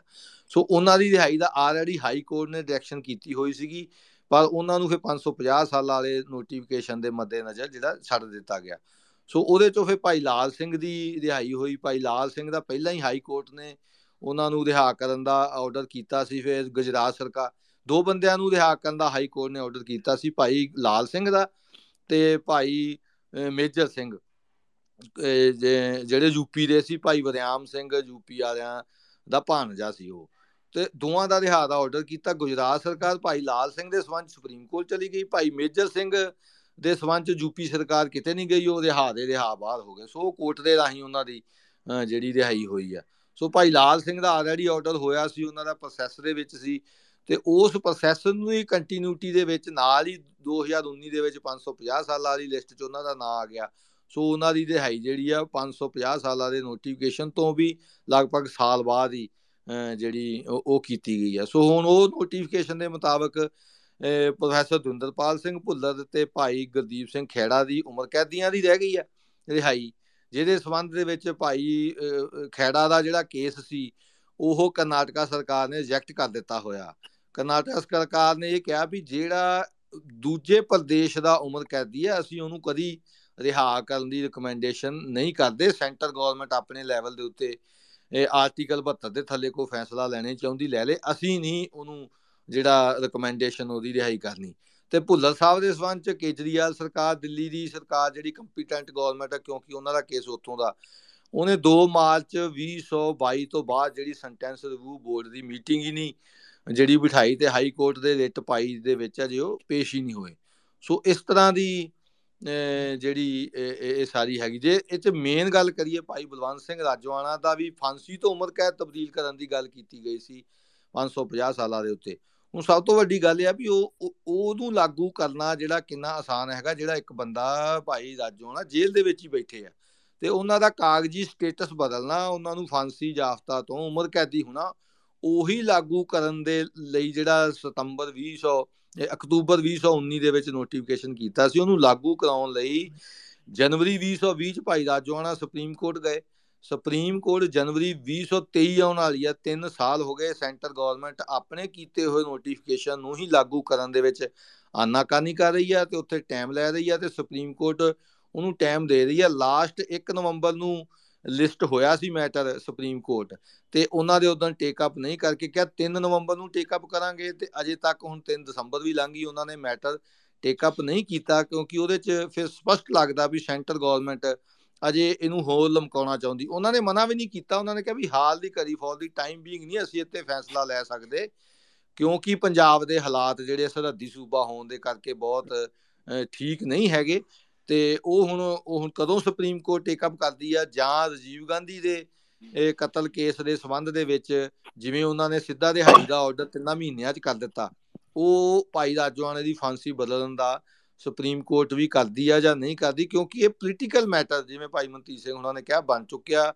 ਭਾਈ ਰਾਜਵਾਨੇ ਦੇ ਨਾਂ ਦੇ ਉੱਤੇ ਉਹਨਾਂ ਦੀ ਭੈਣ ਨੂੰ ਕਾਲੀ ਦਲ ਨੇ ਇਲੈਕਸ਼ਨ 'ਚ ਵੀ ਖੜਾ ਕੀਤਾ ਤੇ ਹੋਰ ਸਾਰੀ ਜਿਹੜੀ ਆ ਸਿਆਸਤ ਜਿਹੜੀ ਆ ਇਹਨਾਂ ਬੰਦੀ ਸਿੰਘਾਂ ਦੇ ਦੁਆਰੇ ਜਿਹੜੀ ਘੁੰਮਦੀ ਹੋਈ ਨਜ਼ਰ ਆਉਂਦੀ ਆ ਵੀ ਹਾਂ, ਇਹ ਮੈਟਰ ਆ। ਹਰੇਕ ਕੋਈ ਮੋਰਚਾ ਲਾ ਕੇ ਬੈਠਾ ਹੋਇਆ, ਇੱਕ ਕੋਈ ਮੋਰਚਾ ਇੱਥੇ ਸਾਡੇ ਲੁਧਿਆਣੇ ਲਾਗੇ ਸਰਾਬਾ ਪਿੰਡ ਆ, ਉੱਥੇ 5-6 ਮਹੀਨਿਆਂ ਤੋਂ ਲੋਕਲ ਜਥੇਬੰਦੀਆਂ ਨੇ ਜਿਹੜਾ ਮੋਰਚਾ ਲਾਇਆ ਹੋਇਆ ਉੱਥੇ। ਤੇ ਇੱਕ ਹੁਣ ਮੋਰਚੇ ਦੀ 7 ਜਨਵਰੀ ਦੀ ਵੀ ਕਾਲ ਆਈ ਆ ਭਾਈ ਜਗਤਾਰ ਸਿੰਘ ਹਵਾਲਾ ਕਮੇਟੀ ਵੱਲੋਂ ਵੀ ਅੰਬ ਸਾਹਿਬ ਦੁਆਰੇ ਜਿਹੜਾ ਮੋਰਚਾ ਲੱਗੂਗਾ। ਸੋ ਇਹਦੇ ਤੇ ਇੱਕ ਸਾਂਝੀ ਰਣਨੀਤੀ ਤੇ ਇਹਦੇ ਚ ਹੁਣ ਸ਼੍ਰੋਮਣੀ ਕਮੇਟੀ ਨੇ ਵੀ ਦਸਤਕੀ ਮੁਹਿੰਮ ਜਿਹੜੀ ਆ ਚਲਾਈ ਹੋਈ ਆ। ਤੇ ਸ਼੍ਰੋਮਣੀ ਕਮੇਟੀ ਉਹ ਥਾਂ ਥਾਂ ਤੇ ਗੁਰੂ ਘਰ ਇਤਿਹਾਸਕ ਹੈਗੇ ਉੱਥੇ ਦਸਤਖਤ ਕਰਾ ਰਹੇ ਲੋਕਾਂ ਦੇ। ਪ੍ਰੋਫੈਸਰ ਦੁੰਦਰਪਾਲ ਸਿੰਘ ਭੁੱਲਰ ਦੇ ਸਬੰਧ ਚ ਬੰਦੀ ਸਿੰਘਾਂ ਸਬੰਧ ਪਹਿਲਾਂ ਪਹਿਰੇਦਾਰ ਖਵਾਰ ਵੱਲੋਂ ਵੀ ਪਹਿਲਾਂ ਇੱਕ ਸਮਾਂ ਟਾਈਮ ਦਸਤਕੀ ਮੁਹਿੰਮ ਚਲਾਈ ਗਈ ਸੀਗੀ। ਸੋ ਇਹ ਸਾਰੀਆਂ ਗੱਲਾਂ ਜਿਹੜੀਆਂ ਹੈਗੀਆਂ, ਜਦੋਂ ਅਸੀਂ ਇਸ ਵੰਡਵੇਂ ਰੂਪ ਦੇ ਵਿੱਚ ਕਰਦੇ ਆ ਉਦੋਂ ਇਹਦੇ ਇਹਦੇ ਤੇ ਜਰੂਰ ਸਵਾਲੀਆ ਚਿੰਨ ਲੱਗਦਾ ਹੈਗਾ ਵੀ ਹਰੇਕ ਕੋਈ ਕਹਿੰਦਾ ਵੀ ਹੁਣ ਇਹ ਵੀ ਗੱਲ ਹੈਗੀ ਆ ਵੀ ਅਕਾਲੀ ਦਲ ਜਿੰਨਾ ਚ 10 ਸਾਲ ਸੱਤਾ ਦੇ ਵਿੱਚ ਰਿਹਾ ਇਹਨਾਂ ਨੇ ਇਸ਼ਤਿਹਾਰਾਂ ਦੇ ਵਿੱਚ ਲਾਇਆ ਅਸੀਂ ਵੀ ਉਦੋਂ ਪ੍ਰੈਸ ਕਾਨਫਰੰਸ ਕੀਤੀ। ਸੁਮੇਧ ਸੈਣੀ ਨੇ ਖੁਦ ਪ੍ਰੈਸ ਕਾਨਫਰੰਸ ਕੀਤੀ, ਮੇਰਾ ਨਾਂ ਲਿਆ। ਵੀ ਇੱਕ ਵਕੀਲ ਮੰਝਪੁਰ ਉਹਨੇ ਲਿਸਟ ਜਾਰੀ ਕੀਤੀ ਆ, ਉਹ ਝੂਠੀ ਆ, ਝੂਠੇ ਤੱਥ ਆ, ਉਹਨਾਂ ਨੇ ਪੰਜਾਬ ਸਰਕਾਰ ਦੇ ਲੋਕ ਲੋਕ ਸੰਪਰਕ ਵਿਭਾਗ ਨੇ ਅਜੀਤ ਖਵਾਚ ਅੱਧੇ ਅੱਧੇ ਪੇਜ ਦੇ ਇਸ਼ਤਿਹਾਰ ਲਾਏ ਵੀ ਇਹ ਅਸੀਂ ਕਿਸੇ ਨੂੰ ਨਹੀਂ ਛੱਡ ਸਕਦੇ, ਸਰਕਾਰ ਕਿਸੇ ਨੂੰ ਨਹੀਂ ਛੱਡ ਸਕਦੀ, ਕਿਸੇ ਨੂੰ ਵੀ ਜਿਹੜਾ ਛੱਡਿਆ ਨਹੀਂ ਜਾ ਸਕਦਾ, ਉਹਦੀ ਰਿਹਾਈ ਹੋਣ ਤੇ ਆਪਣੇ ਆਪ ਛੁੱਟ ਜਾਂਦਾ। ਬਾਅਦ ਦੇ ਵਿੱਚ ਫਿਰ ਉਹਨਾਂ ਨੇ ਬੰਦੇ ਛੱਡੇ ਵੀ। ਤੇ ਹੁਣ ਉਹੀ ਅਕਾਲੀ ਦਲ ਜਿਹੜਾ ਹੈਗਾ, ਉਹ ਕਹਿ ਰਿਹਾ ਵੀ ਸਰਕਾਰ ਛੱਡਦੀ ਕਿਉਂ ਨਹੀਂ, ਕੇਜਰੀਵਾਲ ਕਿਉਂ ਨਹੀਂ ਛੱਡਦਾ, ਭਗਵੰਤ ਮਾਨ ਕਿਉਂ ਨਹੀਂ ਛੱਡਦਾ, ਮੋਦੀ ਸਰਕਾਰ ਛੱਡੇ। ਸੋ ਆਪ 10 ਸਾਲ ਸੱਤਾ 'ਚ ਰਹਿੰਦਿਆਂ ਹੋਇਆਂ, ਜਿਹੜਾ ਹੁਣ ਜੀਵ ਗਾਂਧੀ ਦੇ ਕਤਲਾਂ ਦੇ ਸਬੰਧ ਦੇ ਵਿੱਚ ਕਈ ਵਾਰ ਉਹ ਛੱਡਤੇ ਜੀ, ਇਹ ਕਿਉਂ ਨਹੀਂ ਛੱਡ ਰਹੇ? ਸੋ ਇਹ ਵੀ ਜਿਵੇਂ ਭਾਜੀ ਹੁਣਾਂ ਨੇ ਕਿਹਾ ਵੀ ਅਵੇਅਰਨੈਸ ਚੇਤਨਾ ਦੇ ਪੱਧਰ ਦੇ ਉੱਤੇ ਪਤਾ ਨਹੀਂ ਹੈਗਾ। ਜੀਵ ਗਾਂਧੀ ਕਤਲ ਕੇਸ ਦੇ ਸਬੰਧ 'ਚ ਉੱਥੋਂ ਦੀ ਕੈਬਨਿਟ ਨੇ ਮਤਾ ਪਾਸ ਕਰਕੇ, ਉੱਥੋਂ ਦੀ ਅਸੈਂਬਲੀ ਨੇ ਮਤਾ ਪਾਸ ਕਰਕੇ ਗਵਰਨਰ ਨੂੰ ਭੇਜਿਆ ਸੀ। ਗਵਰਨਰ ਨੇ ਫਰਦਰ ਅੱਗੇ ਰਾਸ਼ਟਰਪਤੀ ਨੂੰ ਭੇਜਤਾ ਤੇ ਸੁਪਰੀਮ ਕੋਰਟ ਨੇ ਕੈਬਨਿਟ ਦੇ ਪਾਸ ਕੀਤੇ ਹੋਏ ਮਤੇ ਨੂੰ ਰੈਟੀਫਾਈ ਕੀਤਾ ਵੀ ਗਵਰਨਰ ਕੋ ਕੋਈ ਪਾਵਰ ਨਹੀਂ, ਸਰਕਾਰ ਦਾ ਪਾਸ ਕੀਤਾ ਹੋਇਆ ਮਤਾ ਜਿਹੜਾ ਉਹ ਫਰਦਰ ਰੈਫਰੈਂਸ ਰਾਸ਼ਟਰਪਤੀ ਕੋ ਭੇਜੇ, ਉਹਨੂੰ ਦੂਜੀ ਵਾਰ ਵਾਪਸ ਭੇਜਣਾ ਪੈਣਾ, ਉਹਦੇ ਉੱਤੇ ਸਾਈਨ ਕਰਕੇ। ਸੋ ਉਹਨਾਂ ਨੇ, ਉਹਨਾਂ ਦੀ ਸਰਕਾਰ ਉਹਨਾਂ ਨਾਲ ਖੜੀ ਆ।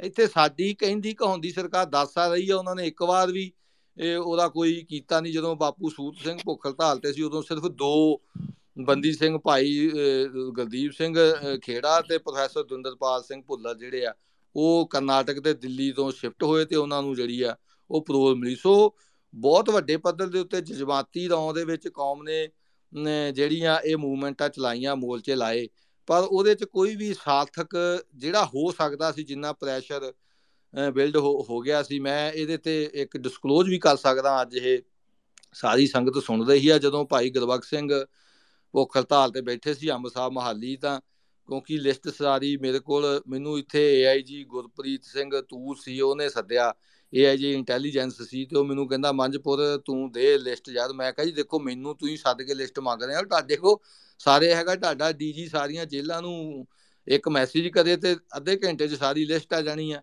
ਤੇ ਉਹ ਕਹਿੰਦਾ ਸੀ ਵੀ ਕਿੰਨਾ ਕੁ ਚਿਰ ਜਿਹੜਾ ਭੁੱਖ ਹੜਤਾਲ ਹੋਰ ਚੱਲੂਗੀ। ਮੈਂ ਕਹਾਂ ਜੀ, ਇਹ ਤਾਂ ਹੁਣ ਭਾਈ ਗੁਰਬਖਸ਼ ਸਿੰਘ ਜਿਹੜੇ ਆ, ਉੱਥੇ ਖੜੇ ਆ, ਪਰ ਇਹ ਆ ਵੀ ਹੁਣ ਅਕਾਲੀ ਦਲ ਦਾ ਉਹਨਾਂ ਦਾ ਜ਼ੋਰ ਲੱਗਿਆ ਹੋਇਆ ਵੀ ਇਹਨੂੰ ਬਿਨਾਂ ਕਿਸੇ ਨਤੀਜੇ ਤੋਂ ਜਿਹੜੀ ਆ ਉਹ ਖਤਮ ਕਰਾਉਣੀ ਆ ਜਾਂ ਅੰਸ਼ਕ ਰੂਪ ਦੇ ਵਿੱਚ ਜਿਹਦੇ ਚੋਂ ਕਾਮਯਾਬ ਵੀ ਹੋਏ ਗਿਆਨੀ ਗੁਰਬਚਨ ਸਿੰਘ ਦੇ ਰਾਹੀਂ ਜਿਹੜਾ ਰੋਲ ਬੜਾ ਉਦੋਂ ਜਿਹੜਾ ਸਰਕਾਰ ਪੱਖੀ ਜਿਹੜਾ ਆਇਆ ਉਹਨੇ ਭਾਈ ਗੁਰਬਖਸ਼ ਸਿੰਘ ਨੂੰ ਲੈ ਕੇ ਭਰੋਸੇ 'ਚ ਤੇ ਉਹਨੂੰ ਜੂਸ ਪਲਾਤਾ ਵੀ ਅਸੀਂ ਸ਼ੋਵਾਂਗੇ ਤਿੰਨਾਂ ਨੂੰ ਪਰੋਲ ਦੇਤੀ। ਸੋ ਗੁਰਪ੍ਰੀਤ ਸਿੰਘ ਤੂਰ ਕਹਿਣ ਲੱਗਾ ਵੀ ਇਹ ਦੇਖ ਸਰਕਾਰ ਨੇ ਤਾਂ ਪਲੈਨਿੰਗ ਕਰ ਲਈ ਹੋਈ ਆ। ਸਰਕਾਰ ਸਾਰੇ ਪਾਸਿਆਂ ਤੋਂ ਹੱਥ ਰੱਖਦੀ ਹੁੰਦੀ, ਉਹਨਾਂ ਲੱਗ, ਉਹ ਵੱਧ ਤੋਂ ਵੱਧ ਕੀ ਦਿੱਤਾ ਜਾ ਸਕਦਾ ਤੇ ਘੱਟ ਤੋਂ ਘੱਟ ਕਿੰਨੇ ਚ ਸੱਜ ਸਕਦਾ, ਉਹ ਇਸ ਤਰ੍ਹਾਂ ਦੇਖੂਗੀ। ਤੇ ਉਹ ਕਹਿੰਦਾ ਵੀ ਡਰਾਫਟ ਜਿਹੜਾ ਬਣ ਚੁੱਕਿਆ ਹੈਗਾ, ਇੱਕ ਕਿਉਂਕਿ ਸਰਕਾਰ ਨੇ ਕਦੀ ਵੀ ਇਸ ਤਰ੍ਹਾਂ ਰਿਹਾਈ ਨਹੀਂ ਕਰਨੀ ਵੀ ਸਿੱਖ ਬੰਦੀ ਛੱਡੇ ਜਾਣ। ਉਹਨਾਂ ਨੇ ਤਾਂ ਜਨਰਲ ਪਾਲਿਸੀ ਬਣਾਉਣੀ ਆ, ਸੋ ਪਾਲਿਸੀ ਬਣ ਰਹੀ ਸੀ ਵੀ ਜਿਹੜੇ 14 ਸਾਲ ਤੋਂ ਵੱਧ ਕੱਟ ਚੁੱਕੇ ਹੈਗੇ ਸਾਰੇ ਕੈਦੀ ਪੰਜਾਬ ਦੇ, ਉਹਨਾਂ ਸਾਰਿਆਂ ਨੂੰ ਇੱਕ ਆਮ ਮਾਫੀ ਜਿਹੜੀ ਆ, ਉਹ ਕਰਨ ਦਾ ਆਰਡਰ ਹੋਣਾ ਸੀਗਾ। ਤੇ ਉਹਦੇ ਵਿੱਚ ਫਿਰ ਆਪਣੇ ਬੰਦੇ ਜਿਹੜੇ ਆ ਕਵਰ ਹੋ ਜਾਣੇ ਸੀ ਜਿਹੜੇ ਪੰਜਾਬ ਦੇ ਕੈਦੀ ਸੀ। ਸੋ ਪਰ ਉਹਨਾਂ ਦਾ ਥੋੜੇ ਜੀ ਸਾਲ ਚ ਸਰ ਗਿਆ ਪਰੋਲ ਦੇ ਨਾਲ ਹੀ ਸਰ ਗਿਆ। ਸੋ ਪ੍ਰੈਸ਼ਰ ਜੇ ਪੰਜ ਚਾਰ ਦਿਨ ਚਲੋ ਇਹ ਮੈਂ ਨਹੀਂ ਹੁਣ ਕਹਿ ਸਕਦਾ ਵੀ ਭਾਈ ਗੁਰਬਖਸ਼ ਸਿੰਘ ਦਾ ਉਹ ਫੈਸਲਾ ਸੀ ਜਾਂ ਪੰਥ ਦਾ, ਉੱਥੇ ਜਿਹੜੀਆਂ ਜਥੇਬੰਦੀਆਂ ਸੀ, ਜੋ ਕਮੇਟੀ ਸੀ, ਉਹਨਾਂ ਦਾ ਫੈਸਲਾ ਸੀ। ਉਹਦਾ ਕਹਿਣਾ ਸੀ ਵੀ ਜੇ ਪੰਜ ਚਾਰ ਦਿਨ 10 ਦਿਨ ਹੋਰ ਲਟਕ ਗਿਆ ਤੇ ਸਰਕਾਰ ਗੋਡਿਆਂ ਭੰਨੇ ਹੋ ਗਈ, ਇਹ ਲੰਮੀ ਪੈ ਜਾਣੀ ਆ, ਰਿਹਾਈ ਹੋ ਸਕਦੀ ਹੈਗੀ। ਸੋ ਇਸ ਤਰ੍ਹਾਂ ਦੇ ਕਈ ਵਾਰ ਇਨਸਟੈਂਟ ਬਣੇ ਹੈਗੇ, ਪਰ ਸਰਕਾਰ ਜਿਹੜੀ ਆਪਣੀਆਂ ਕੁਚਾਲਾਂ ਚੱਲ ਕੇ ਤੇ ਉਹਦੇ ਵਿੱਚ ਕਾਮਯਾਬ ਹੋ ਜਾਂਦੀ ਆ। ਸੋ ਇਹ ਹੁਣ ਮਸਲਾ ਜਿਹੜਾ ਓਵਰਆਲ ਬੰਦੀ ਸਿੰਘਾਂ ਦਾ ਇੱਕ ਪੋਲੀਟੀਕਲ ਮਾਈਲੇਜ ਲੈਣ ਜਾਂ ਦੇਣ ਵਾਲਾ ਮਸਲਾ ਬਣ ਗਿਆ। ਸੈਂਟਰਲ ਦੀ ਬੀਜੇਪੀ ਸਰਕਾਰ ਪੰਜਾਬ ਦੇ ਵਿੱਚ ਜਿਹੜਾ ਆਪਣਾ ਹੱਥ ਰੱਖਣਾ ਚਾਹੁੰਦੀ ਆ, ਸੱਤਾ ਦੇ ਵਿੱਚ ਹਿੱਸਾ ਲੈਣਾ ਚਾਹੁੰਦੀ ਆ ਤੇ ਉਹ ਇਹ ਮਸਲੇ ਨੂੰ ਅਜੇ ਹੱਲ ਨਹੀਂ ਕਰਨਾ ਚਾਹੁੰਦੇ। ਮੈਨੂੰ ਲੱਗਦਾ ਵੀ 23 ਦੇ ਵਿੱਚ, ਕਿਉਂਕਿ ਜਦੋਂ 24 ਦੀ ਇਲੈਕਸ਼ਨ ਦਾ ਬਿਗਲ ਵੱਜ ਜਾਣਾ ਹੈਗਾ, ਇੱਕ ਸਾਲ ਪਹਿਲਾਂ ਫਿਰ ਉਹ ਜਿਹੜੇ ਕੰਮ ਆ ਉਹ ਸਾਰੇ ਨਜ਼ਰ ਆਉਂਦੇ ਆ। ਤੇ ਇਹ ਇਹ ਜਦੋਂ ਕਿਸੇ ਨਾ ਕਿਸੇ ਪਾਸੇ ਉਹੋ ਜੀ ਕੰਸੋਲ ਲੱਗਦੀ, ਫਿਰ ਸਾਰੇ ਕ੍ਰੈਡਿਟ ਲੈਣ ਵਾਲੀਆਂ ਧਿਰਾਂ ਜਿਹੜੀਆਂ, ਉਹ ਐਕਟਿਵ ਹੋ ਕੇ ਕੋਈ ਨਾ ਕੋਈ ਮੋਰਚੇ ਦਾ ਜਿਹੜਾ ਪ੍ਰੋਗਰਾਮ ਚੱਲ ਪੈਂਦਾ ਹੈਗਾ। ਸਾਂਝੀ ਰਣਨੀਤੀ ਦੇ ਤਹਿਤ ਸਾਂਝਾ ਫੈਸਲਾ ਲੈ ਕੇ ਕਦੀ ਕੋਈ ਪ੍ਰੋਗਰਾਮ ਲਿਖਿਆ ਨਹੀਂ ਗਿਆ। ਜੇ ਉਹ ਲਿਖਿਆ ਜਾਵੇ ਇਮਾਨਦਾਰੀ ਦੇ ਨਾਲ। ਕਿਉਂਕਿ ਜਦੋਂ ਬਾਦਲ ਸਰਕਾਰ ਸੀ, ਜਦੋਂ ਇਹ ਜਾਂਦੇ ਸੀ, ਬਾਦਲ ਕਹਿੰਦਾ ਸੀ ਵੀ ਮੈਂ ਜਾ ਕੇ ਤੇ ਉੱਥੇ ਕਰ ਗੱਲ ਕਰਕੇ ਆਇਆ। ਤੇ ਬਾਅਦ ਚ ਬੀਜੇਪੀ ਦੇ ਹੀ ਆਗੂ ਕਹਿੰਦੇ ਰਹੇ ਵੀ ਬਾਦਲ ਨੇ ਤਾਂ ਕਦੀ ਆ ਕੇ ਬੰਦੀ ਸਿੰਘਾਂ ਦੀ ਗੱਲ ਕੀਤੀ ਨਹੀਂ ਇਹ ਤਾਂ ਆਪਣੀ ਨੂੰਹ ਨੂੰ ਕੈਬਨਿਟ ਮਿਨਿਸਟਰ ਬਣਾਉਣ ਦੀਆਂ ਤੇ ਆਪਣੇ ਨਿੱਜੀ ਮਫਾਦਾਂ ਨੂੰ ਅੱਗੇ ਰੱਖ ਕੇ ਗੱਲ ਕਰਦਾ ਰਿਹਾ। ਇਹ ਕਦੀ ਵੀ ਇਹ ਬੰਦੀ ਸਿੰਘਾਂ ਦੇ ਸਬੰਧ ਚ ਆਇਆ ਨਹੀਂ ਭਾਈ ਲਾਲ ਸਿੰਘ ਦੇ ਸਬੰਧ ਦੇ ਵਿੱਚ ਜਿਹੜਾ ਸਪਸ਼ਟ ਪਤਾ ਲੱਗਿਆ ਸੀ ਵੀ ਬਾਦਲ ਨਹੀਂ ਕਿਹਾ ਵੀ ਇਹਨਾਂ ਨੂੰ ਨਾ ਛੱਡਿਓ, ਜੇ ਇਹ ਛੱਡ ਦਿੱਤੇ ਤੇ ਇਹਦਾ ਸਾਡੀ ਥਾਂ ਮਰ ਲੈਣਗੇ ਆ ਕੇ ਜਾਂ ਸਾਡੀ ਜਾਨ ਨੂੰ ਖੌ ਬਣ ਜਾਊਗਾ। ਸੋ ਇਹ ਸਭ ਤੋਂ ਵੱਡਾ ਅੜਿੱਕਾ ਇਹ ਜਿਹੜਾ ਬਾਦਲ ਸਰਕਾਰ ਰਹੀ ਆ ਇਹ ਇਹ ਹੁਣ ਵੀ ਕੋਈ ਵੀ ਸਰਕਾਰ ਹੋਵੇ, ਭਾਵੇਂ ਇੱਥੇ ਕਾਂਗਰਸ ਦੀ ਸਰਕਾਰ ਰਹੀ ਆ, ਭਾਵੇਂ ਬਾਦਲ ਦੀ ਸਰਕਾਰ ਰਹੀ ਆ, ਸੋ ਇਹ ਸਾਰਾ ਬੰਦੀ ਸਿੰਘਾਂ ਦਾ ਜਿਹੜਾ ਓਵਰਆਲ ਜਿਹੜੀ ਗੱਲਬਾਤ ਹੈਗੀ, ਸੋ ਕਾਨੂੰਨੀ ਮਤਾ, ਕਾਨੂੰਨ ਮੁਤਾਬਕ ਵੀ ਅਦਾਲਤਾਂ ਦੇ ਵਿੱਚ ਭਾਈ ਰਾਜੋਆਣਾ, ਪ੍ਰੋਫੈਸਰ ਭੁੱਲਰ ਦਾ, ਭਾਈ ਗੁਰਮੀਤ ਸਿੰਘ ਦਾ ਅਸੀਂ ਪੈਂਡਿੰਗ ਦੋਵਾਂ ਦਾ ਕਰ ਰਹੇ ਆ, ਰਾਜੋਆਣੇ ਦਾ ਸ਼੍ਰੋਮਣੀ ਕਮੇਟੀ ਕਰ ਰਹੀ ਆ, ਤੇ ਬਾਕੀ ਸਿਆਸੀ ਤੌਰ ਤੇ ਉੱਤੇ ਵੰਡਵੇਂ ਰੂਪ ਦੇ ਵਿੱਚ ਹੋ ਰਿਹਾ ਤੇ ਕ੍ਰੈਡਿਟ ਲੈਣ ਦੀ ਜਿਹੜੀ ਜੰਗ ਆ ਉਹ ਭਾਰੂ ਆ ਬਜਾਏ ਕਿ ਬੰਦੀ ਸਿੰਘਾਂ ਦੀ ਰਿਹਾਈ ਤੋਂ। ਜੀ ਧੰਨਵਾਦ ਭਾਈ ਤੁਸੀਂ ਜਿਹੜਾ ਸਾਰਾ ਇਹ ਦੱਸਿਆ ਉਹਦੇ ਬਾਰੇ ਬੰਦੀ ਸਿੰਘਾਂ ਦੇ ਜਿਹੜਾ ਹੈਗਾ ਪੱਖ ਉਹਨਾਂ ਦੀ ਤਰਫੋਂ। ਮੈਂ ਮੁੜ ਮਤੀਰ ਭਾਈ ਤੁਹਾਡੇ ਕੋਲ ਆਉਂਗਾ ਤੇ ਨਾਲੇ ਮੈਂ ਬਾਕੀਆਂ ਨੂੰ ਵੀ ਰਿਕੁਐਸਟ ਕਰਦਾ ਜੇ ਕੋਈ ਆਪਣੀ ਗੱਲ ਰੱਖਣਾ ਚਾਹੁੰਦਾ ਪਲੀਜ਼ ਆਪਣੀ ਮਾਈਕ ਰਿਕੁਐਸਟ ਤੁਸੀਂ ਭੇਜ ਦਿਓ। ਤੇ ਤੁਸੀਂ ਕੋਈ ਸਵਾਲ ਜਾਂ ਆਪਣੀ ਕੋਈ ਗੱਲ ਰੱਖਣੀ ਹੋਏ ਇਸ ਮਾਮਲੇ 'ਚ ਜਾਂ ਕੋਈ ਇਨਪੁਟ ਦੇਣੀ ਹੋਏ ਤਾਂ ਜ਼ਰੂਰ ਦਿਓ। ਹਾਂਜੀ ਮਨਦੀਪ ਭਾਈ ਮੈਂ ਕਿਉਂਕਿ ਬਾਰ-ਬਾਰ ਇਹ ਗੱਲ ਹੁੰਦੀ, ਆਪਾਂ ਮਨੀਪੁਰ ਸਾਹਿਬ ਦੇ ਵੀ ਬਖਿਆਣੀ ਸਾਰੀ ਗੱਲ ਇਹ ਸੁਣੀ। ਜਿਹੜਾ ਵੋਟ ਪੋਲਿਟਿਕਸ ਦੀ ਜਿਹੜੀ ਸਾਰੀ ਇਨਵੋਲਵਮੈਂਟ ਹੈਗੀ ਜਾਂ ਵੋਟ ਪੋਲਿਟਿਕਸ ਦੀ ਧਿਰਾਂ ਦੀ ਜਿਹੜੀ ਇਨਵੋਲਵਮੈਂਟ ਹੈਗੀ, ਕਿਉਂਕਿ ਇਹਦੇ ਵਿੱਚ ਇਹ ਵੀ ਦੇਖਿਆ ਗਿਆ ਕਿ ਜਾਂ ਹੋ ਰਿਹਾ, ਹੁਣ ਵੀ ਹੋ ਰਿਹਾ ਹੁੰਦਾ, ਮੋਰਚੇ ਨੂੰ ਚਲਾਈ ਰੱਖਣ ਵਾਸਤੇ ਜਾਂ ਮਤਲਬ ਆਪੋ ਆਪਣੇ ਮਫਾਦਾਂ ਕਰਕੇ ਕਈ ਵਾਰੀ ਮੋਰਚੇ ਨੂੰ ਸਪੋਰਟ ਕੀਤੀ ਜਾਂਦੀ।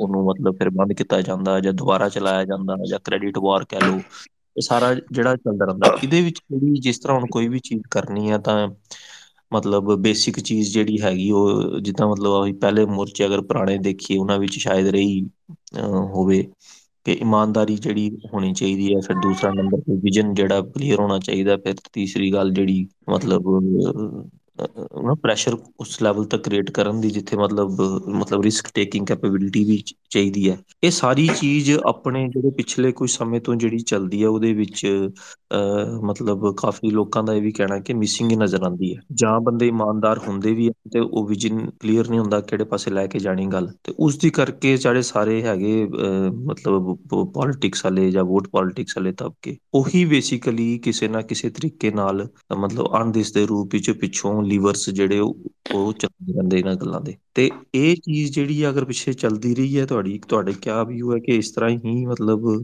ਇਹਦੇ ਵਿੱਚ ਬੜਾ ਭਾਰੀ ਪੱਖ ਰਿਹਾ ਤੇ ਇਹਦੇ ਜਿਹੜੇ ਅੱਗੇ ਵੀ ਹੁਣ ਹੋ ਰਹੇ ਇਹਦੇ ਵਿੱਚ ਵੀ ਇਸ ਤਰ੍ਹਾਂ ਦੇ ਜਿਹੜੇ ਅਸਾਰ ਨਜ਼ਰ ਆਉਂਦੇ? ਦੇਖੋ ਤਾਂ ਪਹਿਲਾਂ ਗੱਲ ਕੀਤੀ ਵੀ ਆ ਹੁਣ ਮਤਲਬ ਜੇ ਸਾਰੇ ਮਸਲੇ 'ਚ ਗੱਲ ਕਰਨੀ ਵੀ ਹੋਵੇ, ਹੁਣ ਇੱਕ ਤਾਂ ਇਹ ਆ ਵੀ ਇਹ ਸਾਰੇ ਇਹ ਸਾਰੇ ਮਸਲੇ ਕਰਕੇ ਹੁਣ ਨਾ ਤਾਂ ਸਿੱਖਾਂ ਦੀ ਕੋਈ ਬਹੁਤੀ ਜਥੇਬੰਦੀ ਬਚੀ ਆ, ਜਿਹਦਾ, ਜਿਹੜਾ ਕੋਈ, ਇਹਦਾ ਕੋਈ ਬਹੁਤਾ ਫਾਇਦਾ ਲੈ ਸਕੇ, ਹਨਾ। ਹੁਣ ਤਾਂ ਜਿਹੜੇ ਸਾਰੇ ਵੱਡਾ ਹਿੱਸਾ ਪੋਲੀਟੀਕਲ ਧਿਰਾਂ, ਹਨਾ ਚਲੋ ਇੱਕ ਦੂਜੀਆਂ ਧਿਰਾਂ ਵੀ ਹੈਗੀਆਂ ਸਟਰਗਲ ਵਾਲੀਆਂ ਵੀ ਪੋਲੀਟੀਕਲ ਧਿਰਾਂ, ਜਿਹੜੀਆਂ ਇਹ ਮਸਲੇ ਟੇਕ ਅਪ ਕਰ ਰਹੀਆਂ, ਉਹ ਤਾਂ ਆਪਣੇ ਰਿਵਾਈਵਲ ਦੇ ਲਈ ਜਾਂ ਸਰਵਾਈਵਲ ਦੇ ਲਈ ਕਰ ਰਹੀਆਂ। ਤੇ ਹੁਣ ਨਾ ਸਾਰਿਆਂ ਦੇ ਲਾਓ, ਤਾਂ ਮਤਲਬ ਸ਼ਰਮਿੰਦਾ ਹੀ ਹੋਣਾ ਸਾਰਿਆਂ ਨੇ ਕਿਹਾ ਉਹਦਾ ਕੋਈ ਫਾਇਦਾ ਨਹੀਂ ਹੈ। ਕਿਉਂਕਿ ਹੁਣ ਜੋ ਭਵਿੱਖ ਹੈਗਾ, ਭਵਿੱਖ ਦੇ ਵਿੱਚ ਇਹਨੂੰ ਸਾਰੇ ਮਸਲਿਆਂ ਨੂੰ ਵੱਖਰੇ ਤਰੀਕੇ ਨਾਲ ਜੇ ਵਿਚਾਰਨ ਦੀ ਲੋੜ ਹੈ, ਆਪਸੀ ਸੰਵਾਦ ਦੀ ਲੋੜ ਹੈ, ਤੋ ਜਿਹੜੀਆਂ ਕੋਈ ਪਰਸਨਲ ਨਿੱਜੀ ਤੁਹਾਡੀਆਂ ਸੁਭਾਵਾਂ ਹੈਗੀਆਂ, ਉਹਦੇ ਵਿੱਚ ਤਾਂ ਇਹ ਗੱਲ ਹੋ ਸਕਦੀ ਹੈ, ਆਪਸੀ ਵਿੱਚ ਬੈਠ ਕੇ ਵੀ ਕਿਸ ਕਿਸ ਤਰੀਕੇ ਦੇ ਨਾਲ ਆਪਣੇ ਨਿੱਜੀ ਫਾਇਦਿਆਂ ਦੀ ਖਾਤਰ ਇਹ ਮਸਲੇ ਖਰਾਬ ਹੋਏ ਨੇ ਜਾਂ ਕੀਤੇ ਗਏ ਹਨ। ਪਬਲਿਕਲੀ ਮੇਰੇ ਖਿਆਲ ਦੇ ਵਿੱਚ ਹੁਣ ਜਿਨ੍ਹਾਂ ਨੇ ਕੀਤੇ ਨੇ, ਉਹਨਾਂ ਦੇ ਆਪ ਦੇ ਹੀ ਪੱਲੇ ਕੁਝ ਨਹੀਂ ਬਚਿਆ ਹੈ। ਉਹਨਾਂ ਨੇ ਇਹ ਸਾਰੀਆਂ ਗੜਬੜਾਂ ਕੀਤੀਆਂ ਨੇ, ਉਹਦੇ ਕਰਕੇ ਲੋਕਾਂ ਦੇ ਵਿੱਚੋਂ ਡਿਸਕ੍ਰੈਡਿਟ ਹੋ ਗਏ ਨੇ। ਤੋ, ਉਹ ਤਾਂ ਹੈ ਹੀ ਆ। ਤੋ, ਇੱਕ ਮੈਂ ਮਤਲਬ ਇੱਕ ਐਗਜ਼ਾਮਪਲ ਵੀ ਦੱਸਣੀ ਚਾਹਨਾ ਵੀ ਇਹ ਸਾਰੇ ਮਸਲਿਆਂ ਦੇ ਵਿੱਚ ਜਿਹੜੇ ਆਪਣੇ ਪਬਲਿਕਲੀ ਆਪਾਂ ਕਾਰਜ ਕੀਤੇ ਨੇ, ਉਹ ਕੋਈ, ਉਹਨਾਂ ਚੋਂ ਹੀ ਕੋਈ ਮਾੜਾ ਮੋਟਾ ਅੰਸ਼ਕ ਫਾਇਦਾ ਹੋਇਆ, ਜਿਹੜੇ ਕਾਮਨ ਸਾਂਝੀ, ਸਾਂਝੇ ਹੋਏ ਨੇ। ਮਤਲਬ ਜਿੱਦਾਂ 2003-4 ਚ ਪ੍ਰੋਫੈਸਰ ਦਵਿੰਦਰਪਾਲ ਸਿੰਘ ਭੁੱਲਰ ਨੂੰ ਫਾਂਸੀ ਲਾਣ ਦੇ ਹਾਲਾਤ ਬਣੇ ਹੋਏ ਸੀਗੇ, ਹਨਾ? ਉਦੋਂ ਉਹਨਾਂ ਨੂੰ ਫਾਂਸੀ ਲੱਗਣ ਤੋਂ ਰੋਕਣ ਦੇ ਲਈ ਇੱਕ ਡਿਫੈਂਸ ਕਮੇਟੀ ਬਣੀ ਸੀਗੀ। ਉਹਦੀ ਅਗਵਾਈ ਸੀਗੀ ਆਪਣੇ ਜਸਟਿਸ ਅਜੀਤ ਸਿੰਘ ਬੈਂਸ ਹੋਣਾ ਕੋਲ ਜਾਂ ਹੋਰ ਜਿਹੜੇ ਹਿਊਮਨ ਰਾਈਟਸ ਦੇ ਵਕੀਲ ਸੀਗੇ। ਉਹਦੇ ਵਿੱਚ ਜਿਹੜੀਆਂ ਪੋਲੀਟੀਕਲ ਧਿਰਾਂ ਸੀਗੀਆਂ, ਉਦੋਂ 6 ਸਿੱਖਾਂ ਦੇ ਵੱਖਰੇ ਵੱਖਰੇ ਅਕਾਲੀ ਦਲ ਸੀਗੇ। ਉਹ ਸੀਗੇ ਵਿੱਚ ਕਿਸਾਨ ਯੂਨੀਅਨਾਂ ਤਿੰਨ ਸੀਗੀਆਂ, ਉਦੋਂ ਵੱਡੀਆਂ ਇਹ ਇੱਕ ਲੱਖੋਵਾਲ ਦੀ, ਰਾਜੇਵਾਲ ਦੀ ਤੇ ਪਸ਼ੌਰਾ ਸਿੰਘ ਸਿੱਧੂਪੁਰ ਦੀ ਉਹ ਵੀ ਸੀਗੀਆਂ ਤੇ ਸਿੱਖਾਂ ਦੀਆਂ ਧਾਰਮਿਕ ਜਥੇਬੰਦੀਆਂ ਵੀ ਸੀਗੀਆਂ ਦਮਦਮੀ ਟਕਸਾਲ ਸੀਗੀ, ਅਖੰਡ ਕੀਰਤਨੀ ਜਥਾ ਸੀਗਾ ਜਾਨੀ ਕਿ ਰਲਾ ਕੇ 27 ਜਥੇਬੰਦੀਆਂ ਸੀਗੀਆਂ। ਪਰ ਜਿਹੜੀ ਉਹ ਕਿ ਉਹਦੇ ਵਿੱਚ ਪਾਟੋ ਧਾੜ ਨਹੀਂ ਹੋਈ, ਉਹਨੂੰ ਫਾਂਸੀ ਲੱਗਣ ਤੋਂ ਬਚਾ ਲਿਆ ਗਿਆ ਬਸ। ਬਟ ਫਾਂਸੀ ਦੀ ਸਜ਼ਾ ਨਹੀਂ। ਹਾਂ, ਮੈਂ ਇਹ ਗੱਲ ਕਰ ਰਿਹਾ ਸੀਗਾ ਵੀ ਜੇ ਇਹ ਸਿਰਾ, ਇਸ ਸਿਰ ਵਿੱਚ ਕੋਈ ਰਾਹਤ ਲੈਣੀ ਵੀ ਹੈ ਸਿੱਖਾਂ ਨੇ, ਤਾਂ ਇਹ ਜਿਹੜੀਆਂ ਪੋਲੀਟੀਕਲ ਧਿਰਾਂ ਦੇ ਰਾਹੀਂ ਨਹੀਂ ਡਿਸਾਈਡ ਇਹਦੇ ਤੇ ਸੰਬੰਧੀ ਕੁਝ ਸਿਫਤਯੋਗ ਕੰਮ ਹੋਣਾ। ਜੇ ਹਿਊਮਨ ਰਾਈਟਸ ਨਾਲ ਸੰਬੰਧਿਤ ਕਾਮਨ ਬੰਦੇ ਅੱਗੇ ਲੱਗ ਕੇ ਕੁਝ ਕਰਨ, ਫਿਰ ਸ਼ਾਇਦ ਕੋਈ ਮਾੜਾ ਮੋਟਾ ਅੰਚਕ ਇਹਦੇ ਚੋਂ ਨਤੀਜਾ ਨਿਕਲ ਆਏ। ਜਿੱਦਾਂ ਹੁਣ ਆਪਾਂ ਵੀ ਦੇਖਿਆ ਸ਼੍ਰੋਮਣੀ ਕਮੇਟੀ ਨੇ ਵੀ ਇਜਲਾਸ ਸੱਦਿਆ ਸੀਗਾ ਇਸ ਸਾਰੇ ਮਸਲੇ ਤੇ, ਹਨਾ। ਉਹ ਮੁਹਿੰਮ ਚੱਲ ਨਹੀਂ ਸਕੀ ਕਿਉਂਕਿ ਜਦੋਂ ਕੋਈ ਪੋਲੀਟੀਕਲ ਧਿਰ ਅੱਗੇ ਹੋ ਕੇ ਲੱਗਦੀ ਆ, ਉੱਥੇ ਦੋ ਤਿੰਨ ਪੋਲੀਟੀਕਲ ਧਿਰਾਂ ਇਕੱਠੀਆਂ ਹੋ ਗਈਆਂ, ਚਾਰ। ਇੱਕ ਇਵੈਂਟ ਲਈ ਤਾਂ ਇਕੱਠੀਆਂ ਹੋ ਗਈਆਂ, ਉੱਥੇ ਜਦੋਂ ਇਜਲਾਸ ਹੋਣਾ ਸੀਗਾ, ਮੁੜ ਕੇ ਫਿਰ ਕ੍ਰੈਡਿਟ ਵਾਰ ਦਾ ਮਸਲਾ ਆ ਗਿਆ, ਤਾਂ ਇੱਕ ਸਾਂਝੀ ਮੀਟਿੰਗ ਵੀ ਨਹੀਂ ਹੋ ਸਕੀ ਉਹਦੀ। ਉਹ ਇਸੇ ਕਰਕੇ ਨਹੀਂ ਹੋ ਸਕੀ ਕਿ ਜਿੰਨਾ ਟਾਈਮ ਅਗਵਾਈ ਕਿਸੇ ਵੀ ਪੋਲੀਟੀਕਲ ਧਿਰ ਕੋ ਰਹਿਣੀ ਆ, ਚਾਹੇ ਉਹ ਕਿਸੇ ਮਰਜ਼ੀ ਵੰਨਗੀ ਦੀ ਆ।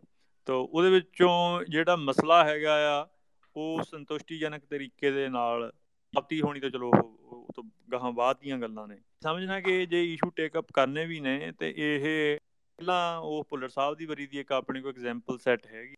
ਰਾਈਟਸ ਨਾਲ ਸੰਬੰਧਤ ਜਿਹੜੇ ਕੋਈ ਕ੍ਰੈਡੀਬਲ ਨਾ ਹੈਗੇ 2 4 5 ਉਹਨਾਂ ਨੂੰ ਮੋਹਰੇ ਲਾ ਕੇ ਬਾਕੀ ਸਾਰੇ ਧਾਰਮਿਕ ਪੋਲੀਟੀਕਲ ਜਾਂ ਹੋਰ ਵੀ ਜਿੰਨੀਆਂ ਸਿਵਲ ਸੁਸਾਇਟੀ ਦੀਆਂ ਆਰਗੇਨਾਈਜੇਸ਼ਨ ਉਹਨਾਂ ਨੂੰ ਨਾਲ ਲੈ ਕੇ ਮਸਲਾ ਕਿਸੇ ਦਲੀਲ ਪੂਰਨ ਤਰੀਕੇ ਨਾਲ ਪੁੱਟ ਅਪ ਕਰਨ ਦੀ ਗੱਲ ਹੈਗੀ ਮੇਰੀ ਚਲੋ ਇੰਨੀ ਗੱਲ ਹੀ ਸੀਗੀ ਵੀ ਇਹ ਸਾਰਾ ਮਸਲਾ ਜਿਹੜਾ ਉਹ ਜੇ ਤੁਸੀਂ ਸਹੀ ਤਰੀਕੇ ਦੇ ਨਾਲ ਅਵੇਅਰਨੈਸ ਕੈਂਪੇਨ ਵੀ ਕਰਨੀ ਆ ਤਾਂ ਇਹਦੇ ਕੋਈ ਸਾਰਥਕ ਨਤੀਜਾ ਹੋਏ ਤੇ ਉਹ ਪੋਲੀਟੀਕਲ ਧਿਰਾਂ ਰਾਹੀਂ ਉਨੀ ਇਫੈਕਟਿਵ ਨਹੀਂ ਹੋ ਸਕਦੀ ਹੈ।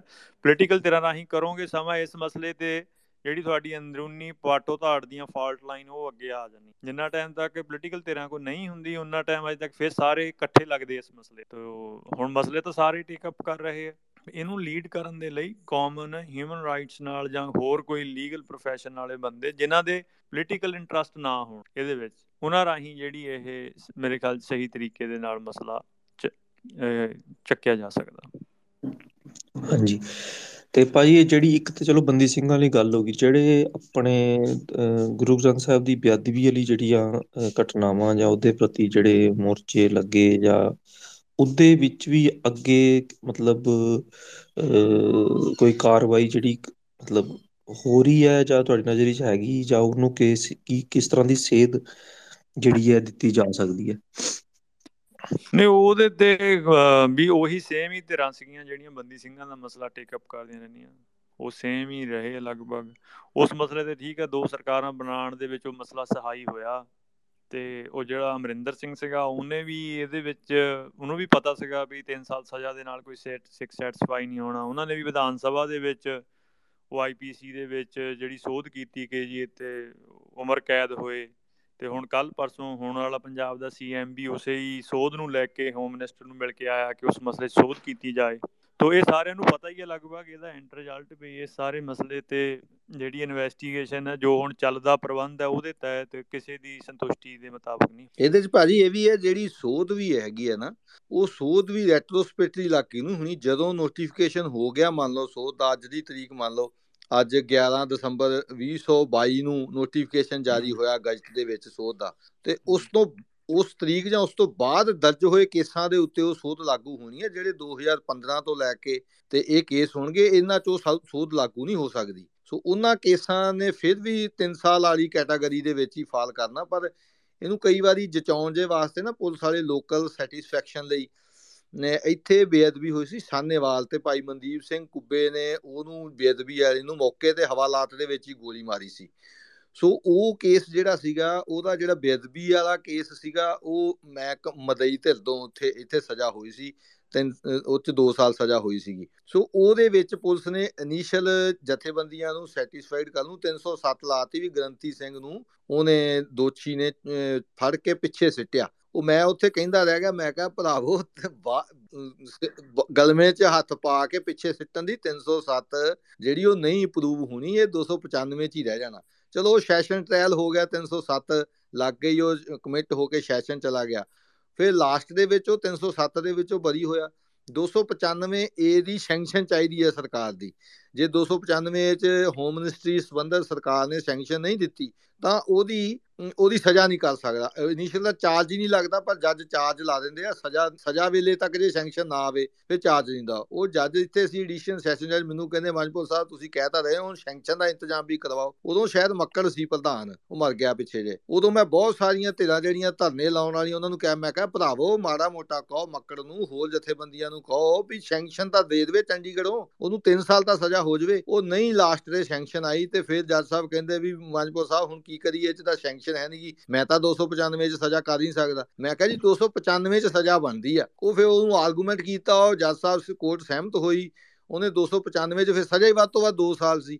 ਉਹਨਾਂ ਨੇ ਫਿਰ 2 ਸਾਲ ਉਹ ਬੰਦੇ ਨੂੰ ਜਿਹੜੀ ਸਜ਼ਾ ਕੀਤੀ 295 ਚ 295 ਏ ਚੋਂ ਵੀ ਬਰੀ ਹੋ ਗਿਆ ਕਿਉਂਕਿ ਸਰਕਾਰ ਨੇ, ਪੰਥਕ ਅਕਾਲੀ ਸਰਕਾਰ ਨੇ ਸੈਂਕਸ਼ਨ ਨਹੀਂ ਦਿੱਤੀ ਵੀ ਗੁਰੂ ਗ੍ਰੰਥ ਸਾਹਿਬ ਦੀ ਬੇਅਦਬੀ ਹੋਈ ਤੇ 295 ਲਈ ਸੈਂਕਸ਼ਨ ਨਹੀਂ ਚਾਹੀਦੀ। ਫਿਰ 2 ਸਾਲ ਉਹਨੂੰ ਜਿਹੜੀ ਸਜ਼ਾ ਹੋਈ ਉਹ ਪ੍ਰਵਾਸੀ ਸੀਗਾ ਉਹਦੇ ਗੋਲੀ ਵੀ ਲੱਗੀ ਹੋਈ ਸੀ, ਉਹਦਾ ਇੱਥੋਂ ਅਪੋਲੋ ਤੋਂ ਇਲਾਜ ਕਰਾਉਂਦੇ ਰਹੇ। ਫਿਰ ਬਾਅਦ ਦੇ ਵਿੱਚ ਉਹਦਾ ਪਤਾ ਲੱਗਿਆ ਸੀ ਉਹ 2 ਸਾਲ ਸਜ਼ਾ ਕੱਟਣ ਤੋਂ ਬਾਅਦ ਉਹ ਮਰ ਗਿਆ ਸੀਗਾ, ਫਿਰ ਉਹਦੇ ਯਾਨੀ ਕਿ ਗੋਲੀ ਨਿਕਲੀ ਨਹੀਂ ਸੀ ਕਿੰਨੀਆਂ ਫੇਲ ਹੋ ਗਈਆਂ ਸੀ ਉਹਦੀਆਂ। ਸੋ ਇਹ ਇਹ ਜਿਹੜੀਆਂ ਟੈਕਨੀਕਲੀ ਫਿਰ ਗੱਲਾਂ ਆ ਜਾਂਦੀਆਂ, ਉਹਦੀ ਪੈਰਵਾਈ ਕਰਨ ਵਾਸਤੇ ਉਹ ਗਰੰਤੀ ਸਿੰਘ ਸੀ ਜਿਹੜਾ ਮਦਈ, ਉਹ ਉਹਦੀ ਜਦੋਂ ਗਵਾਹੀ ਕਰਾਉਣੀ ਸੀ, ਉਹ ਕਹਿੰਦਾ, ਦੇਖੋ ਜੀ, ਮੈਨੂੰ ਤਾਂ ਕਮੇਟੀ ਨੇ ਕੱਢ ਦਿੱਤਾ ਤੇ ਹੁਣ ਮੈਂ ਕਿਉਂ ਗਵਾਹੀ ਦਵਾਂ? ਉਹ ਮੈਂ ਕਿਹਾ, ਭਰਾਵਾ, ਤੈਨੂੰ ਕਮੇਟੀ ਨੇ ਕੱਢਤਾ, ਪਰ ਤੂੰ ਗੁਰੂ ਦਾ ਸਿੱਖ ਤਾਂ ਹੈਗਾ ਕਿ ਨਹੀਂ ਹੈਗਾ? ਫਿਰ ਉਹਨੂੰ ਭਾਈ ਮਨਦੀਪ ਸਿੰਘ ਕੁੱਬੇ ਵੀ ਉਦੋਂ ਜ਼ਮਾਨਤ ਤੇ ਆ ਗਏ ਸੀ, ਉਹਨਾਂ ਨੂੰ 5 ਸਾਲ ਸਜ਼ਾ ਹੋ ਗਈ ਸੀ, ਉਹਦੇ ਆਪਣੇ 307 ਵਾਲੇ ਕੇਸ 'ਚ ਭਈਏ ਨੂੰ ਗੋਲੀ ਉਹ ਮਰਿਆ ਨਹੀਂ ਸੀ 307 'ਚ ਉਹਨਾਂ ਨੂੰ ਸਜ਼ਾ ਹੋਈ, ਉਹ ਜ਼ਮਾਨਤ ਤੇ ਹੀ ਆ ਹੁਣ। ਸੋ ਉਹਨਾਂ ਨੂੰ ਕਿਹਾ, ਹੋਰ ਜਥੇਬੰਦੀ ਨੂੰ ਕਿਹਾ, ਉਹ ਫਿਰ ਜਿਹੜੇ ਗ੍ਰੰਥੀ ਸਿੰਘ ਸੀ, ਹੋਰ ਗਵਾਹ ਸੀ, ਉਹਨਾਂ ਨੂੰ ਹਰੇਕ ਪੇਚੀ ਦੇ ਪੈਸੇ ਦਿੰਦੇ ਰਹੇ। ਵੀ ਭਰਾਵੋ, ਤੁਸੀਂ ਖੜੇ ਰਹੋ, ਕਿਤੇ ਗਵਾਹੀ ਤੋਂ ਮੁੱਕਰ ਨਾ ਜਾਇਓ। ਫਿਰ ਉਹ ਉਹ ਗਵਾਹੀਆਂ ਦਿੱਤੀਆਂ ਤੇ ਫਿਰ ਉਹਨਾਂ ਨੂੰ ਐਡੀ ਲੜਾਈ ਤੋਂ ਬਾਅਦ ਉਹਨੂੰ 2 ਸਾਲ ਜਿਹੜੀ ਆ, ਉਹ ਸਜ਼ਾ ਹੋਈ। ਸੋ ਇਹ ਇਹ ਇਹ ਬੜੀ, ਕਈ ਵਾਰੀ ਸਥਿਤੀ ਨਿਰਾਸ਼ਾਜਨਕ ਬਣ ਜਾਂਦੀ ਆ ਤੇ ਜਿਹੜੇ ਢੇਡੇ ਮੋਰਚੇ ਲਾਉਣੇ, ਇੰਨੀ એનર્ਜੀ ਵੇਸਟ ਕਰਨੀ, ਉਹ ਚ ਸਜ਼ਾ 2-3 ਸਾਲ ਵੱਧ ਤੋਂ ਬਾਅਦ ਨਿਕਲ ਹੀ ਨਹੀਂ ਸਕਦੀ ਕਦੀ ਵੀ। ਹਾਂ, ਜਿਹੜੇ ਇਨਸਾਫ ਕਰਤੇ ਗਰਦੇਵ ਇਨਸਾ ਸੀ, ਉਹਨਾਂ ਨੂੰ ਜਸਵੰਤ ਸਿੰਘ, ਗੁਰਪ੍ਰੀਤ ਸਿੰਘ ਤੇ ਅਸ਼ੋਕ ਕੁਮਾਰ ਨੂੰ ਸਜ਼ਾ ਹੋ ਗਈ ਤੇ ਜਿਹੜਾ ਮਹਿੰਦਰਪਾਲ ਬਿੱਟੂ ਸੀ, ਉਹਦੇ ਚ ਚਾਰ ਬੰਦਿਆਂ ਦੇ ਉੱਤੇ ਜਸਪ੍ਰੀਤ ਸਿੰਘ, ਗੁਰਸੇਵਕ ਸਿੰਘ, ਮਨਿੰਦਰ ਸਿੰਘ ਤੇ ਹਰਪ੍ਰੀਤ ਸਿੰਘ ਤੇ ਲਖਵੀਰ ਸਿੰਘ ਦੇ ਉੱਤੇ ਕੇਸ ਚੱਲਦਾ ਹੈਗਾ। ਤੇ ਇਸ ਤਰ੍ਹਾਂ ਜਿਹੜੀ ਹੈਗੀ ਆ ਉਹ ਉਹ ਇਨਸਾਫ ਪੰਥਕ ਰਵਾਇਤਾਂ ਮੁਤਾਬਕ ਵੀ ਚੱਲ ਰਿਹਾ ਹੈਗਾ ਤੇ ਉਹਦੇ ਚ ਉਹਦੇ ਪਾਸੇ ਨੂੰ ਨਹੀਂ ਧਿਆਨ ਦੇ ਰਿਹਾ ਕੋਈ ਵੀ ਵੀ ਉਹਨਾਂ ਪਰਿਵਾਰਾਂ ਦੀ ਵੀ ਪੈਰਵਾਈ ਕਰੀਏ, ਉਹਨਾਂ ਦੀ ਵੀ ਦੇਖਭਾਲ ਦਾ, ਉਹਨਾਂ ਦੀ ਕਿਸੇ ਦੀ ਮਾਤਾ ਹੀ ਆ ਘਰੇ, ਕਿਸੇ ਦਾ ਕੱਲਾ ਬਜ਼ੁਰਗ ਹੀ ਆ। ਸੋ ਉਹ ਹੁਣ ਹੁਣ ਹੁਣ ਥੋੜਾ ਜਿਹਾ ਲੱਗਿਆ ਜਿਵੇਂ ਬੱਬਰ ਕਾਲੀ 100 ਸਾਲਾ ਤੇ ਉਹਨਾਂ ਨੂੰ ਸਨਮਾਨ ਸਨਮਾਨ ਕੀਤਾ ਤੇ ਉਸ ਤੋਂ ਬਾਅਦ ਐਸਜੀਪੀਸੀ ਵੀ ਜਾਗੀ ਤੇ ਮਨਿੰਦਰ ਜੁਮੇ ਦੇ ਪਰਿਵਾਰ ਨੂੰ 2 ਲੱਖ ਦਿੱਤਾ। ਤੇ ਕੱਲ ਮੈਂ ਚੰਡੀਗੜ੍ਹ ਗਿਆ ਸੀ ਉੱਥੇ ਫਿਰ ਉਹਨਾਂ ਨੂੰ ਕਿਹਾ ਵੀ ਇੱਕ ਪਰਿਵਾਰ ਨੂੰ ਦਿੱਤਾ, ਬਾਕੀਆਂ ਨੂੰ ਵੀ ਦਿਓ ਜਿਨ੍ਹਾਂ ਦੇ ਬਜ਼ੁਰਗ ਇਕੱਲੇ ਘਰੇ ਰਹਿੰਦੇ ਆ। ਸੋ ਇਹ ਹੁਣ ਇਸ ਲੈਵਲ ਦੇ ਉੱਤੇ ਸਿੱਖਾਂ ਦੇ ਵਿੱਚ ਜਿਹੜੀ ਅਵੇਅਰਨੈਸ ਆਉਣੀ ਹੈ ਸੋ ਵੱਡੀ ਗੱਲ ਇਹ ਆ ਵੀ ਕਿਸੇ ਇੱਕ ਧਿਰ ਨੂੰ ਆਪਣੇ ਲੈਵਲ ਦੇ ਉੱਤੇ ਪ੍ਰੋਗਰਾਮ ਨਹੀਂ ਐਲਾਨ ਕਰਨੇ ਚਾਹੀਦੇ। ਸਾਂਝੇ ਰੂਪ ਦੇ ਵਿੱਚ ਸਾਂਝੀ ਰਣਨੀਤੀ। ਹੁਣ ਬੰਦੀ ਸਿੰਘਾਂ ਦੇ ਮੁੱਦੇ ਤੇ ਦੇਖ ਲਓ, ਡਿੰਪਾ ਐਮਪੀ ਕਾਂਗਰਸ ਦਾ ਖਡੂਰ ਸਾਹਿਬ ਤੋਂ ਪਾਰਲੀਮੈਂਟ 'ਚ ਉਹ ਬੋਲ ਰਿਹਾ। ਹੋਰ ਕੋਈ ਕਹਿੰਦੇ ਕਹਾਉਂਦੇ ਐਮਪੀ ਜਿਹੜੇ ਆ ਉਹ ਜਿਹੜੇ ਬੰਦੀ ਸਿੰਘਾਂ ਦੇ ਨਾਂ ਤੇ ਇਲੈਕਸ਼ਨਾਂ ਵੀ ਲੜੀਆਂ, ਉਹਨਾਂ ਦਾ ਕੋਈ ਐਮਪੀ ਉਹਦੀ ਸਪੋਰਟ ਵੀ ਨਹੀਂ ਕੀਤੀ। ਸੋ ਚਾਹੀਦਾ ਤਾਂ ਇਹ ਸੀ ਵੀ ਡਿੰਪਾ ਬੋਲਿਆ, ਠੀਕ ਆ, ਕਾਂਗਰਸ ਦਾ ਉਹ ਸਿੱਖ ਵਿਰੋਧੀ ਪਾਰਟੀ ਕਹੀ ਜਾ ਸਕਦੀ, ਪਰ ਪਰਸਨਲੀ ਅਗਲੇ ਨੇ ਇਹ ਇਹ ਮੁੱਦਾ ਠਾਇਆ। ਤੇ ਬਾਕੀ ਐਮਪੀਆਂ ਨੂੰ ਉਹਦੀ ਸਪੋਰਟ ਕਰਨੀ ਚਾਹੀਦੀ ਸੀ, ਪਰ ਕਿਸੇ ਐਮਪੀ ਨੇ, ਖਾਸ ਤੌਰ ਤੇ ਬਾਦਲ ਦੋਵਾਂ ਜੀਆਂ ਨੇ, ਕਿਤੇ ਨਹੀਂ ਆਇਆ ਵੀ ਇਹਨਾਂ ਨੇ ਉਹਦੀ ਸਪੋਰਟ ਦੇ ਵਿੱਚ ਕੀਤਾ ਜਾ ਸੋ ਇਸ ਤੋਂ ਪਤਾ ਲੱਗਦਾ ਵੀ ਇਹ ਆਪਣੀ ਆਪਣੀ ਸਿਆਸੀ ਡੁਗਡੁਗੀ ਜਿਹੜੀ ਆ ਵਜਾਉਣ ਦੇ ਵਿੱਚ ਅੱਗੇ ਰਹਿੰਦੇ ਆ, ਇਹ ਮਸਲਾ ਹੱਲ ਕਰਨ ਵੱਲ ਨਹੀਂ ਜਾਣਾ ਚਾਹੁੰਦੇ। ਹਾਂਜੀ। ਹਾਂਜੀ ਭਾਈ ਹੁਣ ਆਪਣਾ ਜਿਹੜੇ ਲਾਸਟ ਆਪਣੇ 10 15 10 ਮਿੰਟਾਂ ਚ ਆਪਾਂ ਇਸ ਉੱਪਰ ਫਿਰ ਜੀ ਗੱਲ ਕਰੀਏ, ਜਿਸ ਤਰ੍ਹਾਂ ਉਹਨੇ ਗੱਲ ਆਈ, ਭਾਈ ਤੁਸੀਂ ਵੀ ਕਈ ਸਾਰੀ ਗੱਲਬਾਤ, ਜਿਹੜੀ ਗੱਲ ਬਾਹਰ ਆ ਰਹੀ ਹੈ ਕਿ ਇੱਕ ਤੇ ਸਿਆਸੀ ਜਿਹੜੀ ਹੈ, ਮਤਲਬ ਜਿਹੜੀ ਵੋਟ ਪੋਲਿਟਿਕਸ ਵਾਲੀਆਂ ਧਿਰਾਂ ਉਹ ਆਪਣੀ ਜਿਹੜੀ ਹੈ, ਉਹ ਅੱਗੇ ਅੱਗੇ ਲੱਗਦੀਆਂ ਤੇ ਉਹਦੇ ਨਾਲ ਮਤਲਬ ਚੀਜ਼ ਸਹੀ ਨਹੀਂ ਚੱਲਦੀ, ਉਹਨਾਂ ਦੇ ਜਿਹੜੇ ਆਪੋ ਆਪਣੇ ਮਫਾਦਾਂ 'ਚ ਮਤਲਬ ਇਹ ਸਾਰੀ ਚੀਜ਼ ਦਾ ਮਸਲਿਆਂ ਨੂੰ ਤੇ ਉਹਨਾਂ ਦੀ ਸਮਝ ਨੂੰ, ਸਾਰੀ ਪ੍ਰੋਸੈਸ ਨੂੰ ਮਤਲਬ ਇੱਕ ਕਿਸਮ ਦਾ ਤਾਰਪੀਡੋ ਕੀਤਾ ਕੀਤਾ ਹੀ ਜਾ ਰਿਹਾ ਹੁਣ ਜਿਹੜੀ ਅੱਗੇ ਵਕਤੇ ਜਿਹੜੀ ਕਵਾਇਦ ਹੈਗੀ, ਜਿਹੜੀ ਚੱਲ ਰਹੀ ਹੈ, ਉਹਦੇ 'ਚ ਅਗਰ ਸਪਸ਼ਟ ਰੂਪ ਵਿੱਚ ਆਪਾਂ ਗੱਲ ਕਰਨੀ ਹੋਵੇ ਕਿ ਕਿਹੜੀਆਂ ਗੱਲਾਂ ਜਿਹੜੀਆਂ ਮਤਲਬ ਪਹਿਲੀ ਗੱਲ ਤੇ ਮਤਲਬ ਅਗਰ ਮੋਰਚੇ ਲਗਾਣੇ ਆ ਤੇ ਉਹਨਾਂ ਦਾ ਮਤਲਬ ਜਿਹਦਾ ਇੱਕ ਡੂਜ਼ ਐਂਡ ਡੋਨਟਸ ਹੁੰਦੇ ਕਿ ਇਹ ਗੱਲਾਂ ਕੁਝ ਗੱਲਾਂ ਜਿਹੜੀਆਂ ਜ਼ਰੂਰ ਧਿਆਨ ਰੱਖਣੀ ਚਾਹੀਦੀਆਂ ਜਾਂ ਕਰਨੀਆਂ ਚਾਹੀਦੀਆਂ ਤੇ ਕੁਝ ਗੱਲਾਂ ਜਿਹੜੀਆਂ ਮਤਲਬ ਜਿਨ੍ਹਾਂ ਨੂੰ ਮਤਲਬ ਸਮਝ ਲਓ ਅਵੋਇਡ ਕਰਨਾ ਚਾਹੀਦਾ ਜਾਂ ਬਿਲਕੁਲ ਨਹੀਂ ਕਰਨਾ ਚਾਹੀਦਾ। ਅਗਰ ਉਸ ਹਿਸਾਬ ਨਾਲ ਸਪਸ਼ਟ ਰੂਪ ਵਿੱਚ ਗੱਲ ਕਰਨੀ ਹੋਵੇ ਤਾਂ ਕਿਹੜੇ ਮਤਲਬ ਤੁਹਾਡੇ ਸਾਹਮਣੇ ਨੁਕਤੇ ਤੁਸੀਂ ਰੱਖਣਾ ਚਾਹੋਗੇ ਭਾਈ? ਦੇਖੋ ਜਿੰਨੀ ਤਾਂ ਇੱਕ ਇੱਕ ਤਾਂ ਇਹ ਗੱਲ ਜਿੱਦਾਂ ਹੁਣ ਆਪਾਂ ਕੀਤੀ ਹੈ ਕਿ ਜਿਹੜਾ ਬੇਅਦਬੀ ਵਾਲਾ ਮਸਲਾ ਆ, ਉਹਦੇ ਵਿੱਚ ਜੋ ਇੰਡੀਅਨ ਸਿਸਟਮ ਹੈਗਾ ਪੋਲੀਟੀਕਲ ਤੇ ਕਾਨੂੰਨ ਦਾ, ਉਹਦੇ ਵਿੱਚ ਸਿੱਖਾਂ ਦੀ ਸੰਤੁਸ਼ਟੀ ਮੁਤਾਬਕ ਇਨਸਾਫ ਲਿਆ ਹੀ ਨਹੀਂ ਜਾ ਸਕਦਾ। ਤੋਂ ਉਹਦੇ ਮਸਲੇ ਦੇ ਉੱਤੇ ਮੋਰਚੇ ਲਾਣ ਦੀ ਫਿਰ ਜਾਂ ਕੋਈ ਕਵਾਇਦ ਦੀ ਤੁਕ ਸਮਝ ਨਹੀਂ ਆਉਂਦੀ ਹੈ। ਤੇ ਕਿਉਂਕਿ ਇੱਕ ਤਾਂ ਇਹ ਹੈ ਵੀ ਜੇ ਸਾਰੇ ਕਾਨੂੰਨ ਕਨਾਨ ਕਰ ਵੀ ਲੈਣ, ਉਹ ਸਾਰਿਆਂ ਨੂੰ ਲਗਭਗ ਪਤਾ ਵੀ ਉਹ ਜਿਹੜੇ ਕਰਨ ਵਾਲੇ ਬੰਦੇ, ਉਹ ਤਾਂ ਬਹੁਤ ਥੱਲੇ ਸੀਗੇ, ਉਹਨਾਂ ਦੇ ਉੱਤੇ ਸਿਰਸੇ ਵਾਲੇ, ਸਿਰਸੇ ਤੋਂ ਤੇ ਦਿੱਲੀ ਦਰਬਾਰ ਤੱਕ ਤਾਂ ਇਹਦੀਆਂ ਸਾਰੀ ਜਾਂਦੀ ਹੈ ਲੜੀ। ਤੇ ਉਹਨਾਂ ਕੋਲੋਂ ਤੁਸੀਂ ਕਿਹੜੀ ਇਨਸਾਫ ਦੀ ਆਸ ਰੱਖ ਸਕਦੇ ਹੋ? ਜਿਹੜਾ ਬੰਦੀ ਸਿੰਘਾਂ ਵਾਲਾ ਮਸਲਾ, ਉਹਦੇ ਸੰਬੰਧੀ ਜਿੱਦਾਂ ਗੱਲ ਹੋਈ ਵੀ ਜਿਹੜੀਆਂ ਧਿਰਾਂ ਤਾਂ ਅੱਜ ਵੀ ਖਾਲਿਸਤਾਨ ਲਈ, ਸਿੱਖਾਂ ਦੀ ਆਜ਼ਾਦੀ ਲਈ ਲੜ ਰਹੀਆਂ ਉਹ ਸਿੱਧੇ ਰੂਪ ਦੇ ਵਿੱਚ ਜੇ ਇਹ ਮੰਗਣ ਕਿ ਸਾਡੇ ਬੰਦੇ ਰਿਹਾ ਕਰ ਦਿਓ ਇਹ ਤਾਂ ਫਿਰ ਡਿਕੋਟਮੀ ਆ। ਇਹਦਾ ਮਤਲਬ ਤੁਸੀਂ ਜਿਹੜੀ ਆਪਣੀ ਆਜ਼ਾਦੀ ਦੀ ਗੱਲ ਛੱਡ ਦਿੱਤੀ ਆ, ਹਨਾ, ਉਹ ਮੰਗ, ਉਹ ਉਹਨਾਂ ਨੂੰ ਕਹਿਣਾ ਬਣਦਾ ਹੀ ਨਹੀਂ ਹੈ ਉਹਨਾਂ ਦਾ ਨੈਤਿਕ ਤੌਰ ਜਿਹੜੀਆਂ ਵੋਟ ਪੋਲਿਟਿਕਸ ਵਾਲੀਆਂ ਧਿਰਾਂ ਜਾਨੀ ਕਿ ਮਿਲਵਰਤਨ ਰੱਖਦੀਆਂ ਇੰਡੀਅਨ ਸਿਸਟਮ ਦੇ ਨਾਲ, ਦਿੱਲੀ ਦੇ ਤਖਤ ਦੇ ਨਾਲ, ਉਹਨਾਂ ਦਾ ਇਹ ਕਹਿਣਾ ਬਣਦਾ, ਕਿਉਂਕਿ ਜਿੱਦਾਂ ਸਿੱਖਾਂ ਦੇ ਵਿੱਚ ਪਹਿਲਾਂ ਵੀ ਜਿਹੜੇ ਮਿਲਵਰਤਨੀਏ ਸਿੱਖ ਸੀਗੇ, ਉਹ ਰਾਟ ਸਿੰਘ ਜਾਂ ਜਿਹੜੇ ਅਕਾਲੀ ਸਿੰਘ ਸੀਗੇ, ਉਹਨਾਂ ਦੇ ਸਹੂਲਤ ਜਾਂ ਫਾਇਦੇ ਦੇ ਲਈ ਕੁਝ ਯਤਨ ਕਰ ਲੈਂਦੇ ਸੀਗੇ। ਪਰ ਉਹਨਾਂ ਦੀ ਸਮੱਸਿਆ ਇਹ ਆ ਕਿ ਉੱਥੇ ਪਾਟੋ ਤਾੜ ਬਹੁਤ ਜ਼ਿਆਦਾ ਆ ਕ੍ਰੈਡੀਬਿਲਟੀ ਕਿਸੇ ਦੀ ਹੈ ਨਹੀਂ, ਉਹਨਾਂ ਦੇ ਚੱਕਿਆ ਮਸਲਾ ਹੱਲ ਹੋਣ ਦੀ ਬਜਾਏ ਨੁਕਸਾਨ ਵਾਲੇ ਪਾਸੇ ਚਲਾ ਜਾਂਦਾ। ਤੋਂ ਹੁਣ ਸੈਂਟਰ ਸਰਕਾਰ ਨੇ ਛੱਡਣੇ ਨੇ, ਮੈਨੂੰ ਨਹੀਂ ਲੱਗਦਾ ਹੈ ਵੀ ਸੈਂਟਰ ਸਰਕਾਰ ਪੰਜਾਬ ਦੀ ਕਿਸੇ ਵੀ ਵੋਟ ਪੋਲਿਟਿਕਸ ਵਾਲੀ ਧਿਰ ਦੇ ਕਹੇ ਤੇ ਜਾਂ ਪ੍ਰੈਸ਼ਰ ਬਿਲਡ ਕਰੇ ਤੇ ਛੱਡੂਗੀ। ਸਮਾਂ ਪੰਜਾਬ ਦੀ ਕੋਈ ਵੋਟ ਪੋਲਿਟਿਕਸ ਵਾਲੀ ਧਿਰ ਕੋਈ ਪ੍ਰੈਸ਼ਰ ਬਿਲਡ ਕਰੂਗੀ ਤਾਂ ਉਹ ਹਾਰਡ ਹੋ ਜਾਣਗੇ, ਹੋਰ ਵੀ ਇਹਨਾਂ ਨੂੰ ਕੋਈ ਸਿਆਸੀ ਲਾਹਾ ਨਾ ਚਲੇ ਜਾਏ। ਕਿਉਂਕਿ ਇਹ ਮਸਲਾ ਹੁਣ ਸਿਆਸੀ ਪੋਲੀਟੀਕਲ ਵੋਟ ਵੋਟ ਪੋਲਿਟਿਕਸ ਦਾ ਮਸਲਾ ਬਣ ਗਿਆ ਇਹ। ਤੇ ਤੀਜੀ ਗੱਲ ਜਿਹੜੀ ਮੈਂ ਪਹਿਲਾਂ ਕਹੀ ਸੀਗੀ ਕਿ ਇਹ ਮਸਲਾ ਸਿਵਲ ਸੁਸਾਇਟੀ ਦੀ ਜਿਹੜੀਆਂ ਆਰਗੇਨਾਈਜੇਸ਼ਨ ਹੈ, ਉਹਨਾਂ ਦੇ ਰਾਹੀਂ ਦਲੀਲ ਦੇ ਪੱਧਰ ਤੇ ਟੇਕ ਅਪ ਕਰਨ ਦੀ ਗੱਲ ਹੈਗੀ ਆ। ਜਿਹੜੀਆਂ ਸਿਵਲ ਸੁਸਾਇਟੀ ਦੀਆਂ ਆਰਗੇਨਾਈਜੇਸ਼ਨ ਹੈਗੀਆਂ, ਉਹ ਅੱਗੇ ਲੱਗ ਕੇ ਚਾਹੇ ਉਹ ਕੋਰਟ ਦੀ ਪੈਰਵਾਈ 'ਚ ਹੋਣ, ਚਾਹੇ ਸਰਕਾਰ ਨਾਲ ਦਿੱਲੀ ਤਖਤ ਨਾਲ ਗੱਲਬਾਤ ਕਰਨ ਚਾਹੇ ਕਿਸੇ ਵੀ ਲੈਵਲ ਤੇ ਕਰਨ ਇਸ ਮਸਲੇ ਦੇ ਉੱਤੇ ਸਹੀ ਤਰੀਕੇ ਦੇ ਨਾਲ ਜੋ ਵੀ ਥੋੜੇ ਬਹੁਤੇ ਫਾਇਦੇ ਹੋ ਸਕਦੇ ਜਾਂ ਸਰਕਾਰ ਨੂੰ ਛਿੱਥਾ ਹੀ ਕਰਨਾ ਤੁਸੀਂ, ਜਿਹੜਾ ਵੀ ਸਰਕਾਰ ਨੂੰ ਜਾਂ ਦੁਨੀਆ ਨੂੰ ਦੱਸਣ ਦਾ ਹੀ ਮਸਲਾ ਨਾ ਵੀ ਸਿੱਖਾਂ ਦੇ ਮਸਲੇ ਦੇ ਵਿੱਚ ਇੰਡੀਆ ਰੂਲ ਆਫ ਲਾਅ ਨਹੀਂ ਫਾਲੋ ਕਰਦਾ। ਇੰਡੀਆ ਦੇ ਸਿੱਖਾਂ ਦੇ ਮਸਲੇ 'ਚ ਜੰਗਲ ਜਿਹੜਾ ਦੇ ਅਸੂਲ ਹੈ, ਜੰਗਲ ਰਾਜ ਦੇ ਅਸੂਲ ਉਹ ਫਾਲੋ ਹੁੰਦੇ। ਇਹੀ ਦੱਸਣ ਦਾ ਮਸਲਾ ਹੀ ਆ ਵੱਧ ਤੋਂ ਵੱਧ। ਤੋਂ ਉਸ ਮਸਲੇ ਦੇ ਵਿੱਚ ਉਹ ਵੀ ਜਿਹੜਾ ਮਸਲਾ ਹੈਗਾ, ਉਹ ਤਾਂ ਸਹੀ ਰੂਪ 'ਚ ਹੋਣਾ, ਜੇ ਸਿਵਲ ਸੁਸਾਇਟੀ ਦੀਆਂ ਆਰਗੇਨਾਈਜੇਸ਼ਨ ਚਾਹੇ ਜਿਹੜੀਆਂ ਹਿਊਮਨ ਰਾਈਟਸ ਦੀਆਂ, ਚਾਹੇ ਹੋਰ ਵੀ ਸਿਵਲ ਸੁਸਾਇਟੀ ਦੇ ਵਿੱਚ ਬਹੁਤ ਸਾਰੇ ਹਿੱਸੇ ਐਕਟਿਵ ਹੈਗੇ। ਉਹਨਾਂ ਰਾਹੀਂ ਚੱਕਿਆ ਜਾਏ, ਬਾਕੀ ਸਾਰੇ ਇਹਦਾ ਸਹਿਯੋਗ ਕਰਨਾ ਆਪਣੀ ਸਮਰੱਥਾ ਅਨੁਸਾਰ, ਤਾਂ ਇਹ ਮੇਰੇ ਖਿਆਲ ਦੇ ਵਿੱਚ ਕਿਸੇ ਸਹੀ ਪਾਸੇ ਨੂੰ ਗੱਲ ਜਿਹੜੀ ਉਹ ਜਾ ਸਕਦੀ। ਇੱਕ ਭਾਜੀ ਜਿਹੜੀ ਆਪਾਂ ਤੁਸੀਂ ਗੱਲ ਕਹੀ ਵੀ ਕਿ ਜਿਹੜੇ ਸਹੀ ਜਿਹੜਾ ਸਾਡੇ ਮਸਲੇ ਹੈਗੇ ਜਿਹੜੇ ਇਹਨਾਂ ਮਸਲਿਆਂ ਦੇ ਜਿਹੜੇ ਮਤਲਬ ਰੂਟ ਵਿੱਚ ਜਿਹੜੀ ਗੱਲ ਪਈ ਹੈ,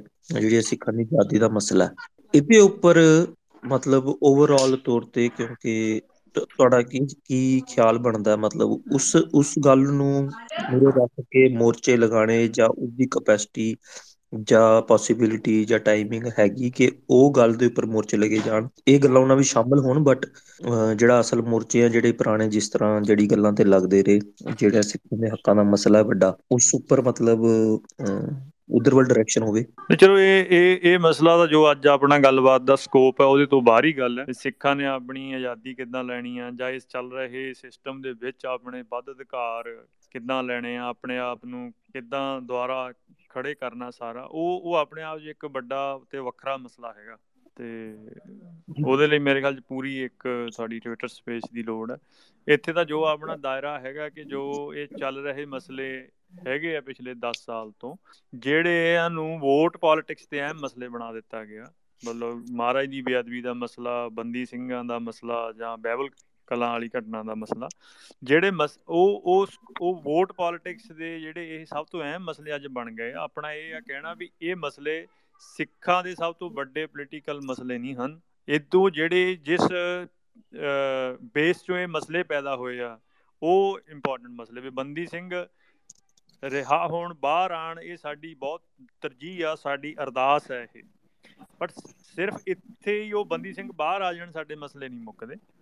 ਸਾਡਾ ਮਸਲਾ ਸਿੱਖਾਂ ਦੀ ਆਜ਼ਾਦੀ ਤੇ ਮੁੱਕਣਾ ਤੋ ਉਹ ਕਿੱਦਾਂ ਲੜੀ ਜਾਣੀ ਉਹ ਕਿਸ ਪ੍ਰਕਾਰ ਕਿਹੜੇ ਤਰ੍ਹਾਂ ਦੇ ਮੋਰਚੇ ਰਾਹੀਂ ਲੜੀ ਜਾਣੀ ਆ ਉਹਦਾ ਮਤਲਬ ਆਪਣੇ ਆਪ 'ਚ ਇੱਕ ਪੂਰਾ ਵੱਖਰਾ ਦਾਇਰਾ ਹੈਗਾ ਜੀ ਜੀ ਧੰਨਵਾਦ ਭਾਜੀ ਤੁਸੀਂ ਜਿਹੜੀ ਸਾਰੀ ਗੱਲਬਾਤ ਰੱਖੀ ਹੈ ਪਰਮਜੀ ਭਾਈ ਜੇ ਤੁਸੀਂ ਆਪਣੇ ਤਰਫ ਤੇ ਕੋਈ ਵੀ ਵਿਚਾਰ ਸਾਂਝੇ ਕਰ ਤੁਸੀਂ ਕਰੋ ਫਿਰ ਆਪਾਂ ਗੱਲ ਸਮਝੀਏ ਮੈਂ ਇਹੀ ਬੇਨਤੀ ਕਰ ਰਿਹਾ ਸੀ ਵੀ ਕਾਫੀ ਵਿਸਤਾਰ ਦੇ ਵਿੱਚ ਹੋਊਗੀ ਮੈਨੂੰ ਨਹੀਂ ਲੱਗਦਾ ਕਿ ਕੋਈ ਨੁਕਤਾ ਰਹਿ ਗਿਆ ਜਿਹਦੇ ਬਾਰੇ ਕੋਈ رائے ਰੱਖਣੀ ਚਾਹੀਦੀ ਜੀ ਮੈਂ ਮਤਲਬ ਇੱਕ ਵਾਰੀ ਫੇਰ ਬੇਨਤੀ ਕਰੂੰਗਾ ਅ, ਸਾਰਿਆਂ ਨੂੰ ਜੇ ਕਿਸੇ ਨੇ ਆਪਣੀ ਇਹਦੇ ਵਿੱਚ ਕੋਈ ਗੱਲ ਰੱਖਣੀ ਹੈ ਉਹ ਜਰੂਰ ਮਾਈਕ ਰਿਕੁਐਸਟ ਭੇਜੇ। ਅਦਰਵਾਈਜ਼ ਆਪਾਂ ਮਤਲਬ ਅੱਜ ਦੀ ਜਿਹੜੀ ਸਪੇਸ ਹੈਗੀ ਇਹਨੂੰ ਆਪਾਂ ਕਨਕਲੂਡ ਕਰਾਂਗੇ। ਆਪਾਂ ਅੱਜ ਦੀ ਗੱਲ ਤੇ ਸਮੇਟਾਂਗੇ ਤੇ ਅ, ਜਿਹੜੀ ਅੱਗੇ ਜਿਸ ਤਰ੍ਹਾਂ ਭਾਈ ਨੇ ਵੀ ਗੱਲ ਕੀਤੀ ਜਿਹੜੇ ਹੋਰ ਅ, ਵੱਡੇ ਪੱਖ ਹੈਗੇ ਜਾਂ ਬ੍ਰੌਡਰ ਸੈਂਸ ਵਿੱਚ ਆਪਾਂ ਇਸ ਗੱਲ ਨੂੰ ਜਿਹੜੀ ਹੈ ਉਹ ਲੈ ਕੇ ਤੇ ਚੱਲਾਂਗੇ। ਤੇ ਧੰਨਵਾਦ ਹੈ ਸਾਰਿਆਂ ਦਾ ਜਿਹੜੇ ਅੱਜ ਜੁਆਇਨ ਕੀਤਾ ਜਿਨ੍ਹਾਂ ਨੇ। ਤੇ ਆਪਾਂ ਫਿਰ ਗੱਲ ਸਮੇਟਦੇ ਹਾਂ। ਫਤਿਹ ਜੀ ਸਾਰਿਆਂ ਨੂੰ। ਵਾਹਿਗੁਰੂ ਜੀ ਕਾ ਖਾਲਸਾ। ਵਾਹਿਗੁਰੂ ਜੀ ਕੀ ਫਤਿਹ।